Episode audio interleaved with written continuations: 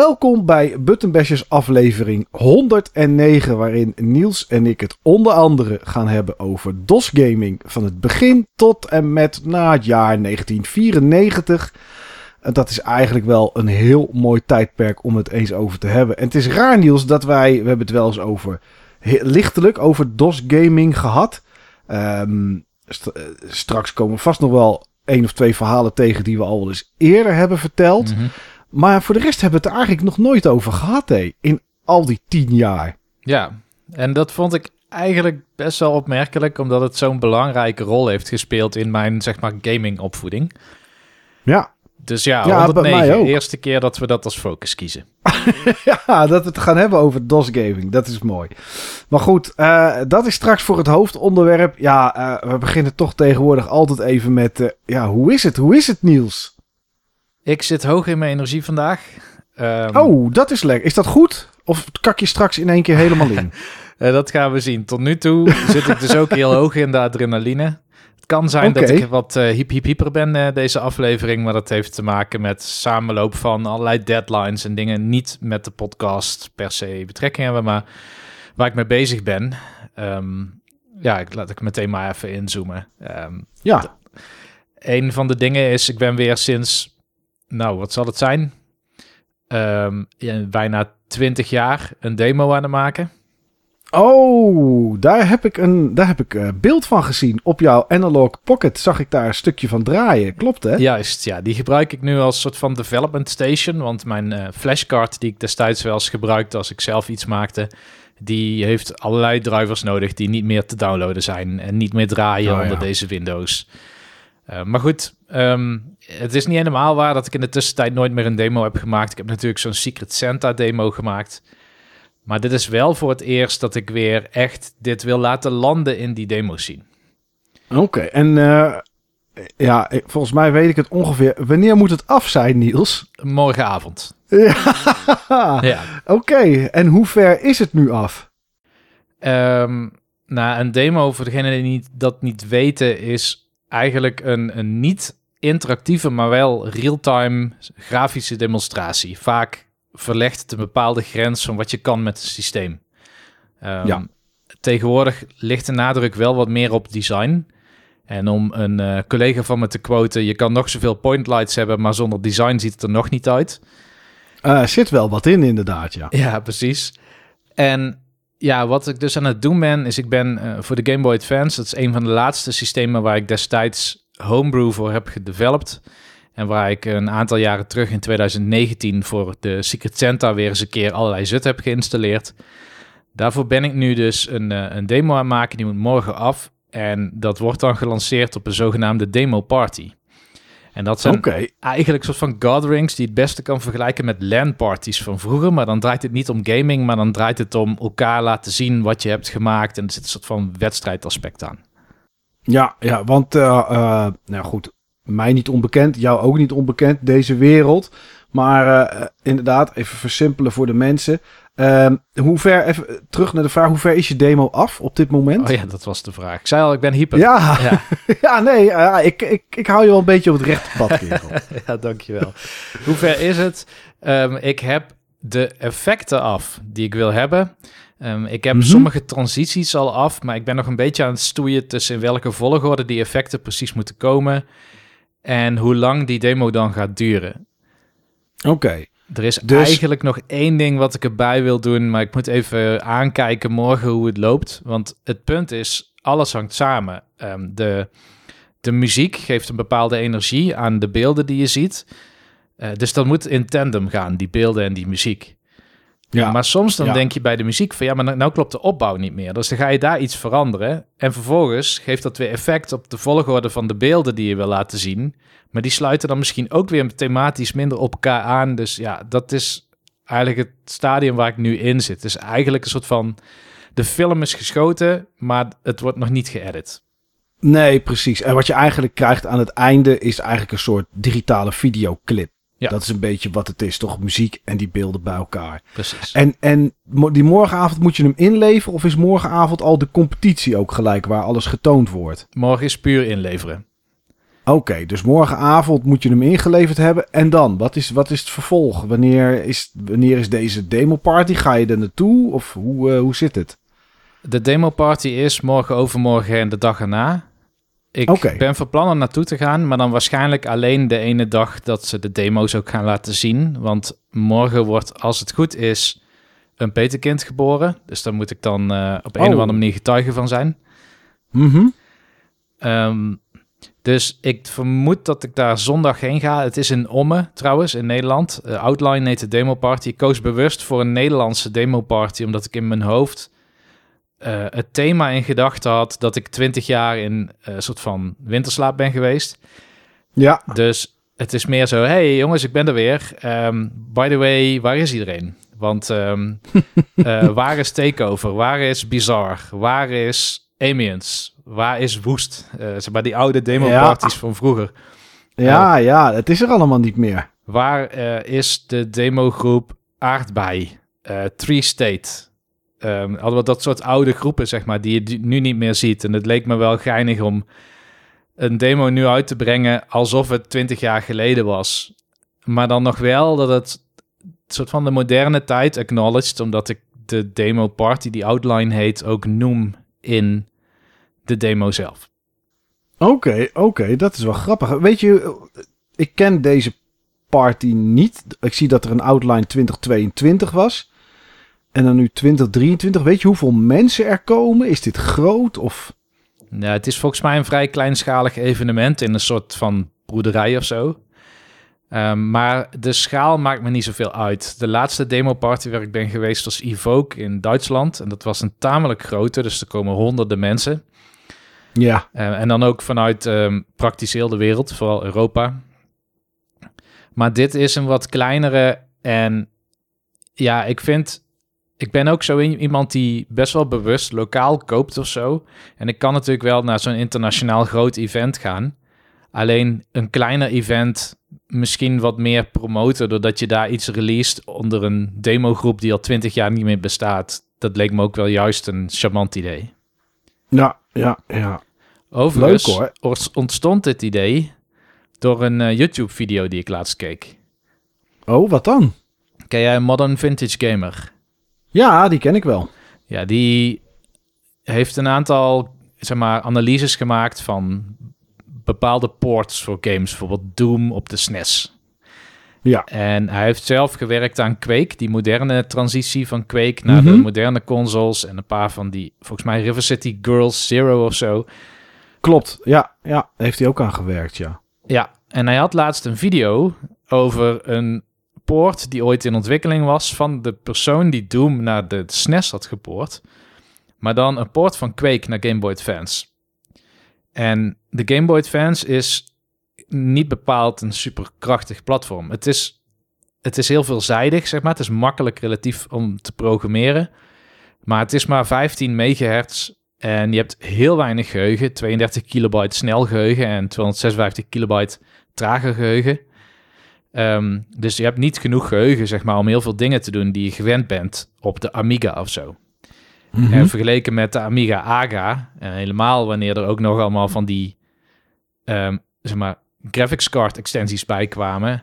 Ja, daar, Ja, of die, eh, of, of die powerboards om eh, meer processor en memory erin te proppen, inderdaad. Precies, dus ik, ik was aan het kijken naar games of demo's van de, de Black Lotus op de Amiga. Ja. Eh, die main programmeur, die, die ken ik. Dat is de eh Mikkel Kams. En hij was bij DICE tot een aantal jaar geleden de technical director. Dus eigenlijk degene die zeg maar de ontwikkeling van de engine van die Battlefield games en zo eh, overzag. Mhm. Ehm, en ik was laatst ook met hem in gesprek, want ik had hem uitgenodigd om het werk van een student te beoordelen. Maar goed, dus even besides the point. Ik had die demo's gekeken en die gaan natuurlijk uit van een hogere spec. Ja. Alleen ik probeer wel dat en zeg maar moderne effecten te vertalen naar de Game Boy Advance. Dus ik heb nu ehm, dingen die je niet verwacht op een Game Boy Advance. Een apparaatje uit het jaar 2000 bijvoorbeeld. Real-time raytracing. Ehm, vorige week tot boven de 20 frames per seconde gekregen. Dus het draait beter dan op moderne platformen, zal ik maar zeggen. Het is natuurlijk niet Mhm. dat soort effect, weet je wel. Goed. Nee, Het is echt raytracing, zeg maar. Er zit geen truc aan wat dat betreft. Het is raytracing. Ehm er zit eh, eh, een 3D-scène in waar ik heel erg heb gekeken naar Half-Life. Van wat is daar eigenlijk soort van de... Wat geeft Half-Life de uitstraling die het heeft? En dat is een combinatie van, zeg maar, een soort van belichting met realistische materialen en texturing. En ik haal natuurlijk lang niet dat niveau, maar het is wel de inspiratie waar je van uitgaat. Plus bloomlighting, zeg maar. Dus dat, dat alles een beetje glow heeft, wat een bepaalde intensiteit heeft. Dat, vaak geeft dat suggestie van HDR-belichting. Ehm, eh, er zit een, eh, een soort van God Ray effect in, of, of een zoom blur, zoals je bij Need for Speed games vroeger had. Weet je wel, dat alles heel erg wazig wordt richting de kanten van het scherm. Oh, ja, ja, ja, ja, ja. En dat zijn dingen waar eigenlijk grafische kaarten altijd best wel mee gestruggeld hebben. Maar waar het eigenlijk een kwestie is van het probleem vanuit een andere route aanvliegen. En ik werd erbij dus geholpen door een video over die kweekpoort. Dat is nooit gelukt om kweek helemaal te poorten. Maar wat die persoon daarachter deed, dat waar, daar zaten een paar gedachten achter die ik nog niet had overwogen. Dus Hmm, ehm, stukken. Je hebt bijvoorbeeld registers. Nou ja, eens eventjes, ik ga er niet te technisch op in, maar dat zijn een soort van vaste variabelen die een CPU heeft. En dat wordt vaak gebruikt voor cache of zo, weet je wel. Dus dat je heel snel eh, bepaalde waardes kan lezen. kan. Ja, maar die worden dus kennelijk niet allemaal gebruikt altijd bij de Game Boy Advance. Dus er zijn een paar registers waar je normaal gesproken niet bij kan, maar die bestaan wel. En het betekent dat de CPU dus hele snelle toegang heeft tot wat daarin staat. Dus dat is één voorbeeld. En een ander voorbeeld is, hij gebruikte stukken geheugen die eigenlijk niet bedoeld waren als maar general purpose RAM. Ik noem maar wat. Ehm, ik gebruik bijvoorbeeld het geheugen waar je normaal een sprite in zet. Dat is een soort van zeg maar, videogeheugen. Ja. Gebruik ik soms, wanneer ik toch geen sprite hoef te laten zien, als general purpose RAM. Omdat het heel dicht tegen de CPU aan ligt, kun je veel sneller lezen en schrijven naar dat RAM dan naar het RAM wat gewoon in het systeem verder zit. Of wat nog erger nog, bijvoorbeeld in de, de, je cartridge zit. Want dat is nog veel trager. Dus het zijn dat Oké. soort trucs, zeg maar. Ja, maar dat zijn wel mooie trucs. Voor de mensen die geen idee hebben, sprite is eigenlijk wat je vroeger had. Eh, je poppetje Ja. is een sprite, zeg maar. Elk, elk beeldje is een sprite. En eh, daar werden vroeger... eh, ja, je, je karakters en je tegenstanders en je blokjes. en Alles was een sprite eigenlijk. Werd op die manier opgebouwd. Maar dat is wel slim, Niels, om het op die manier dan... eh, ja, daar ge slash misbruik van te maken. Ja, ja. Ik zal wanneer die klaar is hem ook op het forum zetten. Dus dan kunnen mensen zien of het überhaupt iets geworden is. En misschien ben, heb ik het wel helemaal stuk gemaakt een dag van tevoren. Maar het zou dan vanavond zijn. Ik denk niet dat ik dat ga doen. Maar ehm, dan zien in ieder geval mensen wel wat het is. Ja, ja, ja. Ah, ik ben benieuwd. Ik, ja, ik vond het altijd een hele leuke wereld. Ehm, maar goed, ik, eh, ik zit even door de lijst met mensen te, te scrollen die gaan, zeg maar. Die daar aangegeven hebben te zijn. Ik zie toch wat namen dat ik denk, het zegt me misschien wel iets. De groep Trepaan Ja. zegt me iets. Tub. Pooh Brain zegt me iets. Ja. En dat is het denk ik wel een beetje. Maar ik weet niet of dat dan groepen zijn die ik onlangs ergens voorbij heb zien komen. Of dat het namen zijn van vroeger of zo. Dat, eh, dat durf ik niet te zeggen. Maar het is wel leuk, eh, Niels, dat, dit, eh, dat je hier naartoe gaat. Ja. Het kriebelt wel gelijk een beetje. Maar ik ga het niet doen. Nee, dat raad ik ook niet aan. Nee, nee, nee, nee. Ja, de, de- het, het, het showen van de demo's is wel natuurlijk superleuk. Ja, dat is ook Dat waar is, ik eh, eigenlijk voor ga. Ja, ja. Maar eh, volgens mij is de demo is niet op. eh, is dat op zondag? Want ik zie hier de competition. De muziek is bijvoorbeeld vrijdag. Graphics is vrijdag. Executable Compose demo's is zaterdagavond 11 uur. Oh, dan ga ik zaterdag. Prima. En dan is ook gelijk de prijsuitreiking om half twaalf s'avonds. Om elf uur s'avonds zijn de demo's en om half twaalf is de prijsuitreiking. Kennelijk ga ik zaterdag. Oké. Ja, Ja. Nou, goed dat we even gekeken hebben. Ja, precies. Hey, ehm, ik ben in de tussentijd sinds de vorige podcast getrouwd. Daar ga ik zo misschien nog iets over vertellen. Maar daar was jij ook, Ja. gelukkig. Ehm, en toen vroeg ik hoe het was met de binnenhuisarchitect.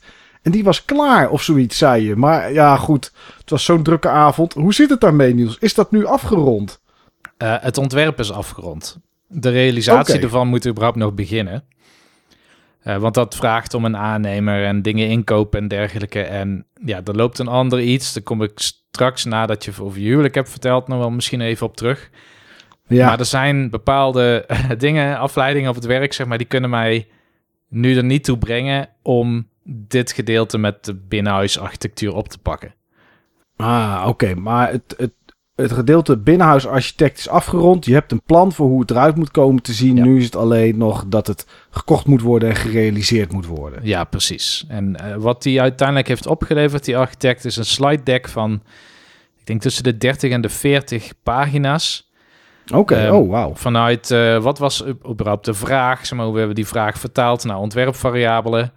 Wat is een moodboard uit, dat eruit is gekomen? Verschillende indelingsplannen die zijn overwogen. Het definitieve indelingsplan, lichtplan. ehm, hoe, hoe is het schakelplan dan? Weet je wel, welke lamp gaat aan met welke schakelaar? Ehm, vervolgens ook welke lampen zorgen voor sfeer of zijn functioneel of zijn basis. Ehm, kleuren van muren en verf en behang en dat soort dingen, materialen en uiteindelijk een hele shoppinglist met welke stoel moet je hebben. En altijd een keuze, weet je wel, tussen meerdere modellen. Mhm. Waar moet je op letten? Welke kleur moet dat dan zijn? Moet je eventueel andere stof of zo aanvragen?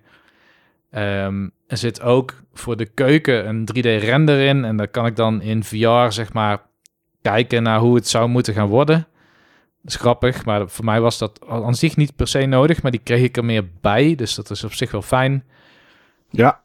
Ja, en ehm, ik denk dat dat het wel zo'n... Oh ja, en een op maat meubel. Ik zou een hele lange wand hebben met daarop een soort van custom meubel. En hoe dat meubel precies gebouwd moet worden is ook uitgetekend. Oh, oké, oké, oké. Dat is wel netjes. Dus nu is het dan... Ja, kijken wanneer het moment daar is om dat plan in werking te gaan laten zetten, zeg maar. Ik heb een goed beeld van wat het zou moeten gaan worden. Je moet alleen wel de tijd hebben en er zit een volgordelijkheid in. En dat is waar ik tot nu toe het meeste mee, zeg maar, struggle. Want een van de eerste dingen die je moet doen, is dingen als een vloer. Maar dat hangt weer samen met je keuken. Ehm, daar zit heel veel wachttijd op en kan het wel of niet geleverd worden. En dan komen ze misschien langs op een woensdag. Oh nee, ze komen toch niet. Het is verzet naar Ja. de andere week, Ja. zeg maar. En dat soort dingen, dat kan ik nu heel even niet gebruiken. Dus ik stel dat uit tot na de zomer. Oké, nou, is ook beter. Ja, toch? Ja. Ja, ja, ja. Oké, je zegt zomaar, volgens mij staat er ook nog Zweden deze week op de planning. Of wanneer was Ja, dat? Volgende, week? Ja, volgende week ga ik weer naar Zweden. Ik vermoed dat er niet weer zo'n heroïsch verhaal aan zit te komen als vorige keer. Sterker nog, mij is verzekerd, deze keer zit je op, in een hotel heel dichtbij waar je ook moet zijn. Dus niet op Oké. anderhalf uur lopen of zo. Als het niet langer was in die tijd. Eh, ik ben er wel nu een hele week. Er zitten twee conferenties nu. Een eh, Educator Summit en dan weer die Gotland Game Conference. Waar ik weer in de jury zit. Ja. Ehm, om hier een, even een wagonnetje aan te haken, want dan ben ik een beetje klaar met dit komt er allemaal aan. Eh, ik had vanochtend een call met de organisator van de Taipei Game Show. Dus we zijn ook aan het kijken of dat we daar misschien kunnen aanhaken. Ehm, er loopt nu ook een traject richting eh, Tokyo Game Show, maar dan pas over twee jaar. Maar dat, die voorbereiding die begint dus al ongeveer nu. Zo, Eh, dat is op tijd zeg. Ja, en als het goed is, daar aanhakend, want die vindt vaak in dezelfde periode plaats. eh Bit Summit, wat een indie-event is. En eh, ik dacht Osaka, het zou Kyoto kunnen zijn. Ik heb daar niet heel erg goed op gelet, zeg maar. En ik ben nu betrokken. Ik weet ook niet dat we daar een rol in gaan spelen, maar dat is even waar we nu naar aan het kijken zijn. Samen met de gemeente onder andere. Mhm. Ehm, en ik ga weer naar Korea deze zomer. Jeetje, er staat er echt een hoop op de planning, eh, kerel. Ja, ja, en dat is superleuk. Dat is een van de redenen van die high. Eh, er komt heel veel bij elkaar deze week. Dus de definitieve bevestiging van tickets van Zweden. de definitieve go voor Zuid-Korea, waar ik waarschijnlijk ook nog heel even langs Japan ga, dat er weer nieuwe ambassadepersoneel is. En dat ik daar een paar uh, bekenden kan bezoeken nog. En dan dat verkenning traject met de Taipei Game Show, waar je dan gewoon letterlijk met de mensen die verantwoordelijk zijn voor het event, zeg maar, in een Zoom call zit. En dan met de gemeente kijken naar 2025 al, wat natuurlijk best wel een eindje vooruitkijken is. Maar Mhm. waar best wel grote plannen voor zijn om daar weer echt Nederland weer op de kaart te gaan zetten. Ja, dat geeft mij in ieder geval heel veel positieve energie. Ja, ja, dat kan ik me voorstellen. Jeetje, mooie, mooie dingen man in het vooruitzicht. Ja, Echt heel goed. Ja. Ja, zoveel moois heb ik niet, eh, Niels. Ik, eh, tenminste, zoveel divers. niet in het vooruitzicht dan. Nou, het vooruitzicht heb ik ook wel dingen, maar dat is allemaal wat kleinschaliger. Eh, vakantie van de zomer, even, even tien dagen naar Turkije hebben we, ge- hebben we geboekt. Dus dat is, wel, dat is wel even lekker om er even tussenuit te gaan.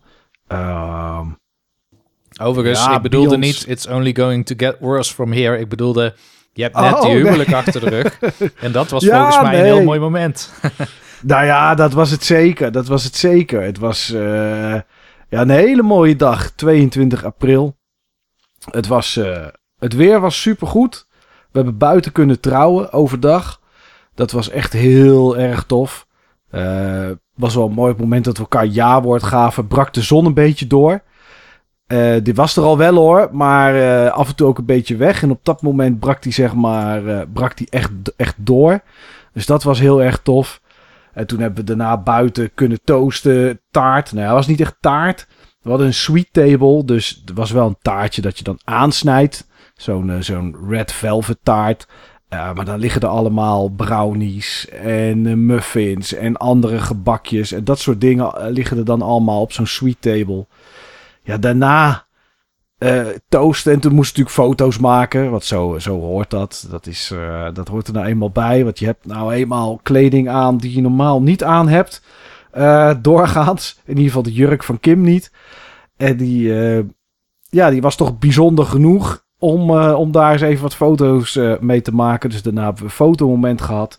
Ja, en dan is het door naar binnen. Het ging ook regenen, dus dat scheelde. Toen hebben we eh, gegeten. Nou, en daarna hebben we eigenlijk voor het eerst even met z'n tweeën tien minuten kwartiertje gezeten. Om even een beetje bij te komen. Ja, vanaf acht uur was de inloop voor het avondfeest. Ja, daar sta je dan eh, zo'n half uur, drie kwartier als een soort aapje eigenlijk. Zodat iedereen langs kan komen, je een handje kan geven, kan feliciteren. Maar als je dat niet doet, je gaat daar niet staan. Ja, dan loopt iedereen heel de avondje te zoeken en dan wordt het heel rommelig. Dus ja, dat is dan toch iets wat je even moest doen. En daarna openingsdans en feest. En eh, ja, dan is de avond voorbij. Dan is het eh, gebeurd. Maar het was echt een hele, hele mooie dag. Ik, eh, ik kijk er met heel veel plezier op terug. En wat ik vooral heel prettig vind, is dat alles eigenlijk goed gegaan is. Weet je, er gaat altijd wel iets mis, denk je dan. Maar dat is gewoon in dit geval helemaal niet gebeurd. En dat is wel heel erg prettig, moet ik zeggen.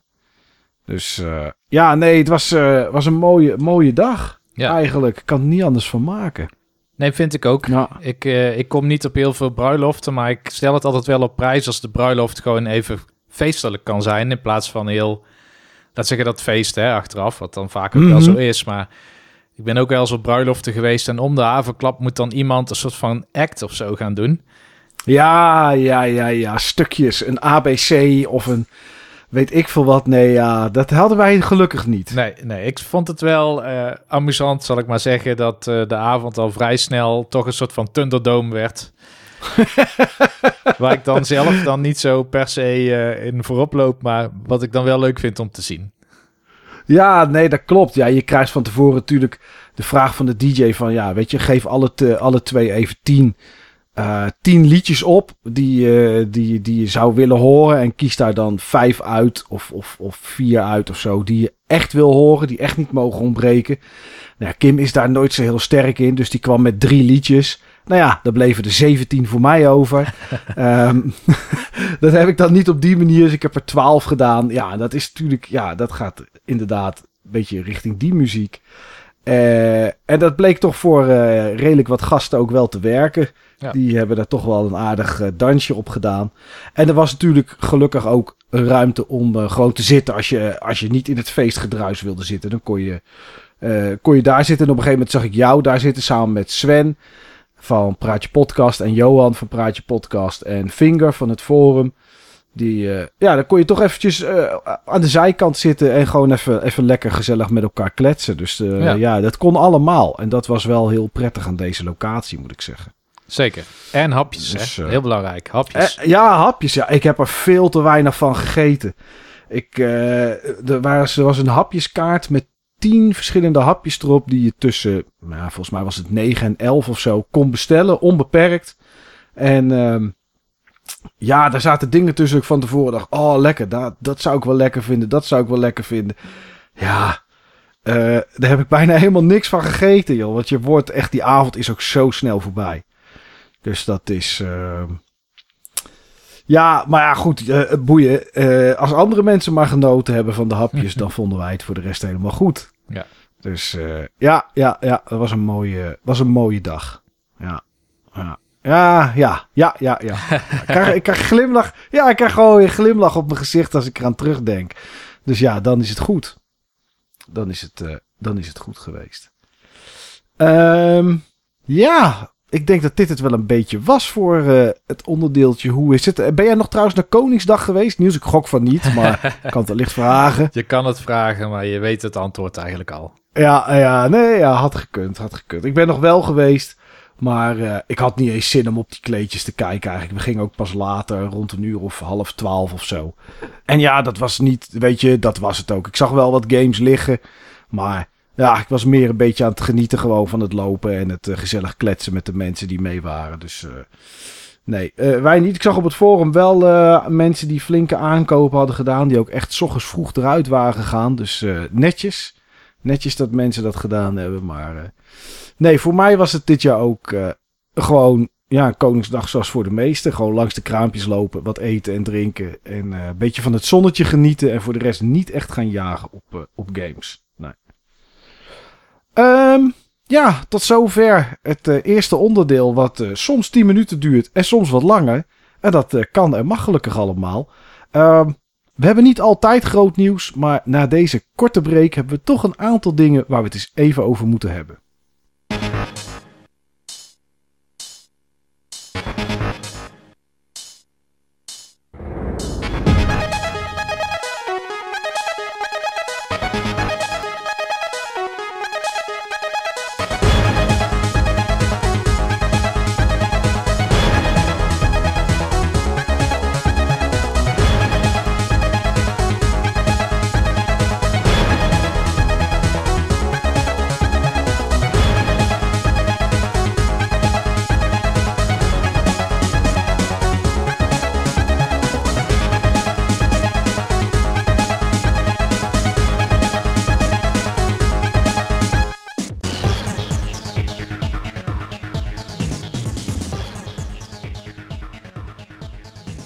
Grote gebeurtenissen in de wereld van de games. Ze zijn er soms af en toe. En dan moeten we het daar toch eens even over hebben. Als we het interessant genoeg vinden. Ja, de eerste vraag, Niels, is: hoeveel geld heb jij op 27 maart nog uitgegeven? Op 27 maart. Ja. Toen gingen de e-shop dicht voor de Wii U en de 3DS. Heb je Oh. nog iets gekocht? Ben je nog iets gaan, gaan, gaan kopen snel? Eh, nee, ik heb niks gekocht. En ik heb eerlijk gezegd ook het nieuws wel gelezen, maar gedacht, ik ga hier gewoon niks mee doen. Nee. Ik heb getwijfeld. De, ehm, jij hebt me ooit eens geholpen aan een podcast. eh, ik kan nu niet op de naam komen. Oh, X of the Blood God. Ja. En die hadden een hele aflevering over welke RPG's er op de 3DS nog interessant waren om te kopen in de e-shop. En die, ik, heb, ik heb denk ik een week of twee naar die aflevering zitten kijken. En ik heb hem gewoon geen enkele keer opgestart. Want ik denk, ik weet wat dit gaat doen. Hmm. Dit gaat mij dingen laten kopen dat ik denk, ja, dat wil ik nog een keer spelen. En ik speel het daarna nooit. Dat soort Nee, games dus hebben we al zat, hè, Mike. Ja, eens. En die komen er ook nog steeds bij. Als ik kijk naar de afgelopen twee maanden.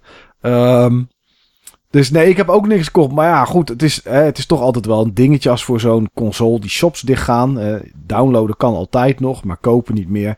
En denk, nou, misschien ben je toch nog iets gaan kopen, Niels. Maar in dit geval dus niet. Je hebt de beste RPG toch al. Dat is, uh, ja. Weet het, Radiant Historia. Ja, Radiant Historia, waar ik laatst aan begonnen ben inderdaad. Waar ik eigenlijk wel weer eens verder mee moet. Maar uh, die heb ik inderdaad al. Ja, ja, ja, dus ik hoef niks meer. Uh, ik hoef voor de rest niks meer te kopen. Uh, iemand die wel iets gekocht heeft, dat is Sega. En die hebben Rovio gekocht. De makers van Angry Birds voor 775 miljoen. Is een groot bedrag. Maar Niels, ik zie niet helemaal in waar dat bedrag nou voor gerechtvaardigd is. Want ik snap niet zo goed wat Rovio nog doet, zeg maar, dat heel veel geld oplevert. Nee, nee, ik ook niet. Ik heb er helemaal niet over nagedacht. Nou ja, Sega is wat breder dan alleen videogames voor consoles. Ze hebben ook een hele succesvolle PC-tak, waar we het eigenlijk nooit over hebben. Maar die eigenlijk veel stabieler altijd is geweest dan een console-tak. Um, en ze, doen, ze deden in Japan iets met uh, arcades, daar zijn ze mee gestopt. Maar ja. ze zouden zomaar nog eens fitnesscentra kunnen hebben of weet ik allemaal wat. Um, dus ja, uh, dat ze dit doen, ergens verbaast het me niks dat ze soort van aan het verbreden zijn. Maar Rovio was zeker niet een van de top 100 dingen waar ik aan had gedacht die ze misschien zouden kunnen aanschaffen. Nee, nee, het gekke is dat, kijk, het was natuurlijk groot toen Angry Birds uitkwam. Toen kregen we deel 2 en nou ja, dat is het zo'n beetje, zeg maar. Want het is sinds 2009 dat ze deze games al maken. Ja, en toen was het echt heel groot. Uh, maar ik snap deze overname ook niet. Maar ja, misschien, zien zij, misschien hebben ze technologie bij Rovio die ze heel erg goed kunnen gebruiken bij Sega. Dat zou natuurlijk kunnen. Maar ik vind het zo'n mega bedrag, joh. 775 miljoen voor iets ja, waar we niet zoveel meer van zien. Maar ja, misschien zien we Sonic een keer terug in Angry Birds. Of, uh, of komt, uh, komen de Angry Birds naar een Sonic Mario at the Olympics Games. geen idee. Ja. Maar het is wel een, ja, een behoorlijke overname. Ja. Ja, en dan die andere overname. Die al volgens mij meer dan een jaar loopt. Microsoft, die uh, Activision Blizzard King over wil nemen. Uh, Engeland, daar heeft de, de, de customer. Ach man, ik wist het niet meer. De CMA in ieder geval. Ja. De bedrijf wat uh, voor, de, voor, de, voor de klant, voor de, voor de, voor de. Hoe noem je dat? Wat zijn wij? We zijn geen klanten, maar wat zijn wij? Consumenten, ja, dat woord zocht ik. Die voor de consumenten eh, moet zorgen. Die zegt van nee, gaan we niet doen. Want Microsoft heeft al, gokken wij, zo'n 60, 70 procent van de cloud, cloud gaming services in handen. Ja, geen idee. Uh, of dat zo is. Volgens mij weten ze het zelf ook niet. Het is volgens mij een schatting. En ja, ze zeggen toch dat de deal Microsoft voordeel geeft in de markt, omdat ze dan over Call of Duty, Overwatch en World of Warcraft ja, daar uh, controle over hebben. Maar uh, ja, een dag of uh, vier geleden, of drie geleden volgens mij, was het de Europese Unie die wel goedkeurde. Dus wat gaat hier gebeuren, denk je Niels? Is dit nu in kannen en kruiken? Hm. Of krijgen we toch nog wel problemen? Tenminste we, Microsoft in dit geval. Ja, ik, ik was voorheen positief in dat dit wel zou gaan lukken, zeg maar. Dat Microsoft Activision Blizzard zonder al te veel obstakels over zou kunnen nemen. Uh, dat positieve is bij mij verdwenen. Uh, ik denk dat... Toch wel, ja? Ja, ik denk dat, dat die CMA, zeg maar, een drempel is die je niet makkelijk over kan. Het is in ieder geval, hmm. er is weinig precedentwerking voor dat bij een overname dat de CMA overtuigd kan worden. Want zij worden ook niet meer gecontroleerd, zeg maar, door een regering of door een juridische uh, organisatie. Dus zij bepalen letterlijk, ze zijn het eindpunt van de bepaling. Dan mag wel, volgens mij mag wel gevraagd worden of dat ze opnieuw naar bewijs kunnen kijken. En dan daarmee tot hetzelfde resultaat zouden komen. Alleen mijn indruk bij de CMA is dat ook vooral omdat ze volgens mij voor het eerst in de historie uitgaan van een markt die nog niet bestaat, maar die zou kunnen ontstaan. Dus zij zien cloud als een eigen markt, zeg maar, waar mhm. dus kennelijk fysiek en digitaal één markt is, maar een andere markt, los van cloud. Ehm, ja, dus ze, ze blokkeren op een speculatieve markt, waarbij ze ook geen bewijs hebben van hoe groot die is. Dus ze schatten hem heel hoog in. Nou, als dat genoeg is voor hen om te bepalen, dus we blokkeren het, dan kan ik me niet voorstellen dat iemand met een argument komt dat hen op een andere gedachte brengt. Nee. Nou is de CMA alleen voor Engeland. Ja. Eh, ik had eigenlijk verwacht dat voor, de Euro voor Europa dat het ook tegengehouden zou worden. Want het is wel een grote bepaler natuurlijk, Europa ook. Mhm. Eh, die keurt de aankoop goed.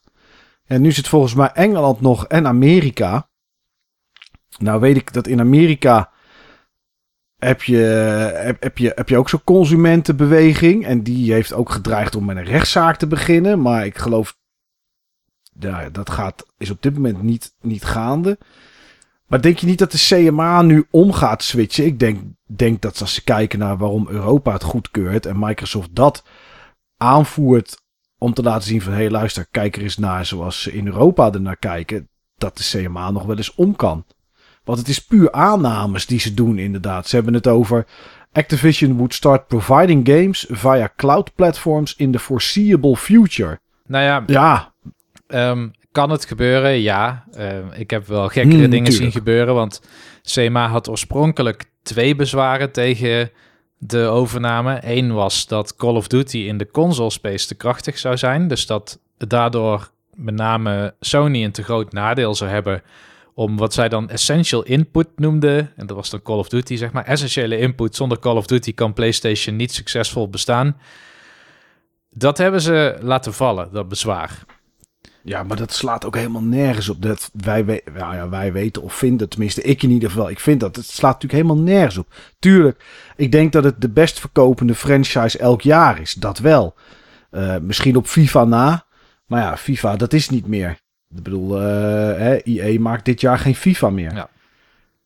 Ja, tuurlijk is het... eh, Kijk, vroeger had je nog Just Dance en dat soort dingen. Maar die zijn ook niet zo groot meer. Dus ja, Call of Duty is denk ik wel de grootste franchise. Maar als Microsoft zegt tien jaar lang brengen wij sowieso nog Call of Duty naar jullie PlayStation uit. Gewoon normaal met alle toeters en bellen en weet ik wat allemaal. Dan, dan snap ik dat ze dat hebben laten vallen. Want dat is helemaal geen argument meer. Nee, nee. En dat argument zouden ze in potentie kunnen laten vallen bij cloud, maar dat hadden ze toen laten staan en dat blijkt dus ook nu het, eigenlijk het argument te zijn waarmee zij in ieder geval de uitspraak hebben gedaan de deal te willen blokkeren. Hm, Ehm, ja. ja. dus ik heb persoonlijk niet het idee dat die overname doorgaat op dit moment. Als je mij vraagt wat zou ik willen zien, dan, ja, dan zou ik willen zien dat die wel doorgaat. Want volgens mij wordt de, industrie er juist gezonder van. Want er zijn in ieder geval alle streamingdiensten gaan een gratis licentie krijgen voor die Activision Blizzard catalogus. Tenminste, zo heb ik het begrepen. Dat Ja. betekent dat nieuwe start-up bedrijven eh, in ieder geval aan high-profile games kunnen komen waar ze anders niet aan hadden kunnen komen. Dus een kans voor slagen is hierdoor groter dan zonder de overname van Microsoft, in mijn beleving. Ehm, Microsoft heeft beloofd dat de werknemers bij een vakbond aan kunnen sluiten. Onder voorwaarde natuurlijk dat die overname doorgaat. Nou, heel veel Mhm. werknemers kunnen dadelijk kennelijk niet bij een vakbond aansluiten. Tenminste, niet onder het huidige bestuur van Activision Blizzard. Dus dat is ook een nadeel voor medewerkers. Eh, dus consument, de bedrijven hebben er profijt van. De, de concurrenten, zal ik maar zeggen, als het wel doorgaat. Eh, de werknemers hebben er profijt van. Ja, wie zijn er dan nog? De gamers, ja, die hebben volgens mij ook profijt van. Want het komt gewoon naar simpelweg meer platformen.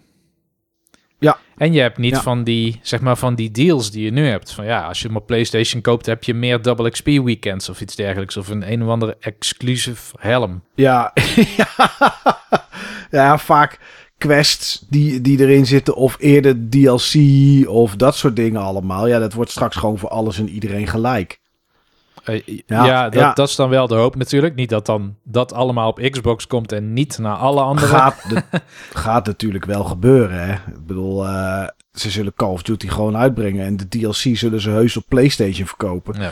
Maar kijk, als je nu kijkt waar je, waar je nu de voordelen aan ziet, als je dat al voordelen kan noemen, is dat vaak als je Call of Duty pre-ordert, dan is het eerste closed beta weekend is voor PlayStation. Dus die spelen eerder. Ja, dat zal dan misschien of gelijk zijn, of het zal misschien Xbox zijn. Maar ook daar zijn gewoon closed beta en open beta weekenden voor. Dus Ja. ja, weet je, als dat, nou, als dat nou de dingetjes zijn die veranderen, ja, dan is er nog steeds, is er eigenlijk gewoon helemaal niks aan de hand.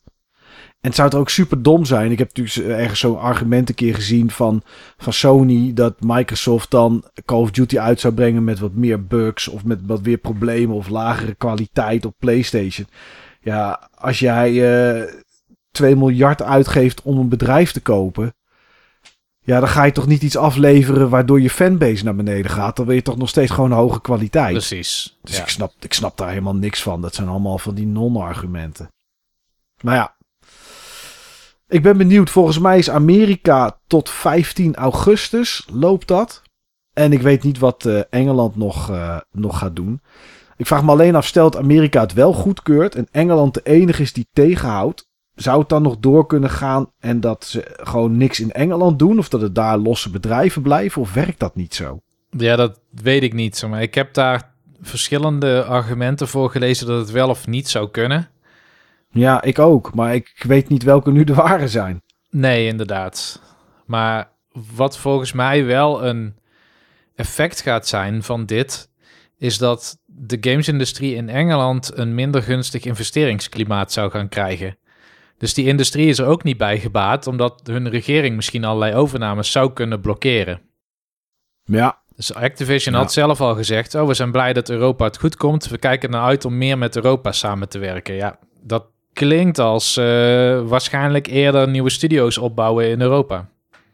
Wat weer goed is Ja, voor onze ja. economie en onze alumni, in mijn geval dan even gesproken. Mhm. Dus ja, dat, dat, dat tegenhouden is, een, is eigenlijk op elk vlak dat ik kan bedenken wel een hele vreemde beslissing. ja, ja. Nou, ik ben benieuwd. We zullen het er vast nog een keertje over hebben op het moment dat er eh, echt ergens een klap op gegeven wordt. Maar ja, Engeland die blokkeerde en Europa die goedkeurde een paar dagen later was toch wel even iets. eh, ik denk, we moeten toch heel eventjes opgooien. Ehm, ja, we gaan het volgende onderdeel opgooien, Niels. En dat is de Game Talk.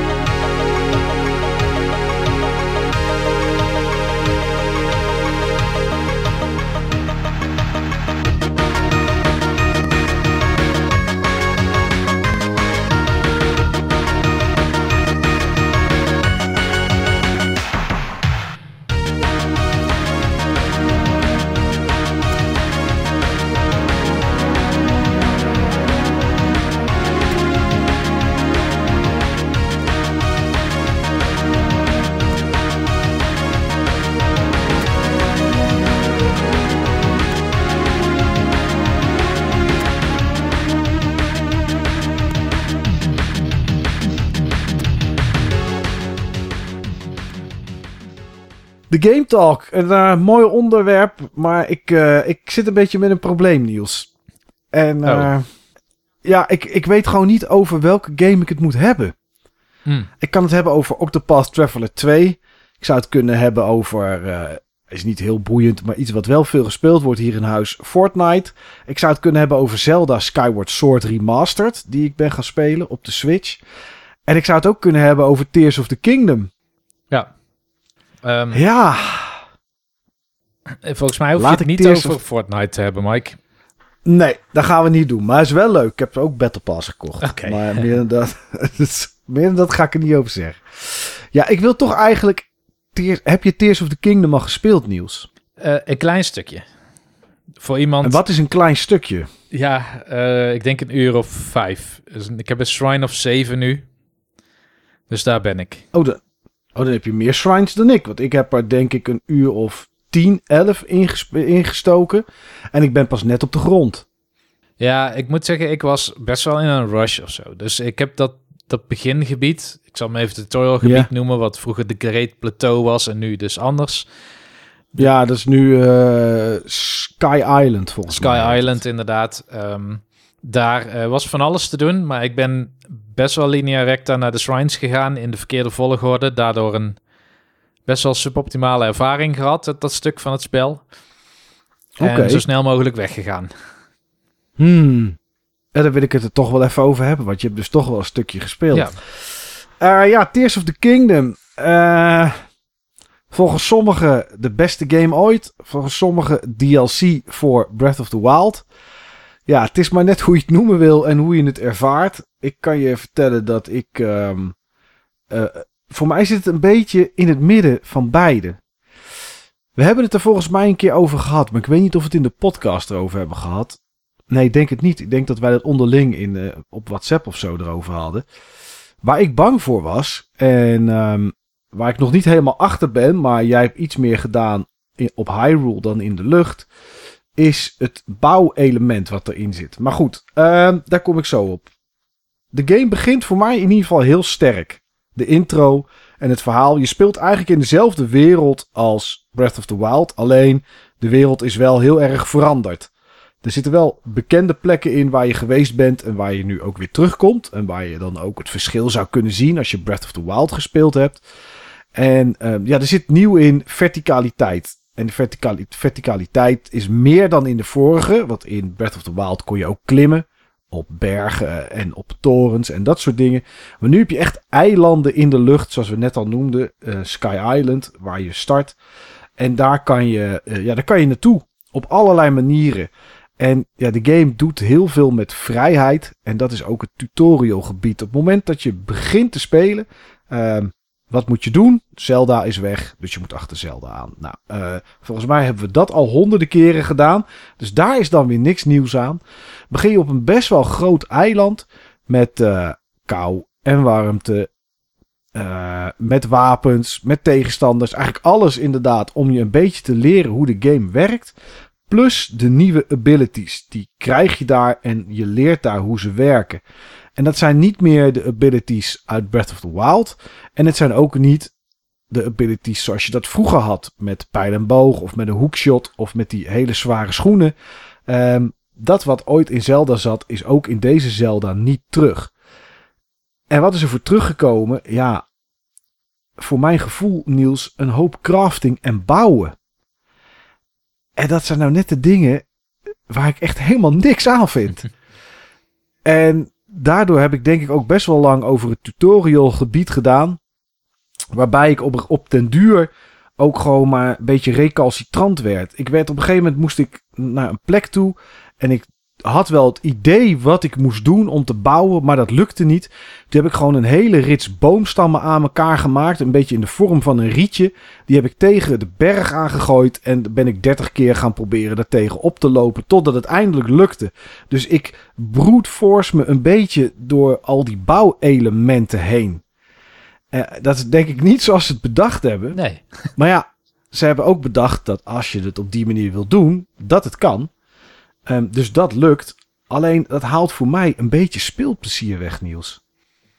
Ja, ik kan me voorstellen. Ik had een hele tegenovergestelde ervaring overigens, want ik had meteen bij de start van het spel de hut uitgezet. En dan weet je totaal Hmm. niet waar je bent en waar je heen moet en zo. Dus ik vond dat bij Breath of the Wild, wa- waarvan ik aspecten nog steeds mis overigens. Ehm, maar dat vond ik daar heel sterk, want dan was je helemaal overgeleverd eigenlijk aan je zintuigen in plaats van aan een of ander ding dat staat te knipperen op je map of zo.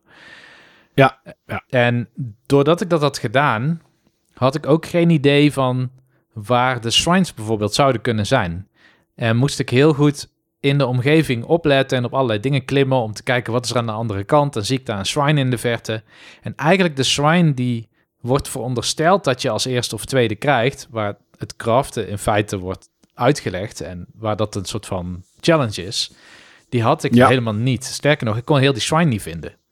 En ik ben een hele lange tijd, een beetje net als jij, zeg maar, gaan kijken van hoe kom ik in godsnaam over dit meer van 20 meter, terwijl ik niet Mhm. kan zwemmen. Tenminste, na een schoolslag of 10 of zo, dan zink je.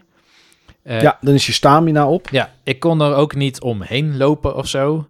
Ehm, ik kon niet erbuiten klimmen en dan, want het is een Sky Island, dus er zit van, ja, er, er stroomt dan water over de, de, rand heen, dus dan glij je dan weer weg, weet je wel. Dus je kan ook niet op een andere manier daar langs. En ik werd echt helemaal gek. En ik probeerde terug te komen naar gebieden waar ik eerder was geweest. En dan zijn de muren net te hoog, waardoor je net er niet kan komen. En ik probeerde ook met dingen neerzetten waar... Oh nee, dat kon ik niet eens trouwens. Ik probeerde met... ehm, ja, zeg maar, bepaalde hoeken te vinden in de geometrie... waar je dan misschien een heel klein stukje stamina kan opladen... zodat je ietsjes verder kan klimmen. Nou ja, ik heb van alles geprobeerd. Niks Ja. lukte, zeg maar. Het was frustrerend. Ehm, en toen kwam ik er gelukkig achter op een gegeven moment... dat er een gat ergens in de grond zat... en er zat een muur, die kun je dan breken. En ik had wel de fuse ability. eh, wat wil zeggen, ik kon wel bijvoorbeeld een bom aan een pijl vastmaken. Waardoor ik in ieder geval die muur daardoor kon doorbreken. En dan kon ik onder de zee door. En dus toch Ja, terug ja, naar het begin. Ehm, en toen pas zag ik die shrine. Dus eigenlijk het bouwen... Het enige wat ik heb gedaan is heel even de laatste dingetje knutselen om die shrine te halen. En voep, door de Temple of Time heen. Ah, en toen naar beneden, naar de grond, zeg Ja, maar. waar bouwen grotendeels een optionele zeg maar, essentie is.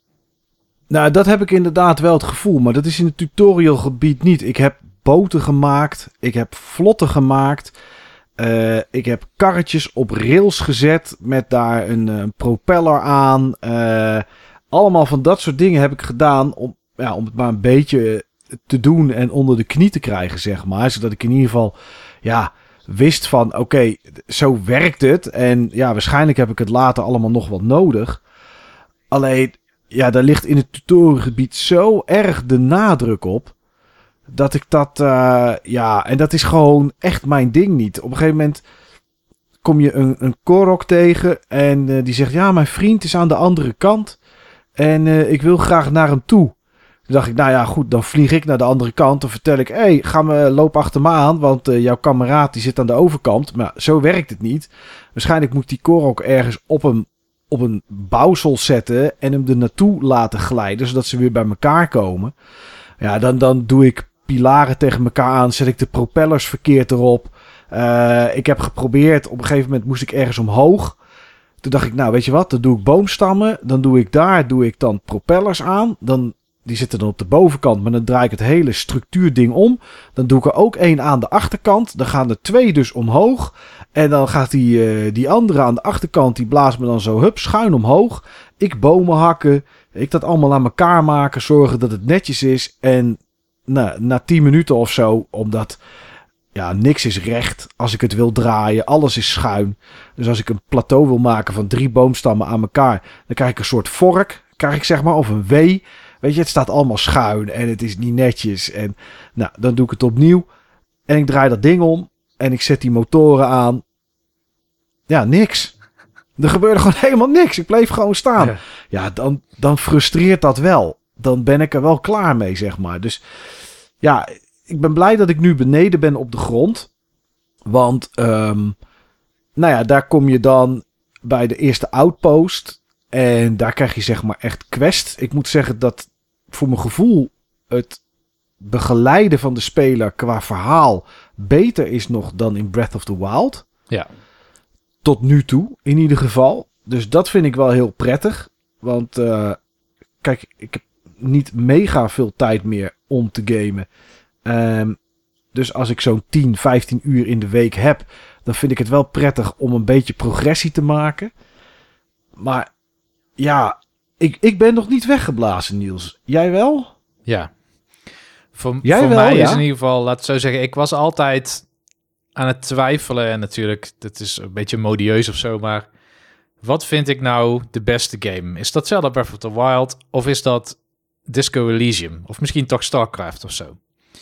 Ja. Maar omdat ik Tears of the Kingdom beter vind dan Breath of the Wild, is volgens mij dat dilemma voor mij opgelost. Wat vind je beter aan Tears of the Kingdom dan aan Breath of the Wild? Nagenoeg alles. Ik denk dat er één aspect is wat ik mis van Breath of the Wild. En dat is eigenlijk de, de sereniteit van de wereld en de ervaring. Dus in Breath of the Hmm. Wild is eigenlijk alles is ja, op zeg maar wat meer hele moeilijke puzzels of weet ik veel, een eindbaasgevecht na of zo. Maar al die uitgestrekte weilanden en dan die paarden die dan rennen en dat je een boerderijtje vindt en zo. Dat vond ik zo ontzettend ontspannend. Ik kon gewoon soms gewoon even ergens gaan zitten om te kijken naar hoe de zon onderging. Gewoon puur omdat het mooi was. Ja. En deze wereld is best wel aangetast. Hij is ook Mhm. extreem groot trouwens. Ehm, Groter dan Breath of the Wild? veel groter. Ja. Oké. Het is niet alleen die Sky Islands die erbij zitten. Nee, ik weet het. Ja, Ja. maar de, ehm, dit soort, laten we zeggen, je vindt ze nog steeds wel, de momenten van sereniteit. Ik had letterlijk, en dat heb ik denk ik nooit eerder gehad in een game, dat ik kippenvel kreeg, dat ik iets zag en dat ik gewoon best wel een soort van randje emotie, emotioneel werd. Mhm. En dat had puur te maken zeg maar, met de schoonheid zeg maar, van de game. Dus ik herkende iets uit Breath of the Wild. En de zon stond op een bepaalde manier. En ja, het voelde zeg maar alsof je, weet ik veel, ehm, in het dorp terugkomt waar je ooit bent geboren. Maar het is helemaal veranderd. Alleen je herkent één ding en dat betekent dan heel veel van je, voor je. Dat gevoel had Ja, ik bij, ja. bij deze game. Dat was echt heel sterk, maar dat gevoel. Ehm, maar dat is, zeg maar, far in between. Omdat er nu heel veel ja, dat ik het even puinzooi noemen, in de weg ligt. Ja, ja, ja. Ehm, Ja, nee, dat is ook zo. Die wereld is natuurlijk, ja, die is door reden X, Y, Z veranderd. En het is rommel. En dat is ook de, dat is ook de reden dat je heel veel bouwmateriaal vindt. Want er is een bedrijf die Hyrule weer opnieuw wil opbouwen. En daardoor liggen er overal planken, wielen en weet ik wat allemaal. Voor jou om mee te rommelen en te spelen. Als speler zijnde. Maar eh, op die manier wel leuk bedacht. Hè? Er is een bedrijf dat het weer op gaat bouwen. En ze hebben alvast overal materiaal la- eh, laten, laten afleveren. Maar ehm, ja, ik heb, ja, ik snap je wel. Alleen ik heb het nog niet. nee, maar dat, ik weet niet. dat kan nog komen. Hè? Ik, eh, laat het zo zeggen, ik ben het niet eens met dat het een crafting game is. Ik, misschien wel in essentie, maar niet in, laten we zeggen, de patronen die crafting games vaak hebben. Want als we het hebben vaak over een crafting game, dan bedoelen we breng twee hout, een stuk glas, een ijzer en riet naar een crafting bench, druk op een knopje en er komt er iets anders. Ja, we hebben het dan over, over dingen als Rust bijvoorbeeld. Of Ark. eh, dat soort games, Ja, zeg maar. dat is veel meer een soort van resource-algelegenheid waar je dan ehm, een soort van alchemie of zo bedrijft. Dus een stofje X wordt Ja. stofje Y. Ja, ja. Ehm, maar ik zie het in Tears of the Kingdom meer als een puzzel. Het is een evolutie Hmm. van dezelfde puzzels. Want je had, eh, zeg maar, tot en met Skyward Sword, die je nu speelt. Ja. Waar nou, speel, speelde. speelde... Oké. Ehm, Ja, ik, die, eh, die, is, die heeft het al afgedaan. maar Maar die, die heeft, zeg maar, nog steeds, zoals vanaf Zelda eh, A Link Between. Nee, die op de Super Nintendo, Ja, ja Link to the Link Past. to the Past. Die heeft nog steeds die patronen, zeg maar, die archetypische patronen waar of er Ja. moeten meerdere schakelaars aan. En zoek maar uit wat er dan op moet, want jij kan maar op eentje, dus iets moet op iets anders. Dat is een blok of een statue. Ehm, of je moet spiegels draaien. Ja, Of of, een bom tegen de muur. Ja, of, of ehm, je moet muren weghalen of juist laten ontstaan door, door een, tegen een kristal te slaan. Maar het is vaak slaan. Ja, nee, een variatie op die patronen. Ja, ja, en ja. wat ik hier mooi aan vind, is ik zie het dus als een puzzel. Hè. Voor mij is het, de uitdaging is, de toren die ik moet bereiken, die is te hoog om op te klimmen en er zitten pikkers omheen. Dus wat ga ik doen? Ehm, en dan is het niet een kwestie van, nou, daar heb je dus object I voor en dat doe je dan. Maar dan is het een kwestie van, je kunnen voorstellen, nou ja, je zou misschien heel erg de lucht in kunnen schieten of zo. En dan, als je je stamina extreem hebt geüpgrade, helemaal met je zeiltje naartoe vliegen. Ehm, maar in dit geval los je het meestal op door iets te gaan bouwen. Wat Ja. ik wel moet toegeven dat qua controls tamelijk lastig kan zijn. Het duurde Ik vind, het, eh, ik vind het heel rommelig. Je kan objecten kan je oppakken en die kan je dan draaien. Alleen als je ze schuin oppakt, dan draai je ze ook schuin. En dan wordt het ook niet meer recht als je het aan elkaar wil maken. En dat vind ik wel, eh, dat vind ik wel een lastig ja, wat hoor, je moet dan moet doen, in feite, maar dat, dat stel je geeft mij tijdsdruk En ik kan 100 uur straks in die game hebben zitten. Maar als je zegt, binnen vijf seconden moet je dit rare schuine ding daar rechtop zetten, dan gaat het me gewoon niet lukken met die controls. Maar Nee. er zit wel een logica achter, want je kan in principe elk object, je, je kan ook nog lopen, weet je wel, en draaien met de camera. En dat draait dus ook om een as. Dus je hebt met die R, heb je, je kan volgens mij om de x-as en om de y-as draaien, maar niet om de z-as. Maar dat kan wel als je daarbij gaat Nee. lopen, zeg maar. En dat Klopt. duurt even en is super onprettig, zoals het werkt. Ja. Ja, nee, dat is het ook. Ja, plus als je iets oppakt om te gaan craften, dan heb je altijd slowdown. De game die dropt naar, naar pff, nou ja, ik heb video erover gekeken omdat ik slowdown merkte en andere mensen zeiden, nou, na de patch en die had ik, merken we helemaal niks meer. Dus eh, geen idee wat er bij jou aan de hand is. Dus ik zit te kijken eventjes naar Digital Foundry en je ziet als je iets oppakt, dan is het heel vaak zakt het gewoon naar de 20 frames per seconde.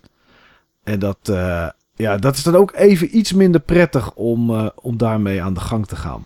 Ja, nou, ik ben Ja. het type die dat niet merkt, maar ik ben zo gefocust op mijn doel, zeg maar, omdat het de tijd staat ongeveer stil in dat, in dat die periode. Dus je kan gewoon heel duidelijk concentreren op hoe dat object precies moet draaien. Dus ik had wat minder last daarvan, laat ik het zo stellen. Ja, Maar ik kan Ja. me wel voorstellen, zeg maar, als het je stoort, dan ja ik, ik, kan, ik kan het niet niet zien. Ja. Dat is mijn probleem. Ja. Ja. Maar om een voorbeeld te noemen deze ochtend. Hè, ik zat in een shrine en overigens die shrines gaan bijna altijd wel over iets bouwen. Mhm, Dus- Jawel, dat weet ik wel. Maar het is niet, het is volgens mij, althans wat ik, waar ik tot nu toe zelf geweest ben, is het niet zo dat ik een, hopelijk, maar misschien komt het nog, dat ik drie planken aan elkaar, een motor eraan, eh, dan naar de overkant vliegen en terwijl die in de lucht is, iets reverse. Tenminste, dat heb ik volgens, dat heb ik nog niet gezien. Misschien komt dat nog. Maar Nee, ik ook niet. Maar ik was vanochtend bezig met... ehm, ik had een, een, een soort kamer in een shrine. En eh, je hebt altijd twee... ehm, je hebt altijd een, een soort chest of zo die je kan bereiken. Dat is een soort Ja. van side award. Maar daar moet je iets speciaals voor doen. ja, klopt. Dat doe ik ongeveer altijd. Behalve als ik hem echt niet zie, dan denk ik, ach, laat maar zitten. Maar als ik, als ik de kist helemaal heb gezien, dan ga ik hem ook halen. En in deze kamer, ik had, je moest eigenlijk een, een bal uit een soort van kloof naar boven halen en moet daar ergens in een gat komen. Dat is niet heel moeilijk met een hindernisbaan of zo, maar die moet daar gewoon komen. De uitdaging is, hoe krijg je die bal naar boven? En deze shrine draaide voornamelijk om luchtballonnen. Dus je, een luchtballon, die kun je vastmaken aan een plank en dan moet je dan vuur bij doen en dan komt er warme lucht in die ballon en dan stijgt het hele zwikje op. Maar goed, physics en zo, dus de plank gaat scheef als je de, de, de laat zeggen, de lood niet goed verdeelt. Maar goed, is overal wel mee om te gaan. Alleen, ehm, ik kreeg de oplossing niet helemaal door, zeg maar, toen ik 's ochtends aan het ontbijten was. En toen moest ik eh, naar de trein lopen. En dat vind ik de magie van dit spel. De hele route die ik heb afgelegd, was ik alleen maar aan het malen over die puzzel.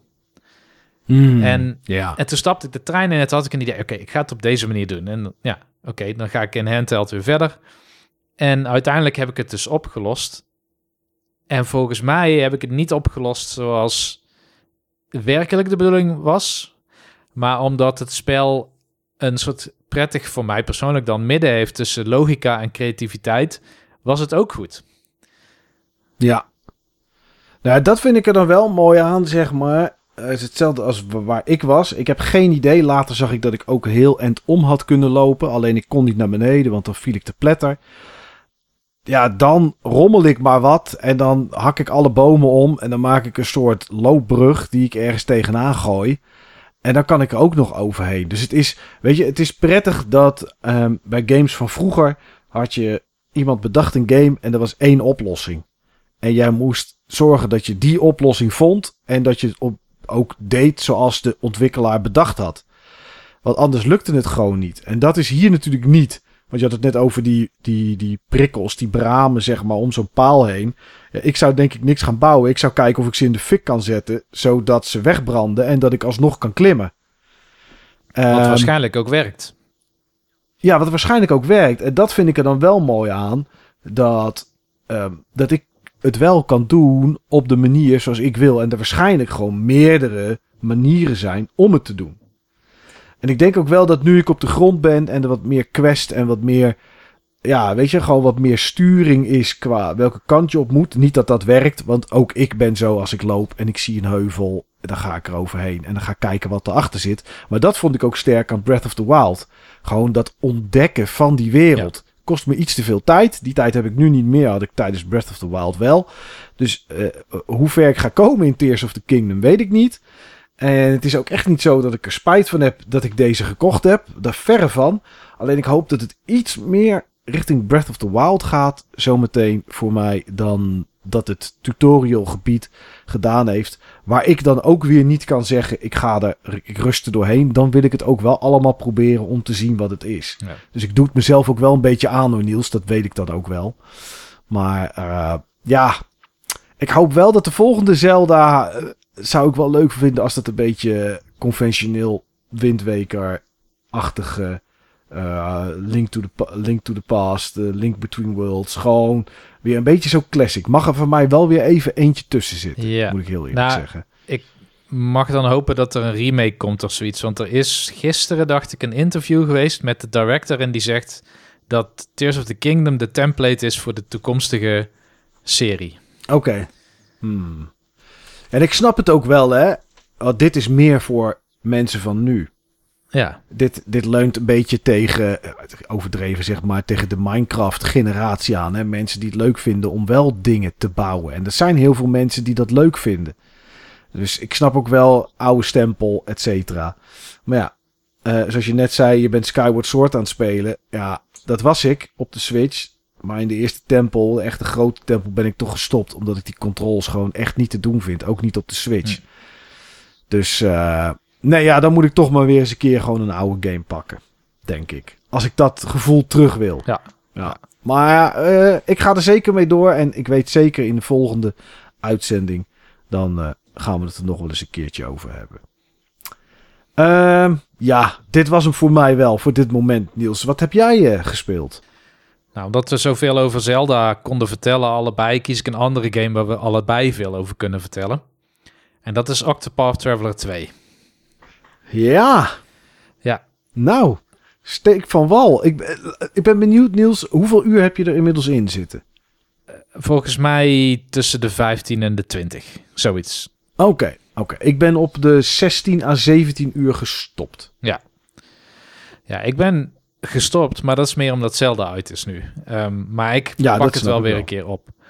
Um, voor mij is het echt een soort van thuiskomen game, want laten we het zo zeggen, het doet niet heel veel anders dan Octopath Traveler 1. Dus ik zie het als meer een soort van grote expansion. En natuurlijk zitten wel wat extra mechanics in, maar ook alles is heel bekend. Je kiest een van acht poppetjes, dan start je in een werelddeel en dan heb je een verhaaltje dat om dat poppetje draait. En dan is dat chaptertje af en dan mag je door de wereld heen om andere poppetjes te vinden bij wie je dan eerst het verhaaltje gaat doen. En dan sluiten ze je aan bij de party en dan kun je vervolgens weer, nou ja, een hele party bij elkaar, eh, zeg maar, uh, vinden. En hopelijk van al die characters, al die verhalen, die losstaande verhalen, die als het goed is iets beter verwoven zijn, deze keer met elkaar beleven. En ik wist dat jij was begonnen met, um, ik weet al niet meer hoe die heet, joh die scholar. Uh, Oswald. Oswald, ja. Ja. En ik had vorige keer, dus bij Octopath Traveler 1, had ik ook de Scholar. En dat is fijn, want dan heb je iemand en die kan vanaf het begin van het spel al Area of Effect damage doen. En, en ook uh, uh, magic damage, wat... Ja, je hebt heel veel soorten melee je hebt ook een paar soorten magic, maar die kan volgens mij bijna alle soorten. Dus het is een hele goede ja, plus, damage dealer. Ja, plus dat als je uh, begint met de Scholar, hij altijd aan het begin van de battle een spel cast, waardoor hij een van de zwakheden van de tegenstanders laat zien. Dus je weet altijd in ieder geval een punt waarop je ze goed kan aanvallen, zeg maar. Ja, ja ik heb expres daarom een heel ander karakter gekozen, zodat ik de Scholar echt moest verdienen, zal ik maar zeggen. Ja, ja, ja, ja. Daarvoor had ik nu de Scholar gekozen, want in Octopath Traveler 1 begon ik volgens mij als Hunter toen. Hmm. Nee, als um, healer begon ik toen. Ik weet niet meer wat daar de naam van was, maar... Dus ja, nee, dat heb ik ook anders gedaan inderdaad. Ja, Nou, ik heb niet gekeken naar wie zijn die poppetjes dan precies en waar beginnen ze, want ik wilde tamelijk blind door die wereld. Een beetje net als in Breath of the Wild en in Tears of the Kingdom. Ik wilde niet weten waar is alles, maar ik Nee. wilde het ontdekken. Ehm, dus ik koos eigenlijk door bijna door mijn wimpers heen te kijken, gewoon voor een of ander poppetje links. En dat was eh Acnia. en Acnia is een dancer. Oh, ja. ja. Vond ik een minder verhaal. Ik kan niet eens per se herinneren waar het over ging, maar zij moest, Oh, zij ging weg of zo om te dansen. Dat was het verhaal. klopt. Ja, zij wil eh, haar moeder, dit was een wereldberoemde danseres, maar eh, eh, is nooit teruggekomen. Nee, is overleden volgens mij. En zij wil in de voetstappen, of eh, de, ja, in de voetstappen van haar moeder treden. Haar vader vindt dat niks. Maar uiteindelijk zegt hij, nou ja, ga maar. Eh, en dan gaat zij weg de wereld in om een wereldberoemde danseres te worden. En er komen natuurlijk nog meer chapters of zo, maar dit is in ieder geval de introductie van dit. Ja, dat is de start. Ja. Ja, ja. Nou, ik heb dat, die introductie gedaan en dan begint voor mij eigenlijk wat ik het tofst vind. En dat is namelijk die wereld gaan verkennen. Dus ik Ja. besloot om, zonder te weten wat er precies dan zou gaan komen, om dan meer richting het zuiden te trekken. En dan via de zuidkust naar het, eh, naar het oosten te gaan. En het eerste wat je dan tegenkomt, is een koninkrijk dat een beetje lijkt, het heet Koe overigens, maar het lijkt een klein beetje op Zuidoost-Azië qua esthetiek. Misschien wel eigenlijk gewoon Japan, omdat het een soort van samurai village Ja. is. Klopt. Eh, Hikari heet die, eh, die persoon.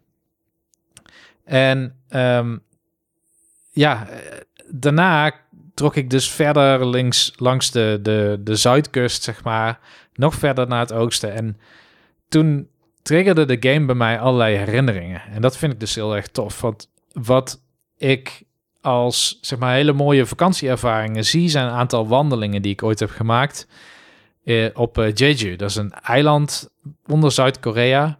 Dat is eigenlijk eh, een soort van hiking-eiland, zal ik maar zeggen, wat een vakantiebestemming is voor Zuid-Koreanen. Ehm, Mhm. En daar heb je een route of 24. Ik heb er een aantal van gelopen. Niet altijd alleen, maar ook soms met eh, nou, bijvoorbeeld eh Netrunner. Ehm, Ja. En gewoon de sfeer om langs een rotskust te lopen voor uren achter een stuk. En dan af en toe ehm, een paadje in te slaan. En dan kom je misschien bij een of ander parkje wat je niet had verwacht dat daar zou liggen, zeg maar. Maar dat gevoel, dat triggerde dus Octopath Traveler 2 heel sterk bij mij. Ja, dat is mooi. Het volgen van paadjes. Want het is gewoon paadjes volgen, zeg maar, over de hele wereld heen. Ja, ja dat, dat klopt. De, de, de, de, de wereld waar je loopt tussen de steden door zijn inderdaad gewoon paden. Je kan soms een klein beetje er vanaf om een kistje te vinden. Eh, maar voor de rest loop je gewoon over de paden en lees je de, de, de borden die jou de weg wijzen van... hé, hey, naar links is, eh, is dit dorpje, naar rechts is dat en eh, naar, naar, nou ja, naar, naar boven is dit. Ja, en dan kies je gewoon een kant op en dan kan je die kant op lopen. Ja. Ja.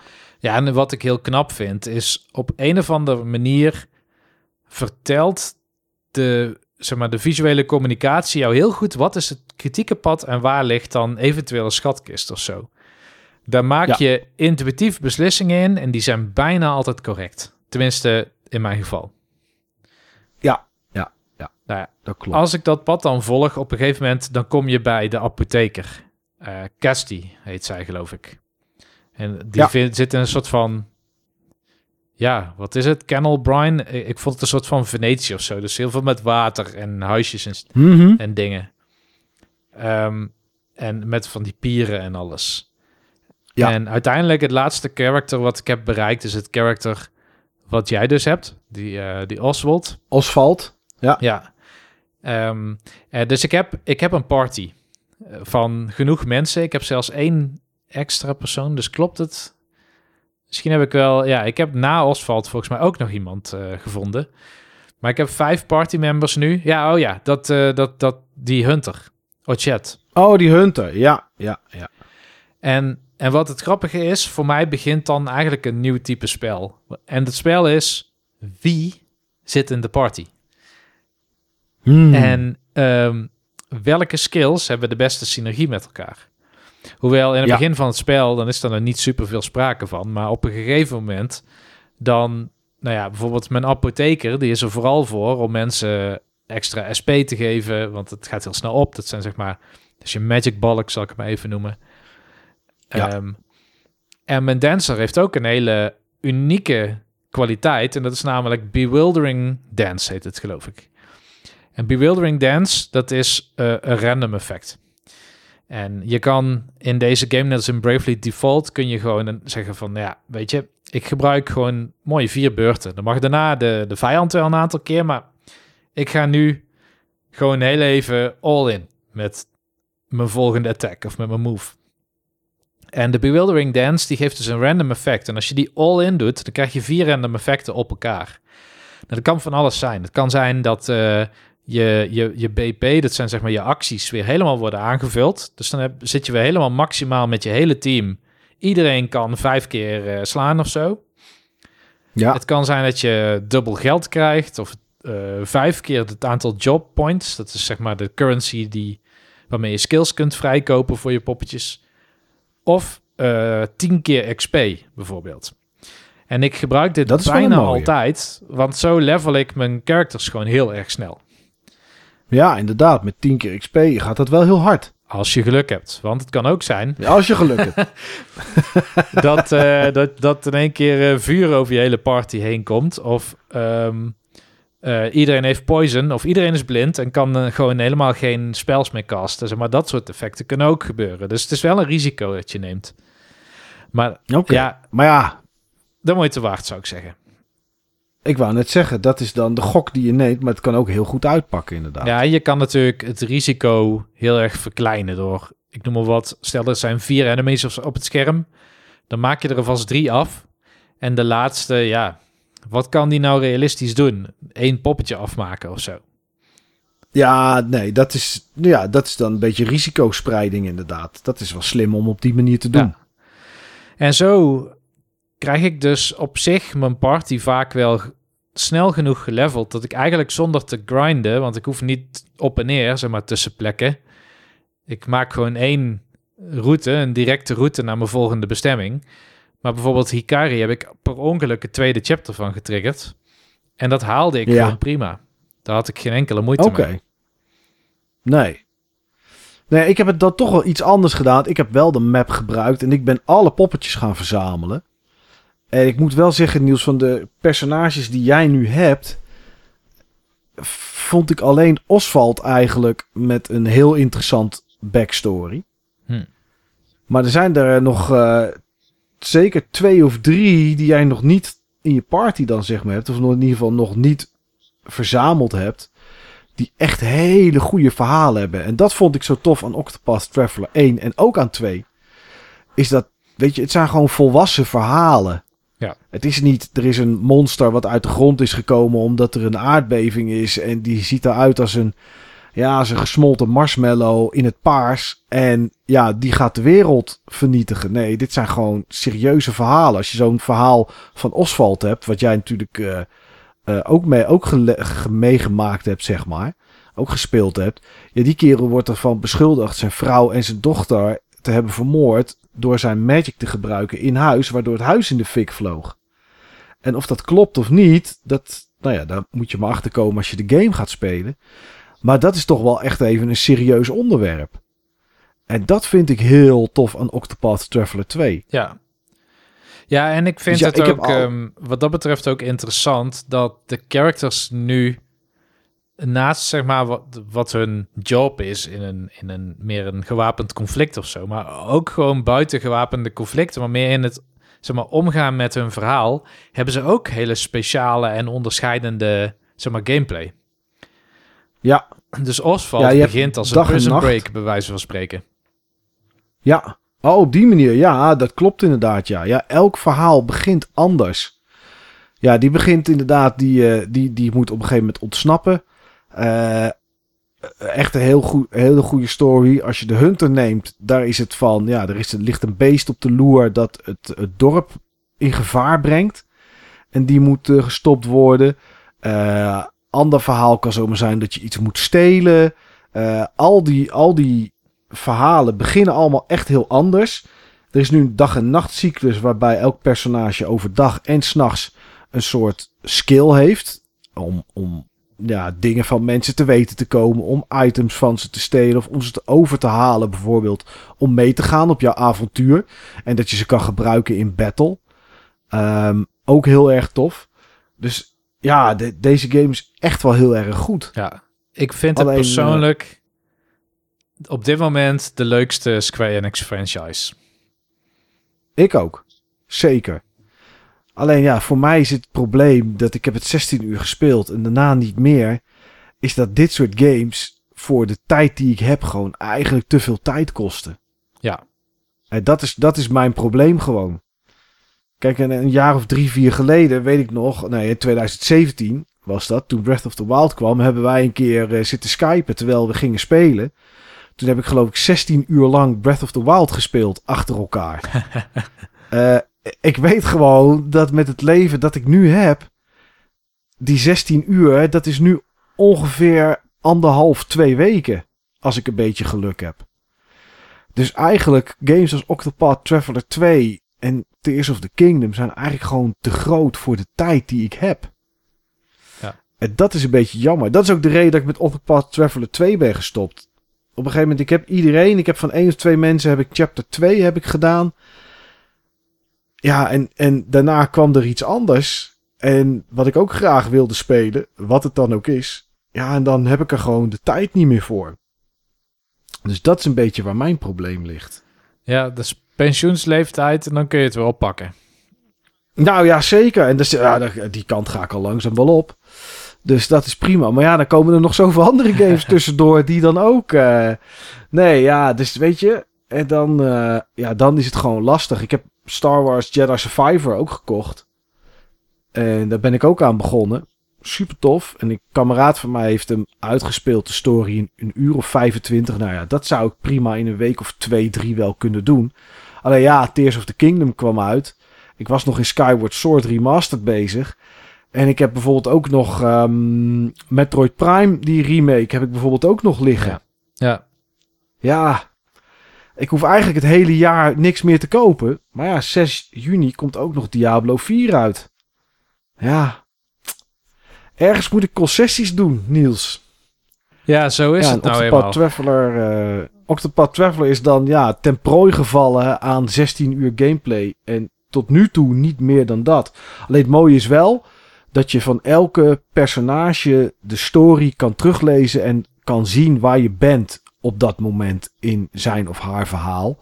Dus het- ik denk niet dat het een game is die moeilijk is om bijvoorbeeld over een maand of zo weer eens op te pakken en een paar uur te spelen.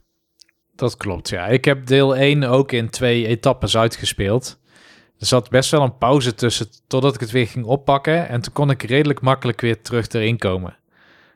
Ja, ja, ja. Dus ik denk dat dat hier ook wel, eh, dat het hier ook wel bij, eh, bij gaat gebeuren. Ja.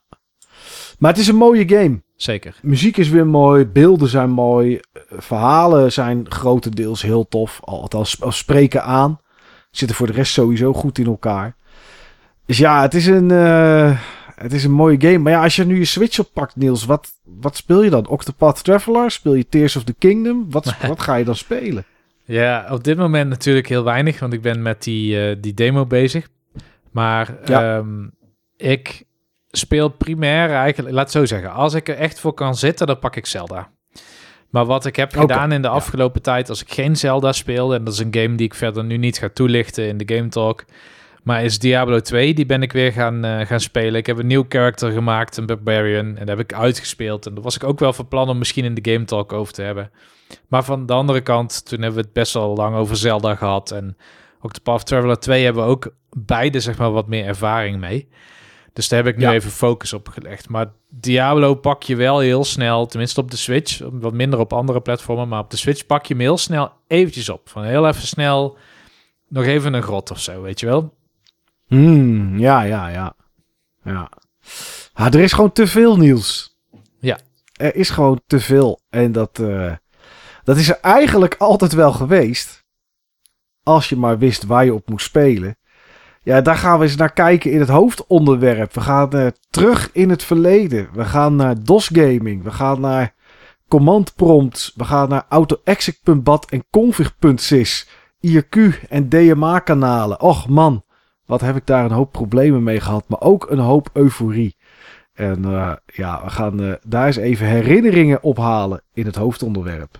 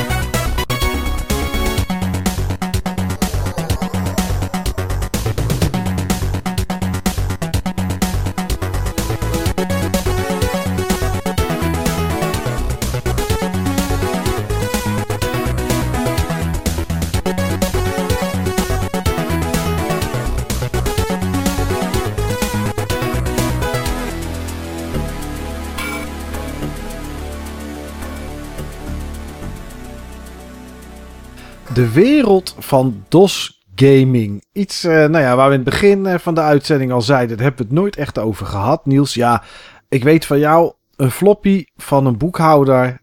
Uh, ja. Maar dat is het ook eigenlijk. Meer dan dat hebben we het eigenlijk nooit zo heel veel over gehad. Ik denk dat ik een jaar of drie, vier geleden een keer het gehad heb over een laptop die ik toen heb gekocht. Waarbij ik probeerde om weer terug in DOS gaming te komen. Wat uiteindelijk ook gelukt is, maar waar wel een hoop, hoop werk voor nodig was om het een beetje te krijgen zoals ik wilde. Maar ja, de geschiedenis en hoe we ooit begonnen zijn en dat soort dingen, daar hebben we het nooit echt over gehad. En ja, dat moest toch een keertje. En ik vind het een super mooi onderwerp. En in de aanloop alleen al hier naartoe, Niels, alle dingen die ik las waren allemaal oh ja momentjes. en oh ja dit. En dat is toch eigenlijk, geeft toch wel aan dat het echt wel een belangrijke periode was. Ja, het was een hele speciale periode, denk ik, als je gamer was. Want je moest er ook heel tech-savvy voor zijn, in tegenstelling tot tegenwoordig. Ja, ja, dat klopt. Want nu, als je nu een PC koopt, dan uh, vertelt Nvidia en de AMD utilities vertellen je als er een driver update is. Uh, je hoeft niet meer na te denken hoeveel devices je aan een USB-poort hangt. Je hoeft ja, je Windows update zich vanzelf. Als er problemen zijn, kan Windows eh, wel wat dingetjes hier en daar oplossen. Er zijn nog genoeg dingen die mis kunnen gaan, hè? Zo is het niet. Alleen, ja, hoeveel mensen waren er vroeger niet die een PC aanzetten? Dan werd DOS geladen. En het enige wat ze zagen was C dubbele punt backslash en een grote dan teken. En dan een knipperende pointer. En dan moest je het maar bedenken. Ja. ja. Ja, dat is toch wel heel anders dan wat het nu tegenwoordig is. Maar laten we eens helemaal naar het begin gaan van DOS Gaming. Ben jij ooit op DOS begonnen met gamen, Niels? Of was dat niet jouw begin van het gamen? Um, volgens mij was dat het begin van het gamen, ja. Oké, dus voordat jij op PC ging gamen, was het niet zo dat je een console had of bij iemand daarop speelde of wat dan ook. PC DOS gaming was echt jouw begin dus. Nou, ik zou best wel eens. Ik, ik kan me herinneren dat er een Commodore 64 was. Maar volgens mij ben ik daar wat later mee gaan spelen dan mijn. Of mijn. Dan, laten we zeggen, het kassasysteem van mijn ouders. ja. Wat een MS-DOS systeem was. En waar je net al bij aangaf, inderdaad. Een boekhouder heeft ooit een floppy op het bureau laten liggen. Dat was voor mij bedoeld. En er stond een. Uh, of er lag een briefje bij Er stond in dat je A dubbele punt moest tikken, dan op enter moest drukken en dan dir en dan op enter moest drukken. En dat er dan allemaal titels van spelletjes stonden. En hij had een voorbeeld, volgens mij Paratrooper of zo. Als je dat dan intypt en je drukt op enter, dan start het spel. Snapte je toen ook al wat A dubbele punt deed als je dat intikte? Um, niet direct, maar zonder uitleg of zo ga je wel een klein beetje zeg maar die taal begrijpen die zeg maar een operating system uit die tijd had. Dus je kon wel zien dat als je C dubbele punt had en deed dan der, dan zag je iets anders ontstaan dan wanneer je A dubbele punt deed en dan der. En die A dubbele punt was soort van gekoppeld aan of dat die disketten nou wel of niet in dat station zat. Dus bij mij landde vrij intuïtief van oké, je hebt schijnbaar verschillende plekken waar bestanden zouden kunnen staan. En nou ja, nu noemen we dat dan een drive of iets dergelijks. Ehm, die heeft een, uh, een getal en zo probeer je ook B-dubbele punten. Dat doet niks. Maar ja, daar zat, moest dan zo'n hele dikke flop of zo'n grote, zeg maar, zo'n brede in. Ja, ja, zo'n vijf en een kwart. Als je een disk drive, een vijf en een kwart disk drive had, wat had je die niet, ja, dan, uh, dan gaf hij gewoon aan dat, de, dat de letter niet, dat de drive niet bestond. Ja. En net zo goed trouwens, als dat je op een gegeven moment intuïtie krijgt voor wat de drager van de data is, begin je op een gegeven moment ook automatisch te leren wat een executable is en wat niet. Want het ene bestand kun je intikken en dan start een spel. En het andere spel of het andere bestand waarvan je de naam intikt, start het niet. En dan kom je erachter, wacht, als er .exe achter staat, dan start hij op. Ja. Ja, .exe of .com, dan kan je het uitvoeren. .com inderdaad. En, en dan leer je dus veel meer over, oké, je hebt bestanden en die zijn er om iets te starten. Je hebt bestanden en die zijn er omdat die worden gebruikt door een ander bestand dat start. Ja, ja. Is dat ook een beetje hoe je dat dan geleerd hebt, zeg maar? Is dat echt jouw, jouw manier geweest om een beetje je wegwijs te maken door, door, door het DOS-systeem? Ja, bij mij wel althans, want het heeft daarna best wel lang geduurd. Ik denk tot ik een keer kennis maakte met Windows of zo op de middelbare school. Of niet op de middelbare school, de basisschool. Um, ja, ik ben heel laat gaan experimenteren, zeg maar. Dus voorbij die disketten bestond er voor mij niks in de eerste paar jaar. Hmm, oké. Is dat, en is die disketten dan al die tijd gebleven? Of kreeg je op een gegeven moment ook wel andere diskettes met meer games erop? Of heb je echt heel lang met die ene floppy uh, gezeten? Zolang als dit computer als kassasysteem werd gebruikt, had ik alleen die flop. Um, toen op een gegeven moment, toen toen uh, kwam er een ander kassasysteem. Ik weet uh, dat het een 386 was, zeg maar. Dus best wel een sprong. Dus de hele 286-generatie mm. overgeslagen. En toen kreeg ik die Philips um, CGA XT8086 computer. Um, met die disketten natuurlijk. En dan heb je veel meer tijd ja. om achter die computer te zitten en dat ding echt te leren kennen dan wanneer het een kassasysteem is omdat je dan overdag daar gewoon je handen vanaf moet houden. Um, ja, ja, dan kan je hem niet gebruiken. Ja, en, en toen ontdekte ik, zeg maar, klasgenoten die hadden dan ook games. En sommigen die waren al wat verder met hoe je dan, ja, dat, dat het dan op een andere diskette kan staan. Of dat je dat misschien naar je harde schijf kan kopiëren, zodat je die diskette weer terug kan geven aan degene van wie het hebt geleend, et cetera. En zo kwam je dus inderdaad aan andere games, omdat andere mensen die hadden. Mm, Oké. Ja, bij mij ging dat heel, nou ja, helaas niet zo zeg maar. Mijn, mijn begin van gamen was Commodore 64 en, um, en Amiga. Het was bij mij, ik ben best wel laat pas eigenlijk in PC gaming gestart. En dat was toen ik al 17 was. Ja. Um, want toen ging ik, um, ik, ik nou, ik had mijn middelbare school afgemaakt. En daarna ja, ging ik dan opleiding doen. En dan ging ik maar iets met computers doen. Ja, ik wist voor de rest niet zo goed wat ik moest doen. En dat vond ik toch wel heel erg interessant. En toen ging ik stage lopen bij een, uh, bij een bedrijf in, uh, in Zoetermeer. En op een gegeven moment had ik daar een, uh, een 286 meegenomen om thuis een beetje mee te rommelen. En dat was inmiddels was dat, ja, dat was eigenlijk spul wat normaal de prullenbak, de prullenbak in zou gaan. Want ja, we zaten, we zaten al in het 486 tijdperk op dat moment. Dus ik ben daar best wel laat mee, uh, maar laat mee begonnen. Um, maar op die 286 had ik toch redelijk wat aan de praat. Ook omdat, nou ja goed, het was ook een beetje mijn werk. Ik zat toen op de installatieafdeling. Dus ja, als er, uh, dat was nog ja, in de tijd dat mensen computers kochten. En het was voor bedrijven. En die dan van tevoren geïnstalleerd werden. Dat gebeurt nu nog steeds wel veel. Maar tegenwoordig heeft bijna iedereen een laptop. En uh, hoeft er alleen maar een sticky in. Of zit het in Windows, zit het in, in Intune van Microsoft. En uh, ja, spoelt dat ding gewoon in. Je logt in met een account en je bent klaar. Dan heb je je Windows. Maar vroeger werd dat natuurlijk geïnstalleerd. En er moesten drivers op en dat soort dingen. Dus ik was er wel redelijk behendig al, zeg maar, mee. Omdat we dat op school hadden gekregen. En ik had een 286. En ja, daar had ik uh, Pinball Dreams volgens mij op. Of Pinball Fantasies. En dat draaide, nou, matig, maar redelijk. En ik had er een modem in, zodat ik BBS'en kon inbellen. Dat vond ik toch wel heel erg interessant altijd. Uh, geen geluidskaart.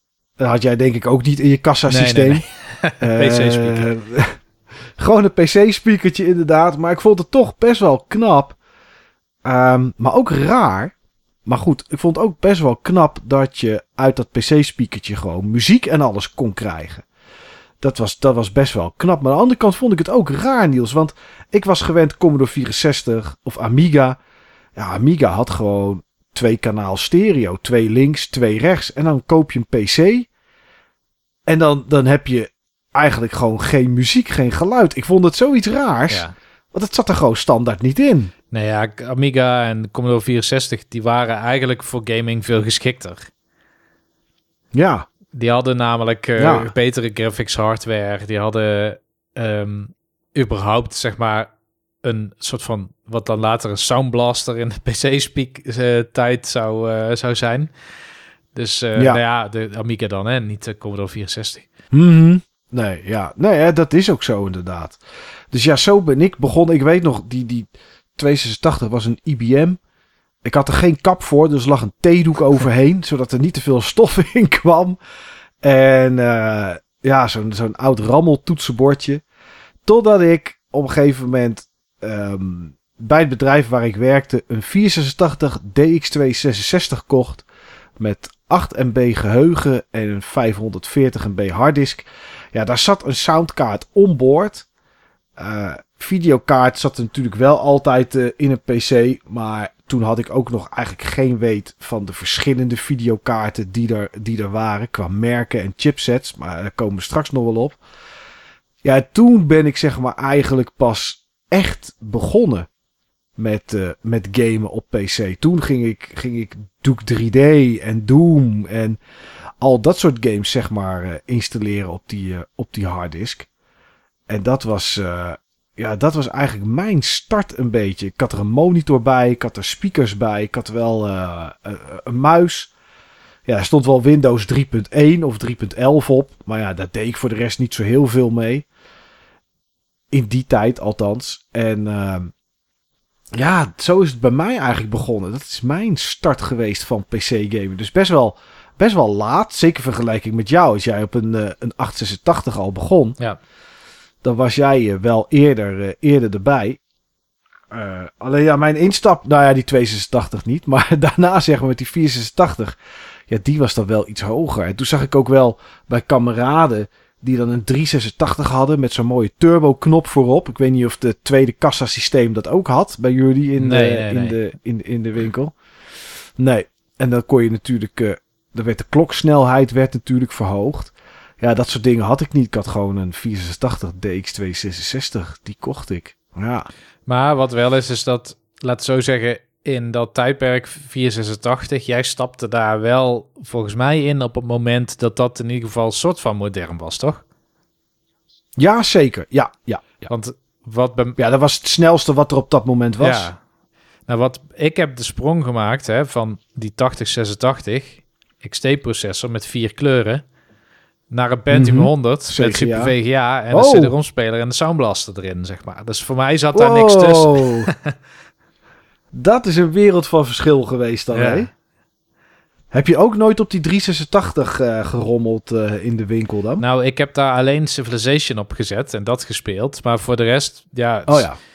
Kijk, ik, ik was ook niet super veel bezig met gaming in die tijd, zeg maar. Dus ja, het is wel de start van de gaming. En er zijn wel wat games als uh, Alley Cat en uh, Xenon 2 en SimCity en zo. Die kon ik op mijn Philips CGA XT spelen. Maar veel Mhm. voorbij dat was het niet. Zo Monkey Island was de enige, zeg maar, een beetje, laten zeggen, volwassen game die ik kon draaien. Ik kon niet eens Commander Keen spelen, om zo maar eens iets te zeggen. Oh, jeetje. Ja, ja, terwijl dat toch een vrij basis DOS-spelletje Ja, was. die, die mocht ik overigens wel op die 386 doen. Dus Commander Keen en Civilization, die speelde ik. Maar voorbij dat was ik eigenlijk alleen maar aan het programmeren. Voornamelijk op die CGA, maar ook een beetje op die 386. Want het was gewoon allemaal wat, wat, wat soepeler, zeg maar. Het programma start gewoon überhaupt op. Ik kan me herinneren Ja. dat ik gewoon, terwijl mensen probeerden die computer te gebruiken... eh, vond ik het een heel goed idee om een soort van eh kassa voorraad inventaris systeem te bouwen in, eh, in Basic. Oké.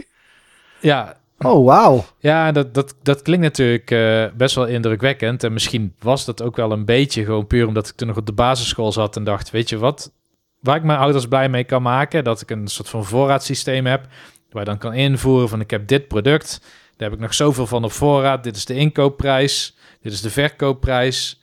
En dat die dan eh, ja, eigenlijk laat zien eh, hoeveel waarde je nog zeg maar, in je winkel hebt staan. Ehm, en wat je hebt verkocht aan het einde van de dag. Oké, echt een, gewoon een soort database systeem dus, Niels.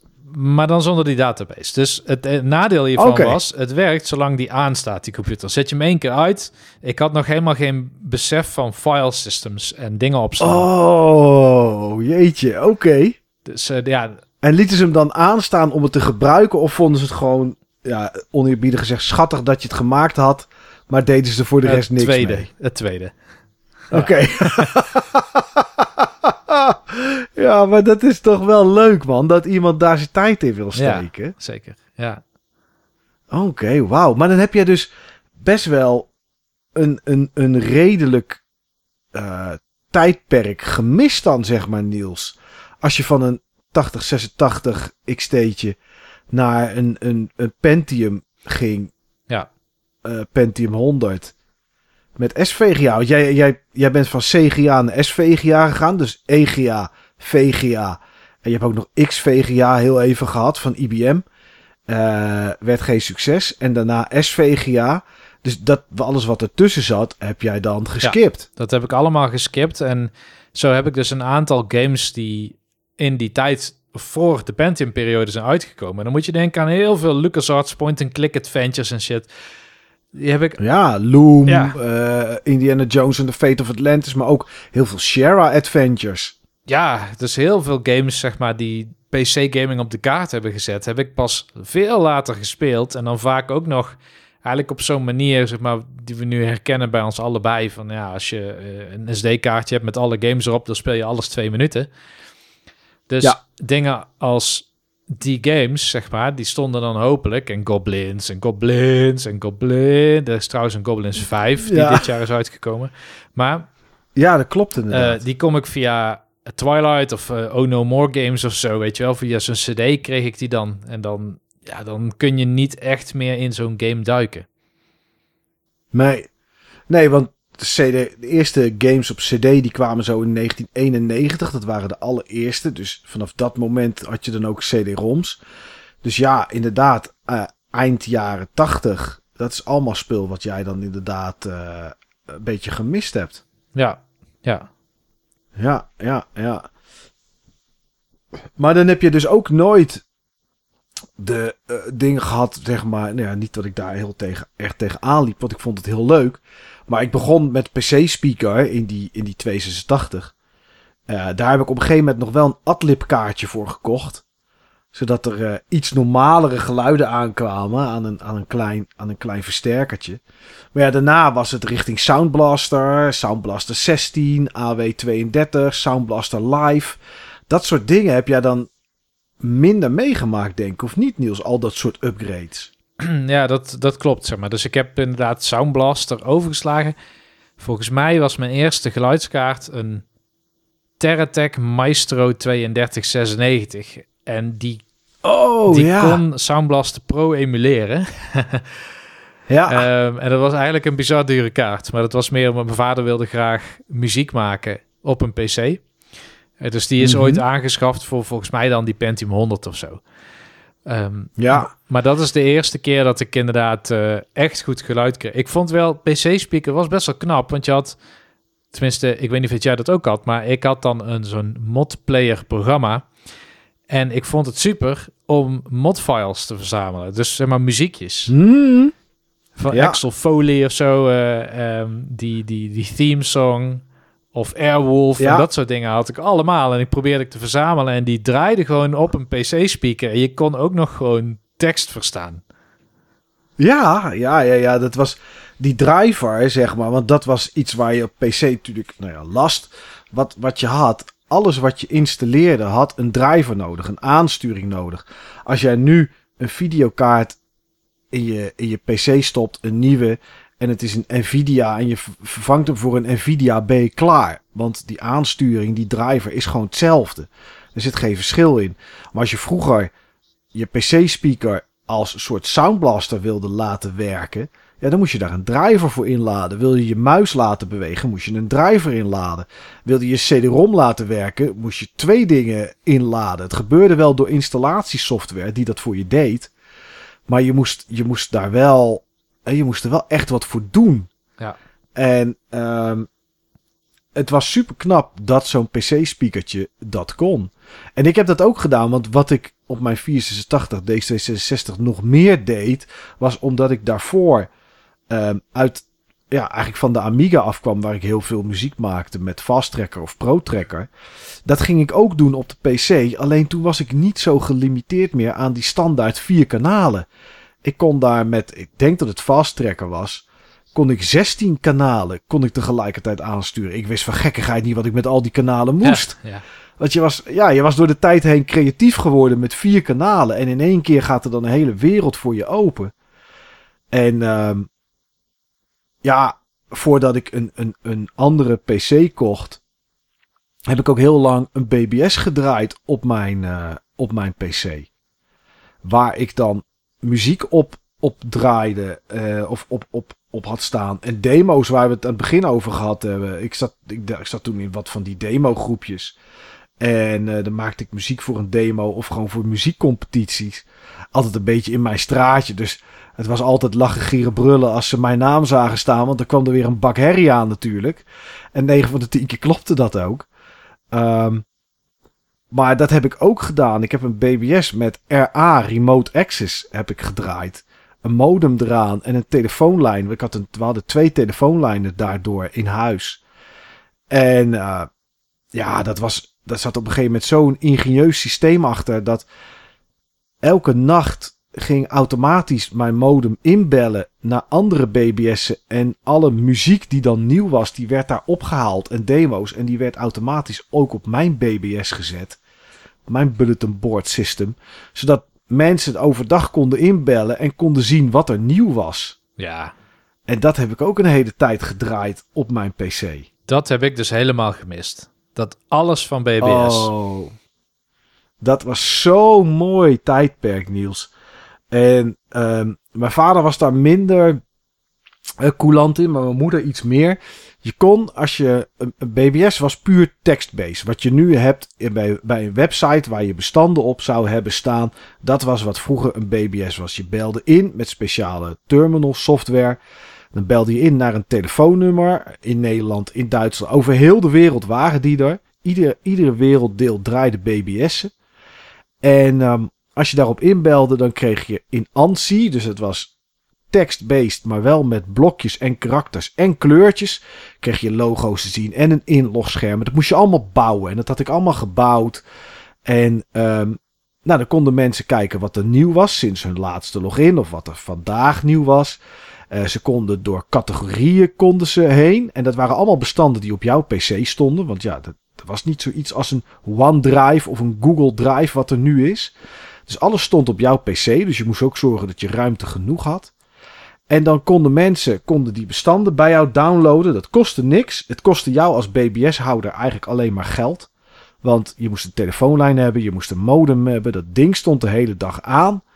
En ehm, s'nachts was je zelf aan het inbellen om op andere plekken die bestanden op te halen. Plus, als er iemand ingebeld was op jouw PC, kon je niks anders. Je kon er niet zelf mee rommelen op dat moment. Dus je was hem eigenlijk kwijt ook nog eens. Dus eigenlijk moest je er twee hebben. En um, ja, dan kon je ook chatten. En dan zaten we wel eens te eten. En dan hoorde je het muziekje afgaan van die iemand wilde chatten. En dan ging ik heel snel door eten. En dan keek ik al zo naar mijn ouders. En dan zei mijn moeder, ah, ga maar. mijn vader was daar nooit zo mee eens. Maar mijn moeder zei, ah, ga maar. Ja, en dan zat je gewoon soms één op één met mensen een half uur te chatten. Kan zijn dat het iemand uit Brazilië was die één of twee keer in de week bij jou inbelde om wat nieuws op te halen en die gewoon even wilde bedanken voor je BBS. Het kon ook zijn dat het mensen waren uit de demo scene die, uh, die iets nieuws hadden of die even wilden overleggen over een party die eraan kwam, over zo'n demo party of zo'n demo slash landparty. En dat, ja, dat gebeurde allemaal daar. Er was geen uh, internet chatkamers en dat soort spul. Dat was er allemaal nog niet. Waar je met allerlei mensen tegelijkertijd kon praten. Dus dit was de manier om met mensen uit de demo-wereld te communiceren. Ja, dat was geweldig nieuws. Wat zonde dat je dat gemist ja, hebt. Ik, ik, ik, kan me wel heel levendig voorstellen hoe dat geweest moet zijn. Gelukkig, zeg maar. Maar ik had het wel mooi gevonden als ik ook maar iets hiervan heb meegekregen. Maar ik heb letterlijk nooit live een BBS gezien. Ja. Ja, man. En dan kwam je thuis van, van werk en dan keek je en dan zag je dat er vandaag 15 mensen hadden ingebeld. Dat was gewoon een soort achievement. Je kon er niks voor de rest voor doen om ervoor te zorgen dat, dat er meer mensen bij jou in gingen bellen. Want ja, weet je, je kon lastig reclame maken. Nou, je kon een soort alliantie aangaan met andere BBS'en. Dat als je uitlogde, kreeg je dan een log-off scherm. En dan kon je dan je kon er alles in zetten wat je wilde. Als je gewoon een middelvinger wilde maken en zei, uh, nou doei, dan was het prima. Uh, maar je kon ook zeggen van, hé, hey, misschien ben je ook geïnteresseerd in dit BBS of in dit BBS. En dan die telefoonnummers erbij. Of een bestandje toevoegen aan de muziek die je binnenkreeg. Dat zat altijd ingepakt in een zip. Daar zat er altijd een .nfo bij, een infofile waar dan iets in stond. Uh, en daar kon je eventueel ook nog een bestandje zelf aan toevoegen als je iets binnenkreeg. Dat het automatisch werd uitgepakt. Dat bestandje werd toegevoegd en weer werd ingepakt. En dan, uh, ja, dan kon je op die manier kon je een beetje je telefoonnummer door de wereld verspreiden. En ja, op die manier kreeg je dan mensen die toch bij jou gingen inloggen. En dat was super gaaf als je dan zag dat er iemand vanuit Brazilië of zo inlogde. Om bij jou wat te gaan downloaden. Ja, super mooie tijd was dat. Echt heel gaaf. Ja. Ik weet nog, mijn BBS heette The Dark Side. En mijn telefoonnummer was 070, was uit Den Haag, 4020256. Dat was het telefoonnummer van The Dark Side. en dan, uh, ja, dan logde je bij mij in. Ja, heerlijk man. Oh, BBS. Ja. Ik had het niet eens op mijn lijstje staan, maar zo, echt, ja, dit zijn, waren ook dingen die ik dan deed met PC. Ja. Oh, baby. Maar ik kan me oh. voorstellen Mooi, dat gewoon veel luisteraars die kennen dit ook gewoon niet. Misschien omdat dat Nee. ook een periode is die aan ze voorbij is gegaan. Of ze hadden überhaupt geen PC of zijn geboren in de internettijd. Dat kan natuurlijk ook. Maar hoe anders was Ja. het toen? Ik- Tekstverwerken op de middelbare school ging in WordPerfect. Ehm 5.1. 5.1. Daar ben ik mee begonnen. Een blauw scherm. Het was Ja. niet wat je see is what you get. Je typt en als je het print wordt het heel anders. Ja, want je had een onderwaterscherm waar codes in konden staan en lettertypes en zo. Het was zeker niet zoals het eruit zag op je beeld, kwam het op papier. Nee. Nee. En, maar fascinerend. En ik, ik kreeg er ook ondersteunende lessen in. En ja, ik gebruikte zelf geen Windows in die tijd. De Windows bestond wel. Ook op de, de CGA-computer. Ik heb het wel eens gewoon geïnstalleerd. Windows 1.0 of zo. Maar Windows Ja. was in die tijd niet een operating system. Het was meer een soort van een applicatiebeheerprogramma. Ja, dat, dat was het ook. Niemand, bijna niemand startte in die tijd, ook in de 486 tot aan Windows 95, startte niemand zijn PC op en kwam dan in Windows. Nee, en technisch gezien, Iedereen- Windows 95 en 98 waren nog steeds eigenlijk een, een shell op MS-DOS en niet een eigen besturingssysteem. Nee, nee, nee. Onder water werd gewoon DOS ingeladen. Als je Windows 98 had en je kocht een nieuwe CD-ROM-speler, dan installeerde je de DOS-drivers, dus de aansturing gewoon van DOS. En dan werd die CD-ROM gewoon van tevoren ingeladen, die driver. En dan had je de CD-speler onder Windows. Ja, ja. Ja, ja. En toen, daar startten we wel allemaal op met, met, met Windows. Maar daarvoor, als je dat had, dan startte je PC op en dan tikte hij in Win.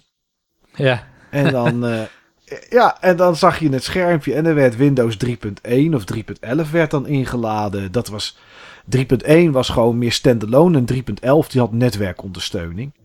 En uh, dus dat zag je bij bedrijven, zag je dat dan heel veel.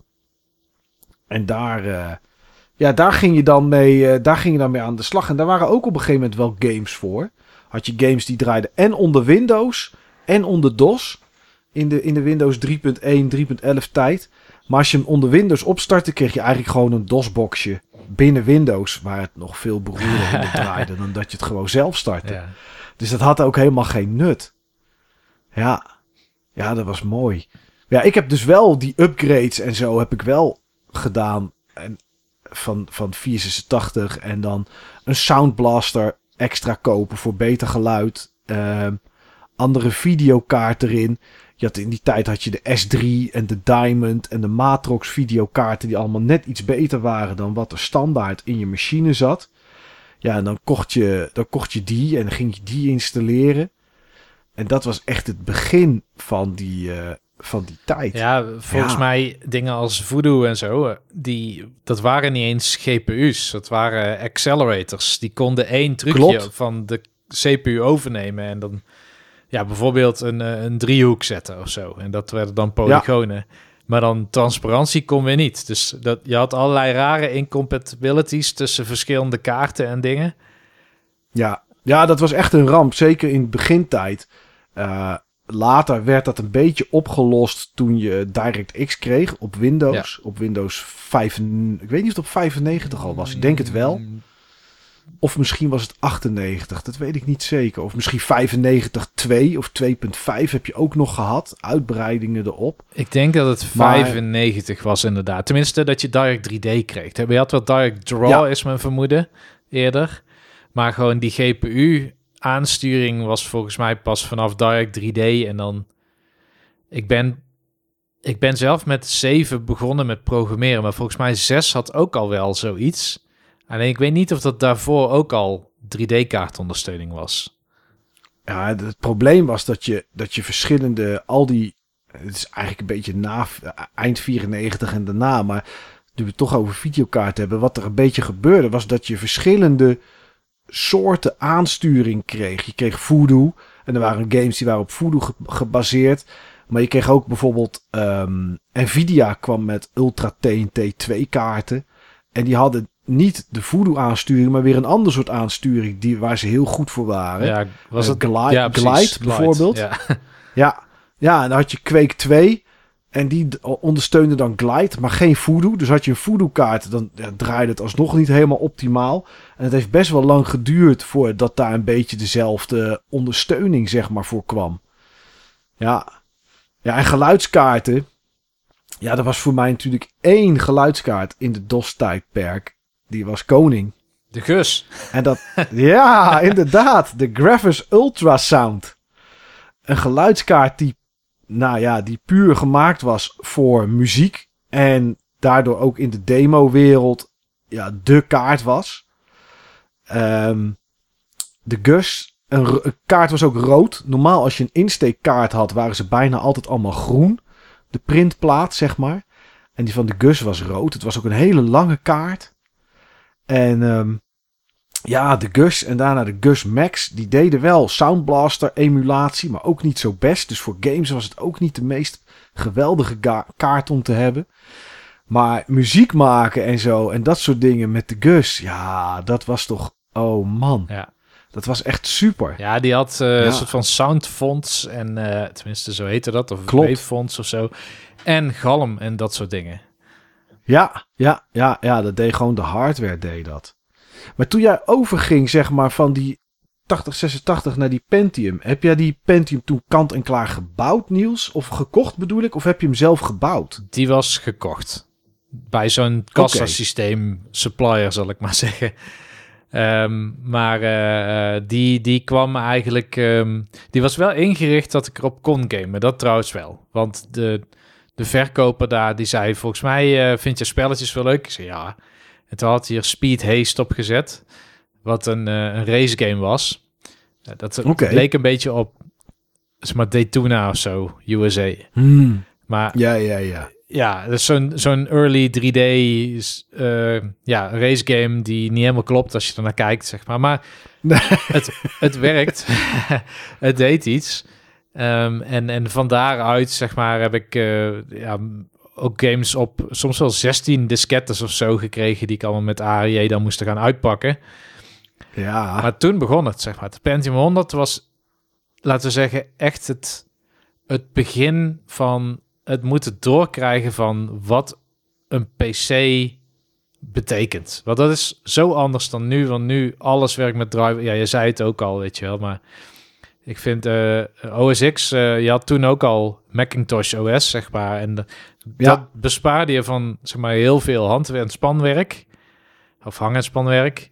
Ehm, maar dat doet Windows tegenwoordig ook. Ik zie heel weinig verschil Ja. eigenlijk tussen die twee systemen. Maar vroeger met MS-DOS, nou, misschien moeten we daar eens op inzoomen. Wat je wel niet moest doen, als je soms een nieuwe game had die volgens de specs op je computer zou moeten draaien, maar gewoon out of the box het bijna altijd niet deed. Ja. ja, Ja, ja, dat was heel veel. Ja, nee, als je een game had, dan zat er altijd wel iets van een setup bij. Je zei net al, hè, van soms keek ik een game op, op 16 floppen. Ja, dat was een beetje hoe het bij mij ook werkte. Games die ruilde je met, met, met vrienden of met collega's. En eh, ja, dan kreeg je inderdaad een flop. Er stond een punt .AJ op. En eh, dan stond er eh, AJ of A01 denk ik op de volgende en A02. En die zet hij allemaal in één directory. En dan tikt hij een regel in. Nou, eh, ik denk dat ik het nog zo redelijk zou kunnen. Maar AJ min E van extracten. En dan de eerste aangeven min V of zo. Van dat er meerdere volumes waren. Ja. En dan werd het allemaal uitgepakt. Ja, dan kon je daarna een setup draaien. En die setup ging het dan in een andere directory. Ging die dat, dat spel dan voor je installeren. Kopieerde je eigenlijk gewoon alles naartoe. Want meer was het meestal niet. Of hij ging ehm, bestanden uitpakken die, die gecomprimeerd waren. Ja, en dan begon het eigenlijk. Want dan kreeg je de vraag: welke geluidskaart heb je? En ja, dan moest je wel weten wat voor geluidskaart je had. En als die er niet tussen stond, welke je moest kiezen. Jij zei net al, Niels, je had natuurlijk een geluidskaart die was dan compatible met de Sound Blaster Pro. Ja. Dus ja, als je Sound Blaster Pro koos, dan zou die het moeten doen. Nou, dan koos je voor een Sound Blaster Pro. En dan kwam de volgende vraag. Welk IRQ heeft die geluidskaart? ja, ja, ja. ja, Ja, hoe moet, je, hoe moet je dat weten als je niks van PC's weet? Ehm, ja dat, iemand moet je laten zien dat als jij je PC opstart, dat je dan, weet ik veel, wat je indrukte, escape ingedrukt houden of zo, of wat het ook was. Maar dat je dan in de BIOS kwam en daar moet je eigenlijk aangeven van deze kaart zit in Ja. dit slot. Eh, daar ken ik een IRQ aan toe, een interrupt. Dat is, eh, in feite is dat zeg maar een, ehm, eh, ja, laat ik zo zeggen, een boodschap die jouw moederbord kan uitzenden naar programma's. Ja, dus in dit geval was het, dit IRQ was nodig, want dan kon eh, je Sound Blaster via je moederbord een signaal aan je software geven dat je Sound Blaster er was, of dat hij klaar was, of dat hij in een bepaalde stand stond, of dat soort zaken, zeg maar. Ja, en in je BIOS was dan nog geavanceerd. Als je naar iets teruggaat, deed je het gewoon op de kaart zelf. Met een jumper Hmm. heette dat. Er was eh, eh, zo'n zwart plasticje met Ja. een, eigenlijk met een metaaltje erin om twee puntjes met elkaar te verbinden. En iets later kreeg je dip switches. Kreeg je een soort schakelaartje wat je over kon halen. Maar dan moest je wel weten wat er vrij was. Want als jij een geluidskaart had en eh, die geluidskaart zette jij op IRQ4 en die stopte in je PC, ging het nooit werken. Want daar zat bijvoorbeeld je compoort, je communicatiepoort op. Ja, Eh, standaard had je 7 die vrij was, meestal ook 5 en 11. Die drie waren standaard bijna altijd vrij.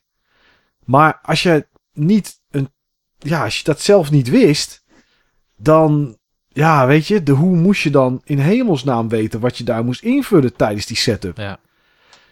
Ja, je kon wel, als je toch je kompoorten niet gebruikte. De, aan, aan de eerste kompoort had iedereen waarschijnlijk in die tijd vroeger een muis hangen. Later kreeg je een PS2-poort. Maar daarvoor hang je muis aan een kompoort. Dan kon je eventueel je tweede kompoort uitschakelen. Als je toch niet printte, zette je je LPT-poort uit. Dan had je er weer een IRQ bij. Ja, dit zijn wel dingen, Niels. Een, een leek die, die wist dat gewoon niet. En die had daar toch iemand voor nodig. Ja, ja en dit Ja. is zelfs nog een- het makkelijke gedeelte van hoe configureer je je computer of MS-DOS zodat die game opstart. Nou, dat was je natuurlijk nog niet, want dan moest je natuurlijk je IRQ en je ding invullen. Nou, dan deed je dat en dan kon je vaak in die setup testen of je geluid het deed. Dus dan kon je het gelijk testen. Nou, dan was hij door de setup heen. Dan startte je die game op en dan zei je dat hij te weinig geheugen had. Ja, Juist dat, ja. en dan? Ja, als je dat had, wat ging je dan doen? Eh, nou, dan ging ik naar eh, een bestandje in de root van Drive C en dat heette config.sys. Ja. En config.sys, ehm, kijk, destijds had je niet een operating system wat jouw drivers wel inlaat en zorgt dat ze corresponderen met de juiste zeg maar, adressen op je moederbord en zo. Nee, dat deed je zelf. Deels in de Ja. BIOS, deels met jumpers in een bepaalde periode of met dip switches, zoals je zei. Hoewel ik die laatste niet meer actief kan herinneren. maar ehm, in config.sys ehm, moest jij zelf de drivers laden. En laat zo zeggen, dat was eigenlijk een soort van kunst op zichzelf. Want Ja, dat was het. want ja, je had, je had drivers, maar eh, soms dan zag je er rare dingen bij staan. Of Oké, ik snap wel dat als je mouse of zo neerzet, dat zou dan mouse.com starten, zeg maar. En dat zorgt Ja. ervoor dat je, dat je, je je muis kan communiceren, zeg maar, met, eh, met software. Ehm, maar het maakte soms uit of dat mouse.com op regel 2 stond op of op regel 6. Ja. En dat had eigenlijk alles te maken met dat jij als gebruiker bepaalt wat waar in het geheugen komt. En de volgorde, laat zo zeggen, als je een hele grote driver ergens in het geheugen zet, dan kan het best wel zijn dat iets anders er niet meer in kan.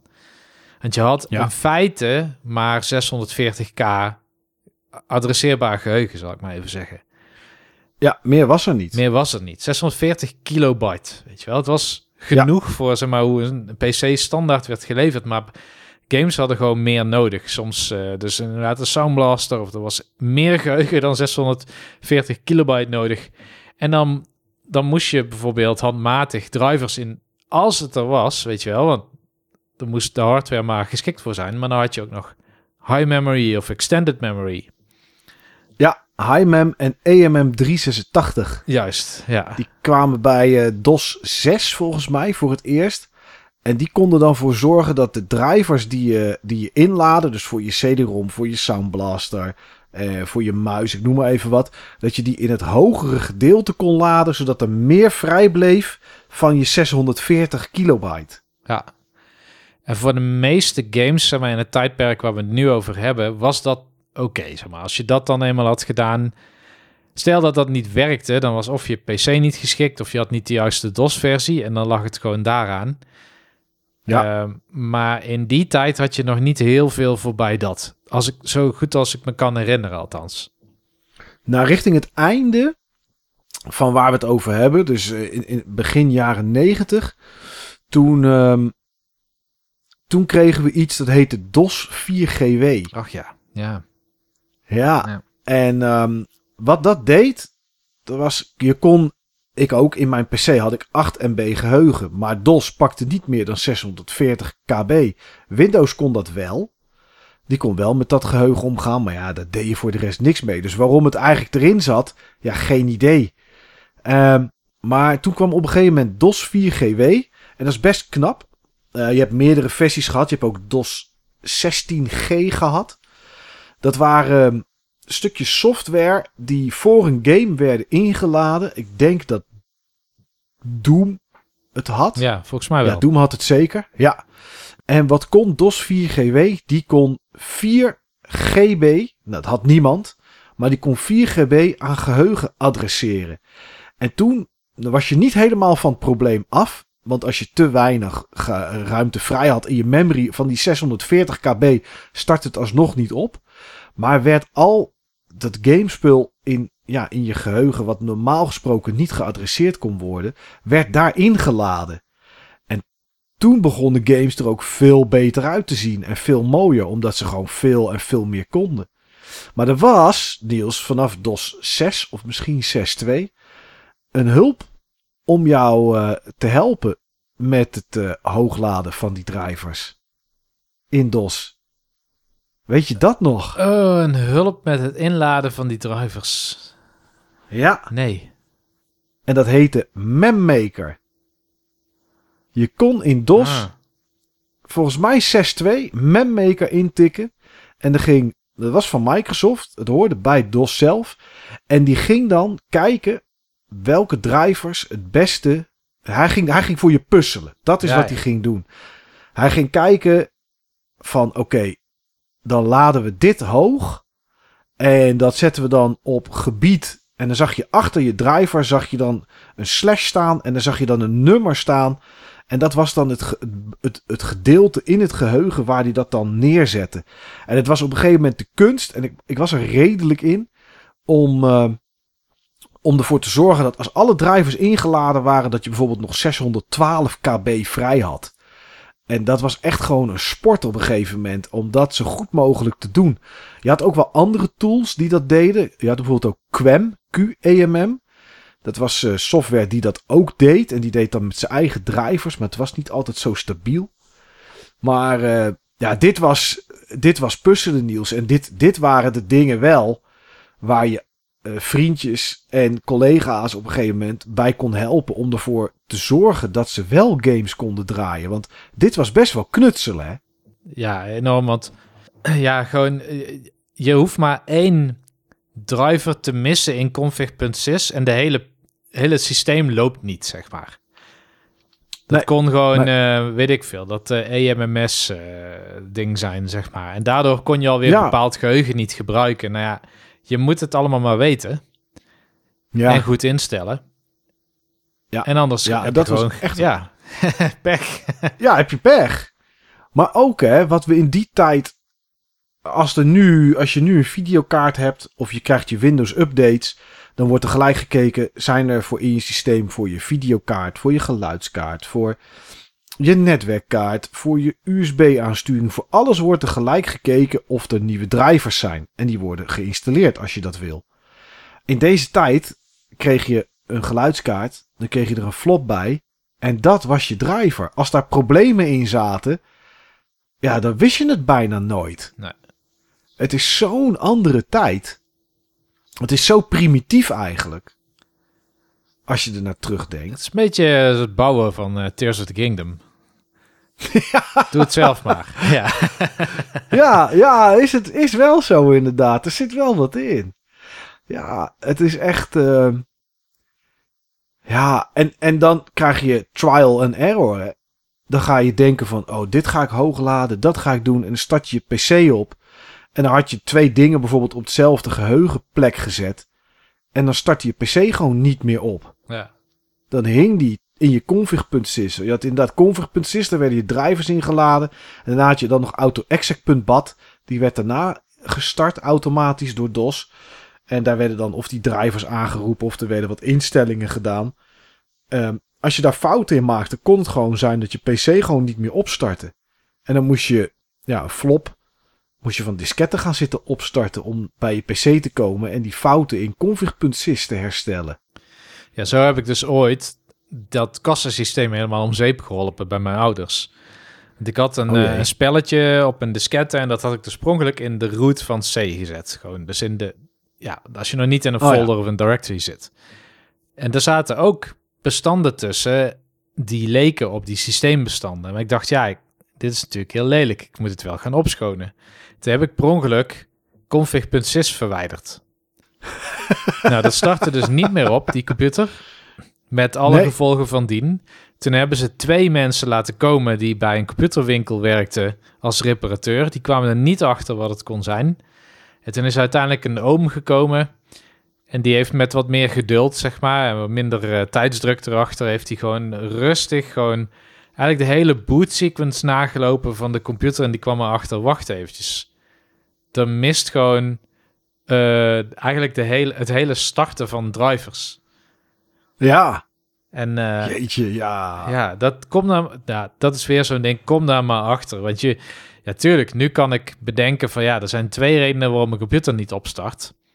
Maar in die tijd wist je dat gewoon niet. Nee, maar je weet ook niet waar je het vandaan moest leren, zeg maar. Er was geen internet of zo om, om op je telefoon... Als nu mijn pc niet meer opstart en die geeft drie piepjes, ik noem maar wat... Dan ga ik op mijn telefoon of op mijn laptop of op mijn andere laptop ga ik googlen... Van eh, oké, eh, BIOS, drie beeps. En dan, ja oké, dus het geheugen is kapot of, eh, of niet aanwezig of wat dan ook. Dan weet je wat het is. In die tijd was dat er niet. Nee. Je kwam eigenlijk werd je, werd je alleen maar handiger door schade en schande. Ehm, ja, plus ik, ik zat er wel op een opleiding waar ze dan DOS leerden WP 5.1, D-Base en eh, Lotus 123. Wat nu dan Excel is, zeg maar. Of tenminste, Lotus was er heel lang nog. Want het werd opgekocht door WordPerfect. En dat ging naar Corel en nou ja, van Corel Photodraw. En dat ging zo allemaal door. Maar wat nu iedereen kent als Excel, dat was toen Lotus 1, 2, 3. En daar kreeg ik dan wel les in DOS. En daar kregen we ook wel echt opdrachten om, eh, om batchbestanden te maken. En, en daarin dingetjes, nou ja, het was niet echt programmeren, maar ja, daar trapte je dan commando's achter elkaar af om dingen voor elkaar te krijgen. En daar heb ik, daar heb ik, heb ik het zeg maar geleerd. Ja. En eh, ja, door de tijd heen zoveel, zoveel dingetjes die, die daarbij gekomen zijn. Op een gegeven moment kreeg je onder DOS kreeg je Drive Space. Dan kon je Drive Space starten en dan had je je harddisk en dan maakte hij daar een, eh, een, een maakte die meer ruimte door bestanden in te pakken. En, ehm, en het, was, het was een wassen neus hoor, want dan, dan had je in plaats van 500 MB op je harddisk had je in één keer 800 of zo vrij. Maar ja, zoveel kon je er helemaal niet op installeren. Want eh, ja, het leek 800, maar dan zet hij er een bestand op van 1 MB en dat werd in één keer 4 MB. Dus het was allemaal een beetje wassen neus. Maar ja, je zat nog aan heel veel limitaties vast. Nu kan je zo groot mogelijke harddisk erin gooien als je wil. In het begin had je een harddisk van 540 MB en dat was echt gewoon maximaal. Groter kon niet. Dat, dat, ja, dat paste gewoon niet. Op een gegeven moment kreeg je wel grotere harddisken. Kreeg je Western Digital, volgens mij heette ze de Bigfoot. En dat was dan een harddisk die net zo groot was als die 5 en een kwart floppy. Die was net zo breed. En dan kon je een speciale driver van tevoren laden. En dan kon je het wel gebruiken. Dan kon je in één keer 800 of 900 MB gebruiken. Maar ja, daar ben ik ook wel eens de fout mee ingegaan. Dat die driver in één keer kapot ging. En er was al mijn data weg.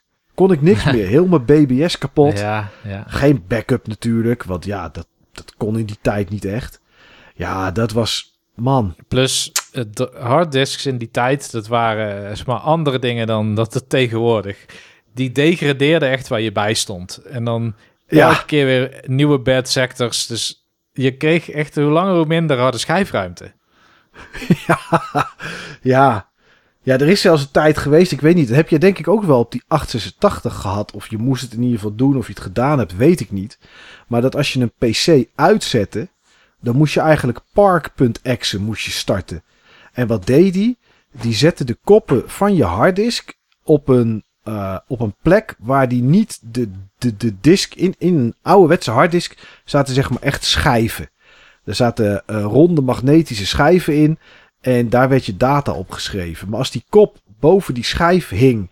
En je verschoof bijvoorbeeld je PC. Dan kon die op die disk klappen. En dan kwam daar gewoon een beschadiging op. En dan moest je park.exe draaien. En die zette die koppen terug naar een plek waar die dan niet de disk zeg maar kon raken. Die in je harddisk zat. Ja, als je dat kijkt naar nu. Nu stoppen we er gewoon een SSD in of een M2 een NVMe drive. Ja, dat is gewoon een, een printplaat met wat geheugenchips erop en het is klaar. Ja, En of dat op zijn kop hangt, of dat je daar een klap op geeft, of wat dan ook, het, het maakt niet uit. Dat kon in die tijd niet, joh. nee, nee. En geheugen En moest gecheckt worden hè, tijdens start-up. Daar was je gewoon op aan het wachten dat die alle bytes van je memory... Zag je al je bytes voorbij komen, ja. En dan kon je dan wel snel doen, kon je eventueel vers doen, maar ja, soms wil je toch ook weten of er problemen waren met je PC. Want dat deed je ook, hè? Want je zei net wel van, hè, wat deed je als die games niet starten? Maar je had ook gewoon tools die heel je memory gingen controleren en je processor. Ja. Of alles nog wel in orde was. Van die diagnostic tools. Ja, dat doen we nu ook niet meer. Nee, je moest echt voor je. PC zorgen. Ja. Ja, ja, ja. Je moest. Het, en helemaal wat jij net zei, inderdaad. Die harddisk kon achteruit gaan. Je hoorde hem ook echt ratelen. Je hoorde echt. Je hoorde echt geluid dat dat ding maakte. Dus af en toe kon dat misgaan. En dan kon je eh disk check of, eh, of, of Norton Disk Doctor was zo'n hele bekende. Kon je dan die harddisk laten controleren. En als er dan inderdaad slechte plekken op zaten, dan kon dat aangewezen worden zodat ze niet meer gebruikt werden. Maar als je nou heel veel op je harddisk had gezet, weer dingen weg had gehaald, weer spul erbij had gezet, dan werd die steeds trager. En dan kon je defrag kon je draaien. En defrag die ging dan bestanden die gedefragmenteerd, dus die op verschillende plekken op je harddisk stonden, ging die dan weer bij elkaar zetten. Ging die soort van bij elkaar puzzelen. Ja. Om je harddisk weer sneller te maken. Nou, dat zijn dingen tegenwoordig met een SSD-schijf. Mag je niet eens meer defraggen, want dan, dan sloop je die harddisk gewoon. Ja. Het is zo veranderd. Ja, echt bizar is dat. Er is ook best wel veel niet veranderd. Alleen de controle wordt steeds meer overgenomen door je operating system. Ja. Nou ja, een BIOS is er bijvoorbeeld nog steeds. Ja. Als jij een nieuwe harddisk in je PC installeert, moet de BIOS hem wel zien, zeg maar. En de CD-ROM spelen. Alleen toen moest je het instellen. Moest je aangeven dat het erin zat. Nu wordt het automatisch gedaan. Maar dat is er inderdaad nog steeds. Geheugen tellen als je hem opstart. Ja, het hoeft niet, hij loopt er niet meer doorheen. Maar hij checkt nog wel steeds hoeveel geheugen erin zit. Wat voor processor je erin hebt zitten. Dat soort dingen zijn nog wel hetzelfde gebleven. Ja.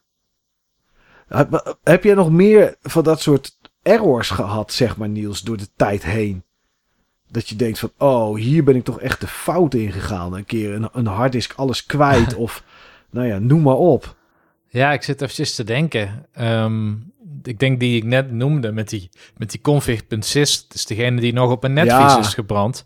Maar waardoor ik daarna wel heel goed ben geweest in fouten oplossen bij andere PC's bijvoorbeeld. Of mijn eigen 8086. Dat was die periode dat ik dat had gedaan. Ehm, Mhm. die, die, nou die, die kon ik wel eens ooit helemaal formateren bijvoorbeeld. En dan gewoon helemaal vanaf nul weer beginnen met alles erop zetten. Ja. Ja, daar leerde je echt een hoop van. Ja, en met name denk ik zelfvertrouwen. Hè? Want het is heel gek, maar in die tijd, zeg maar, dat ik minder wist, misschien van computers, had ik veel meer zelfvertrouwen in een soort van handelingen. Ik ben daar nu voorzichtig in geworden. Want nu heb ik het idee van, oké, maar op het moment dat iets straks niet meer werkt, dan heb ik niet meer de tools of iets dergelijks om daarop in te grijpen. Dit is helemaal geregeld op mijn operating system. Dus ja, Mhm. nu, weet, nou, het komt nog wel eens voor. Bijvoorbeeld, ik had laatst, ik, ik kwam op het eh, lumineuze idee om een PlayStation VR eens aan mijn PC aan te sluiten. Dat kan. Je hebt eh, in, in Ja. Steam heb je daar een driver voor, maar ehm, ja, dat werkt om een of andere reden niet zo optimaal. Dus ik ben toen soort van homebrew driver gaan installeren. Alleen, die werd niet geaccepteerd door Windows. En dan krijg je weer dat hij wel een apparaat heeft gevonden, maar de driver vindt hij niet. En dan kun je wel zeggen van, nou ik heb de driver hier staan. Maar je bent een beetje aan het lot overgelaten of dat hij dat dan ook accepteert als de driver voor het device wat je daaraan toewijst. Ja. En op het moment dat hij dan zegt, nee, uitroepteken werkt niet. Nou, dan, dan is de volgende stap voor je, zeg maar, je troubleshooting, waar Windows je niet meer kan helpen, maar waar je het handmatig moet doen, is zo diep verstopt onder allerlei lagen, dat eh, ik daar eigenlijk de, de moed voor mis, zal ik maar zeggen, om daarin te willen duiken. Mhm. Ja. Ja, nee, dat is wel zo. Als je een driver hebt en ook als weet je zeker dat die driver daarvoor is, maar Windows bijvoorbeeld accepteert niet de ontwikkelaar van die driver, ja, dan laat hij hem gewoon niet in. Dan koppelt hij hem gewoon niet. En er is wel een trucje voor. Dan kan je je Windows in een soort developer mode zetten, zodat hij alles accepteert en slikt. Maar dat wil je 9 van de 10 keer niet doen, omdat je niet weet wat je nog meer op de hals haalt. Ja, Dus ik snap dat wel. En toen, ja, je pakte gewoon een driver. Je maakte gewoon eventueel een backup van je auto-exit.bat en van je config.sys. Je zorgde dat je een opstartdiskette had. ja, En ja. je kopieerde ze daar naartoe. En dan installeerde je het gewoon. Deed het het niet. En startte je PC niet meer op. Startte je van flop op. Gooide je config.sys auto-exit.bat weg. Kopieerde ze van disketten. En hopla, dan was je er weer. ja. Ja, Heb jij trouwens ooit virussen gebouwd? nee, ik heb nooit een virus gebouwd. Jij wel? Ja, ja, ja. Vond het hilarisch om dat dan bij eh, school eh, klasgenootjes, zeg maar, eh, uit te zetten, zal ik maar zeggen. Want ze, ja, ik weet niet, ik was niet per se ehm, kwaadwillend daarmee. Maar Nee. ik, was, ik was benieuwd hoe virussen werkten en had ook altijd wel een soort van escape of zo. Maar ja, kijk, Oh, ik, ik, moet zo lachen omdat dit me aan een verhaal... Dat ga ik zo meteen moet doen denken. In één keer triggert dit een verhaal wat wij wel deden op school. Maar, oh, oké. ehm, maar wat, wat, wat deed dat virus dan? Of, of hoe, hoe, bouwde je die?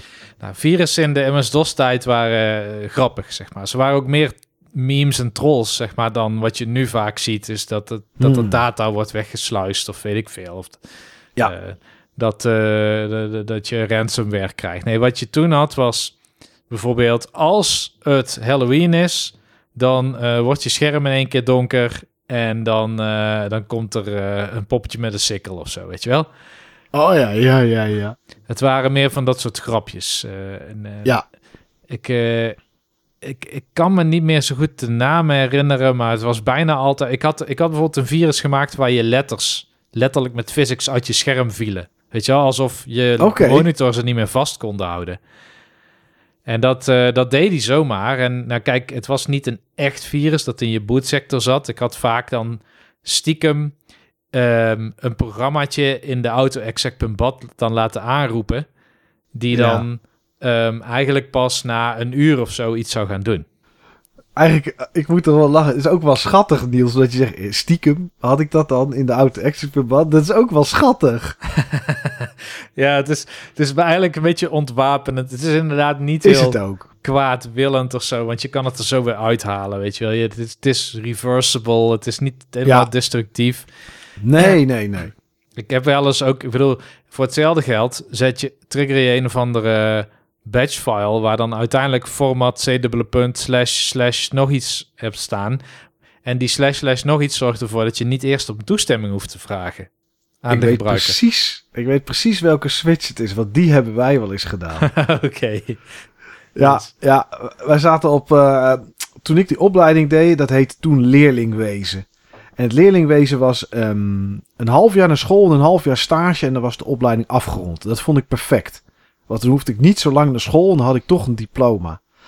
En het eerste half jaar zaten we op een soort nepstagebedrijf. Dat hoorde bij de school. En dan kreeg je allerlei opdrachten. En dan konden ze je een beetje voorbereiden op, eh, op nou, als je echt naar, eh, echt naar, naar, de, naar de arbeidsmarkt ging. En we hadden daar een jongen zitten. En het was puur automatisme wat hij deed. We zetten op maandagavond, ma- avond, eind van de middag, uur of vier, half vijf, zette hij de PC uit. Volgende dag zette hij hem weer aan. Dat ding startte op in DOS. En het eerste wat hij altijd deed was intikken DER. Om de directory te krijgen. Maar hij was de laatste de avond ervoor die hem uit had gezet. En de eerste die hem 's ochtends weer aanzette. Dus er was nooit iets veranderd. Nooit. Maar elke keer standaard. Hij zette hem aan. DER, enter. En ging dan met iemand even zitten praten. Of wat dan ook. Dus wat hadden wij op een gegeven moment gedaan? Wij hadden van zijn directory hadden wij een uitdraai gemaakt naar een tekstbestandje. Wij hadden het commando dir hadden wij vervangen, want dat kon. Je kon met command.com kon je aangeven dat als de dir ingetikt werd, dat hij dat niet moest uitvoeren, maar dat hij iets anders moest uitvoeren. En toen hadden wij een batchbestand gemaakt die het volgende deed. Die deze scherm deed die eh clearen. Dus hij deed een clear screen. Dan liet hij die tekstfile op het scherm komen van zijn directory. Dus het leek net alsof hij de directory had opgevraagd. Daaronder hadden we dan ingebouwd dat hij echt uh, de cursor ging laten knipperen waar die kon tikken. Iets sneller was dat dan wat het normaal was, maar dat viel niet zo heel erg op. En terwijl hij dat, dat, dat schermpje op zijn beeld kwam en, en werd geprint op zijn, op zijn beeld, deed hij op de achtergrond format C, dubbele punt, forward slash autotest. dat was hem.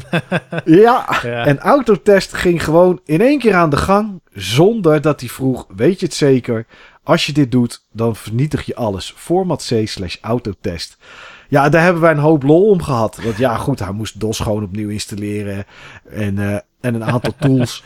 en dan was die er weer. Maar ja, hij zette die PC op een ochtend niets vermoedend aan. Tikt in deer enter. In plaats van dat het gewoon het scherm opschuift, werd het scherm even ja, geschoond en kwam de directory op beeld. Maar ja, dat viel toch niet echt op, want hij zag gewoon die directory zo komen. En op dat moment werd op de achtergrond, ja, werd zijn harddisk geformateerd. Ja, ja, ja. daar hadden wij een hoop lol mee. Ja, dat Maar weet je, wat het, weet je wat het wel is, Niels? Kijk, jij bent natuurlijk een beetje... Een beetje, jij bent natuurlijk helemaal andere kant op gegaan qua hè, met technologie en dat soort dingen. Maar ik zit nog steeds wel uh, in, in gewoon het technische gedeelte met PC's, wat ik toen ook zat. Nog steeds, ik zal niet zeggen dagelijks, maar heb ik één of twee keer in de week heb ik nog iets aan, het, aan wat ik toen geleerd heb met die DOS-commando's. Want je kan ze nog steeds gebruiken onder Windows 11. En je kan er nog steeds dingetjes mee doen. Dus ik ben super blij dat ik in dat tijdperk begonnen ben. Ja. Want het helpt je gewoon nog steeds. Nou, ik gebruik ook nog steeds de, de prompt. Hoewel nu is het geen DOS meer, maar een terminal. En heel veel van die lingo is overgenomen in die prompt. Ja. Maar um, met die demo bijvoorbeeld voor, uh, voor de Game Boy Advance. Ik gebruik Fast Tracker om de muziek te maken. Uh, wel FT2 Win, dus de Windows poort, mm zal ik mhm. maar zeggen. Of een shell. Um, en ik gebruik eigenlijk een aantal tools, een toolchain die bedoeld is voor Linux. Um, dus ik uh, draai met min-GW uh, ja, een, een, een soort van compatible layer, zal ik maar zeggen, waardoor ik die tools kan gebruiken onder Windows. Um, maar ik gebruik heel veel command line tooltjes. Dus ik typ dagelijks typ ik dir en cd punt om een, uh, een folder terug te gaan in plaats van vooruit. En uh, command line prompts met argumenten erbij, met een forward slash of met een min teken of iets dergelijks. Het enige wat ik mis in de huidige, zeg maar, terminal, mhm. is een, uh, een, gewoon een edit. Want in Windows is het soms zo moeilijk om een bestand te editen dat niet een tekstbestand is. Mm. En dan wil ik gewoon naar DOS en dan wil ik gewoon edit. En dan de bestandsnaam en een blauw schermpje en ja. go. ja, waarbij je ook heel snel als je klaar was, drukte je op Alt, twee keer pijltje naar boven en dan Enter. En dan was het Exit en dan vroeg hij, wil je het 7? Drukte je nog een keer op Enter en dan stond die standaard op Yes. En dan had je gewoon je bestand opgeslagen. Ja. Dat ging zo snel om dat op die manier te doen. Ja, dat mis ik ook nog wel hoor. Edit is echt zonde dat die weg is. Ik snap het wel, want het was natuurlijk een 16-bits applicatie. En inmiddels is het allemaal 64 bits, dus dat werkt gewoon niet meer. Nee. Ja, ja. Ja, bij die trial and error dingen hebben, is er eentje geweest van mij. Die heeft me ooit 400 gulden gekost. Um, mijn allereerste PC was die 486. Wat ik net, tenminste, die ik kocht. Was die 486. En dat was een compact. Dus dat was eigenlijk gewoon een zakelijke machine. Ik weet de prijs nog. Het was een compact 486 wat ik zei met die memory en een monitor erbij. En dat was iets van 13 of 1400 gulden. Wat ik destijds daarvoor betaald heb. Als je later PC's ging kopen, dan klonk dat eigenlijk heel oneerbiedig. En nu heeft iedereen er een staan die een PC bouwt. Maar toen heette dat gewoon een kloon. Dan had je een kloon staan. Heb je een merk staan of heb je een kloon? En een kloon was eigenlijk gewoon een toren waar allerlei merken bij elkaar waren gegooid. Van moederbord, van processor. Want je had, hè, tegenwoordig heb je Intel en AMD. Maar in die tijd had je bijvoorbeeld ook Cyrex. Uh, en allerlei andere merken die processoren maakten. Gelukkig oh, hebben die het niet overleefd, want er waren alleen maar problemen mee. Maar um, toen had je een kloon. En ik kocht op een gegeven moment ook een kloon. Want ja, daar kon je gewoon een moederbord in doen. En het waren altijd van die torentjes. Maar zoals gezegd had ik die Greffus Ultrasound Max had ik op een gegeven moment. En dat was echt een kaart, die was echt lang. Die is, nou ik zal niet zeggen zo lang als een toetsenbord. Was misschien iets korter, maar was echt een hele lange uitbreidingskaart. Maar er zat een, de connector die eraan zat, was redelijk klein. Dus die kaart, die kon best wel wiebelen in je systeem. En ik had die in mijn, uh, in mijn systeem in het onderste slot geplaatst. En ik was daar een keer mee bezig en ik had de kap had ik open aan de zijkant. En um, de PC stond aan en ik, weet niet wat ik gedaan had. Misschien had ik naar een kabel gekeken of wat dan ook. Uh, ik had in ieder geval iets opgelost. Hij stond aan en toen ging ik mijn kast verschuiven. Maar wat zat daar onder die kasten altijd? Rubberen voeten. En wat gebeurt er als je met rubber over hout, een bureau of wat dan ook gaat? Dat houdt natuurlijk even tegen. Behalve als je iets harder drukt, dan schiet het door. Dus dat gaat altijd een soort van stotterend en schokkend. Ja. En wat gebeurt er? Ik verschuif die kast. Die kast doet tuk tuk tuk tuk tuk tuk, tuk omdat het rubber het tegenhoudt. Die Greffus Ultrasound die begint te wiebelen. Terwijl die aanstaat en die raakt de onderkant van mijn pc. De binnenkant van de kast. En die is metaal. Bam. Vonken. PC uit. En die Greffus Ultrasound zat gewoon aan mijn kast gesoldeerd. Oh, ja, ja, ja, ja, ja, ja. Ha, en dat was heel pijnlijk. Ik heb hem losgetrokken. Ik heb mijn PC aangezet. En die kaart werd gewoon niet meer gezien. Ja, dat was 400 gulden die kwijt was. En dat was pijnlijk hoor Niels. Want er zat ook extra memory op. Je kon extra geheugen. Kon je, er, kon je er op drukken. Dat was niet eens... Vroeger had je simmetjes om geheugen bij te doen. Later kreeg je dimmetjes en, en dat soort spul. Maar dit waren een soort chips. Ik weet niet eens meer hoe ze precies heten. En die waren ook duur. En die kon je ook niet overal kopen. En uh, ah man, wat was ik daar ziek van zeg. Zomer Greffers Ultrasound Max in één keer naar de knoppen. Omdat je gewoon niet die PC even uitzet. De kap erop doet en hem gewoon terugzet op de plek. Maar gewoon terwijl de stroom aanstaat. Tuk tuk tuk tuk pang. Oh Ja. man. ja. Het doet me wel herinneren aan dat ik ook een keer een kostbare fout heb gemaakt. Oké. Zit hem weer in de programmeersfeer overigens. En dan weer in de... nou ja, MS-DOS moest je weten wat je deed, want anders ging het niet goed. Eh, toen ik begon met programmeren, toen begon ik in, eh, in, in Basic, zeg maar. Heel lang geleden. Ehm, dat is nog op die, eh, die, die IBM, maar ook op de Commodore 64. Maar toen ik naar de middelbare school ging en een nieuwe computer kreeg, toen was ik eigenlijk al net een tijdje begonnen met Turbo Pascal. En Pascal Oh ja. was toen even het, het soort van. Het hing er een beetje om eh, of dat C of Pascal nou populairder zou worden. Maar Windows was in C gemaakt, dus C dat was ook flexibeler, dus ik ging het wel winnen, zeg maar. Maar Pascal was in die tijd een heel veel gebruikte taal. En om Hmm. goede reden, want het was een hele veilige taal. Ik vind het een hele mooie taal. Eh, het was alleen... ehm, eh, het ging in ieder geval in die tijd uit van dat je niet meer dan 64 kilobyte geheugen nodig had. En daar kon je heel lastig omheen. Kon wel, maar was gewoon niet zo handig. Eh, in die tijd was ook ehm, de meeste spellen die draaiden in de beeldschermresolutie 320 bij 200 pixels. Ja, VGA. Was dat VGA? Of was dat... Ja, was VGA. Dat was v- VGA. Nee. Ja, VGA. Ja, VGA-resolutie. En dan 256 kleuren.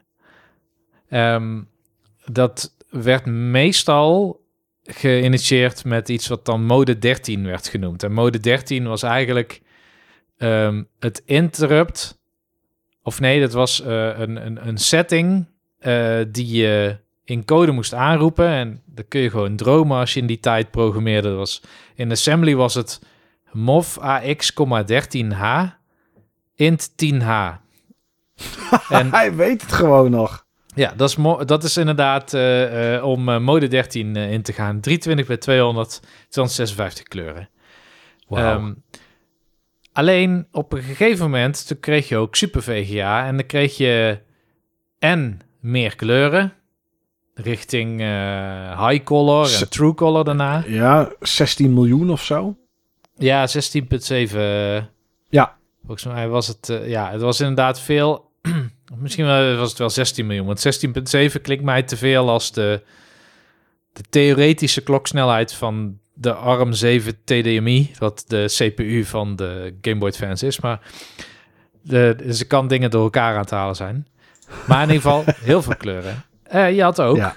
heel veel beeldschermresoluties. Ja. En bij mijn Pentium 100, die...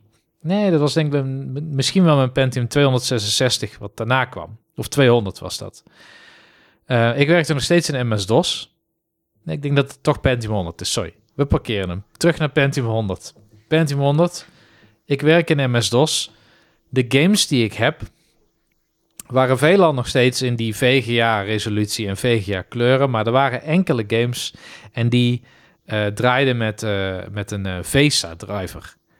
Oh ja, van VESA Local Bus. Juist. En daarmee Ja, kon je hogere beeldschermresoluties aan.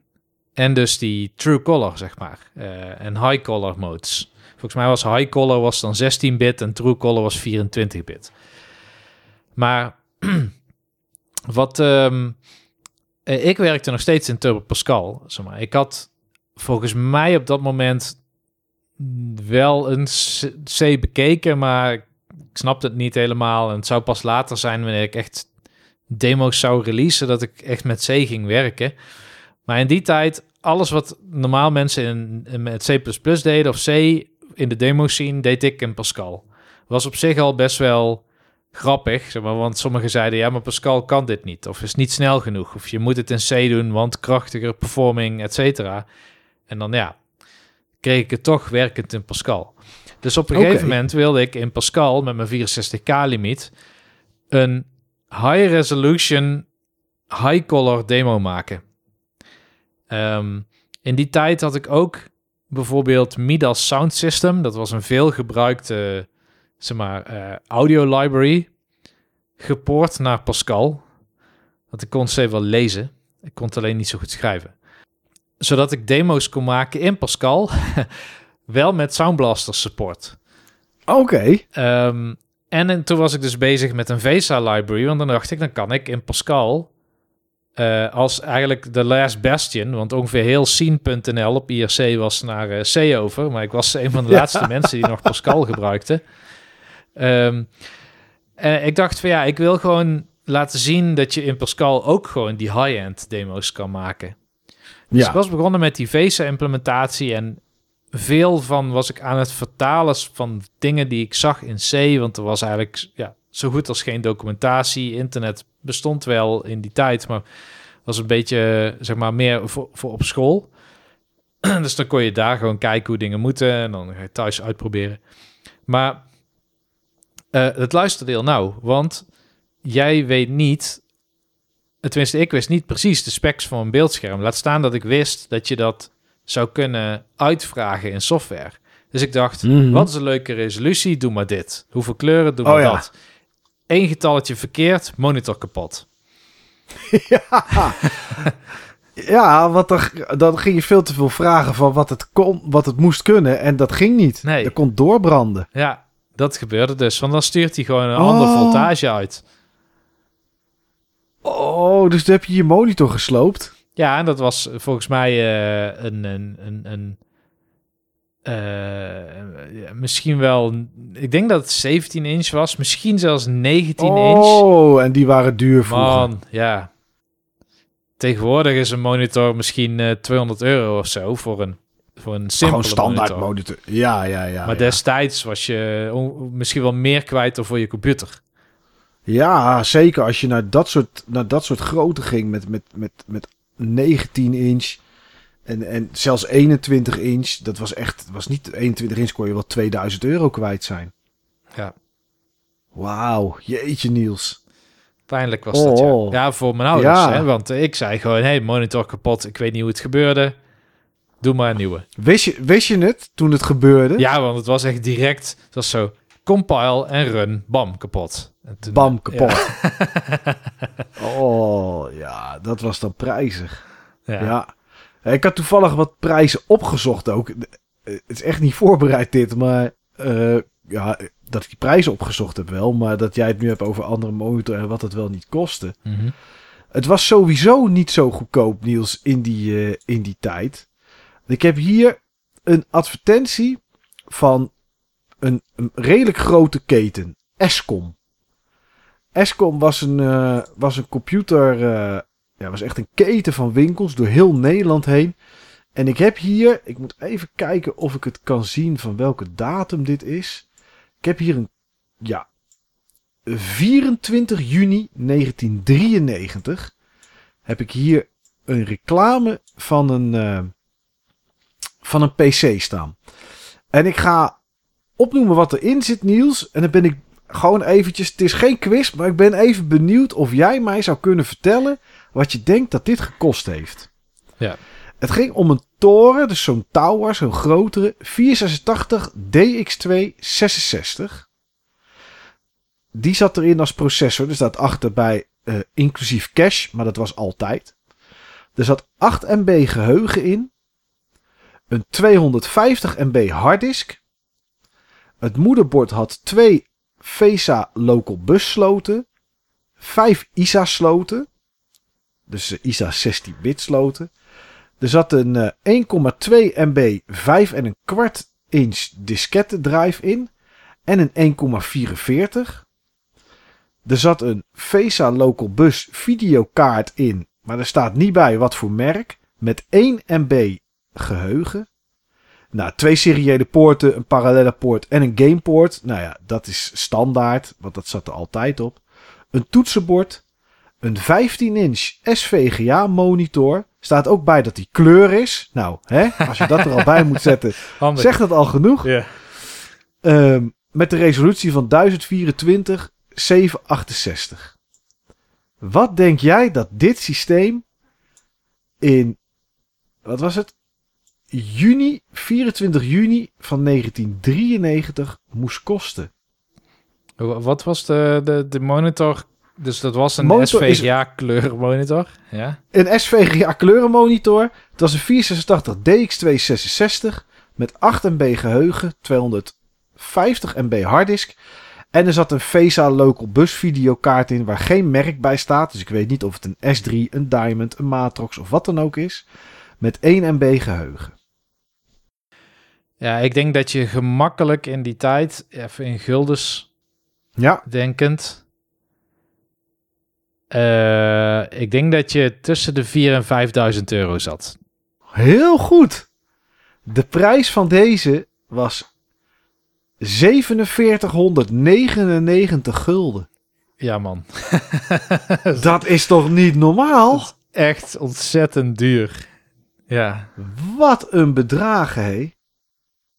Dat is echt bizar. En eventjes, hè, voor de mensen die, die, die wat jonger zijn en die nu een, een telefoon kopen met eh, 128 GB eh, ruimte erop en, en, en opslag of 64 die daartussen kiezen en, en dat soort dingen.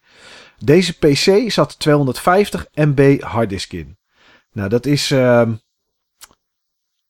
ah, dat zijn gemiddeld genomen twee telefoonspelletjes. Je, eh, Facebook zou je er niet op kunnen draaien qua ruimte. Want Facebook op je telefoon is minder, maar die slaat zoveel op met allemaal eh, spul, zeg maar tijdelijke bestanden. Die kan je er niet eens op draaien. Als je geen 250 MB harddisk wilde, maar een 340 MB, dus dan had je, had je 90 MB meer. Nou, daar kan je tegenwoordig niet eens een app voor installeren. Was je 300 gulden meer kwijt. Ja. Voor 90 MB. ja. Dat is toch bizar. Wat een bedragen, hé. ja. En een paar jaar, paar jaar later legt je hetzelfde neer voor, eh, bij Escom voor een eh, gelijksoortig PC. Alleen dan met een Pentium 90 erin. En dan had je ook een. eh, de monitor was toen zelfs 14 inch. Stralingsarm stond er nog bij. Mhm. Eh, en dan was de harddisk was 540 MB. Ja, er zat geen ISA in, er zat PCI. PCI-bus zat er dan in. Dat was dan gewoon wat er daarna kwam. En de grafische kaart was een. Nou, ik kan het niet eens lezen op deze advertentie, maar Eh, een simpele grafische kaart met ook 1 MB geheugen. Hm. En, en daar legde je dan een paar jaar later, legde je daar ook weer gewoon 4700 gulden voor neer. Wat een bedragen, Niels, hé. Ja, ja. Dat zijn enorme bedragen. En ik denk dat het ja, voor veel mensen ook niet voor te stellen is. Gewoon, eh, je, bedoel, je kan wel denken, oh ja, wat was een gulden ook alweer ten opzichte van de euro. Maar dingen, wa toen waren inkomens ook veel en veel lager. Hè? Dus dit waren echt gigantische uitgaven destijds voor gezinnen. Ja. Ja, dit was, die, dit was, eh, dit was gewoon je vakantiegeld van twee mensen. Plus, een, ik denk een half jaar of een jaar erbij sparen. Ja, Want ik weet niet wat tegenwoordig het modale salaris is. Mo ik zat eens op modaal, sala modaal inkomen 2023. Ligt, eh, modaal ligt inkomen ongeveer op 40.000 euro bruto per jaar. Nou, als ik dat deel door 12 maanden, is dat, is dat zo'n eh 3300 euro per maand. bruto. Bruto. Ja, dus wat hou je daar netto van over? Misschien een, een, een 25 of zo. 25, 2600 euro. Ja, goed.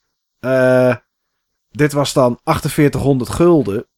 Dus als je dat omrekent naar euro's, is dat, eh even zou ik maar over 2200 of zo. Dus zou je zeggen, ja goed, weet je, dat is misschien een maand of drie sparen. Ja, nu. Ja, en dan, niet. en dan geen hypotheek hebben hè, en geen eh uitgaven. Nee, geen, nee, precies. Ja, Dus laten we Ja, zeggen, voor mensen die een hypotheek hebben en die gewoon in hun eh, levensonderhoud voldoen, daar is het jaren sparen. ja, dat is het echt. Ja, Dat is echt zoveel meer. Dus dat is. Ja, dat is, dat is bijna niet voor te stellen hoeveel, eh, hoeveel, dat, hoeveel dat is, joh. Echt, echt bakken met geld. En als je dan iemand hebt die aan het programmeren is en die doet even wat een verkeerd cijfertje erin. En je monitor zegt poef. ja. Dan is dat een dure grap, Niels. Ja, dus we mogen eigenlijk wel onszelf zeg maar, eh, gelukkig stemmen met het idee dat onze ouders ons best wel veel hebben gegund in die tijd. Zeker. Eh, en Ja. ergens in hebben geloofd hè, dat ze met die ontwikkeling mee moesten. In plaats van, oeh, dat is eng, weet je wel, wat doen onze kinderen nu weer? Maar nee, dit is de Mhm. toekomst en dit willen we, eh, willen we wel ondersteunen. Werd geheid ook wel geadviseerd door scholen, ga ik even vanuit. Oh, tuurlijk wel. Tuurlijk wel. Dat, dat, dat, dat zat er zeker wel in. En kijk, mijn PC die kocht toen, toen werkte ik zelf. Dus dat was net anders. Maar daarvoor met mijn Commodore 64 en met mijn, oh ja, was eigenlijk een 128. En met mijn Amiga, die ook gewoon 900 of 1000 kostte. Waar je natuurlijk ook wel iets meer mee kon dan alleen een spelletje spelen. Ja, het is heel bijzonder dat ze dat voor ons hebben gedaan, zeg maar. Ja.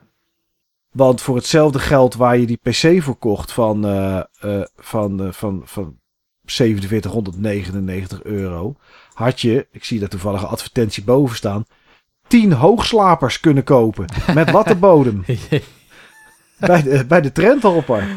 ja. Want die kostte 499 gulden.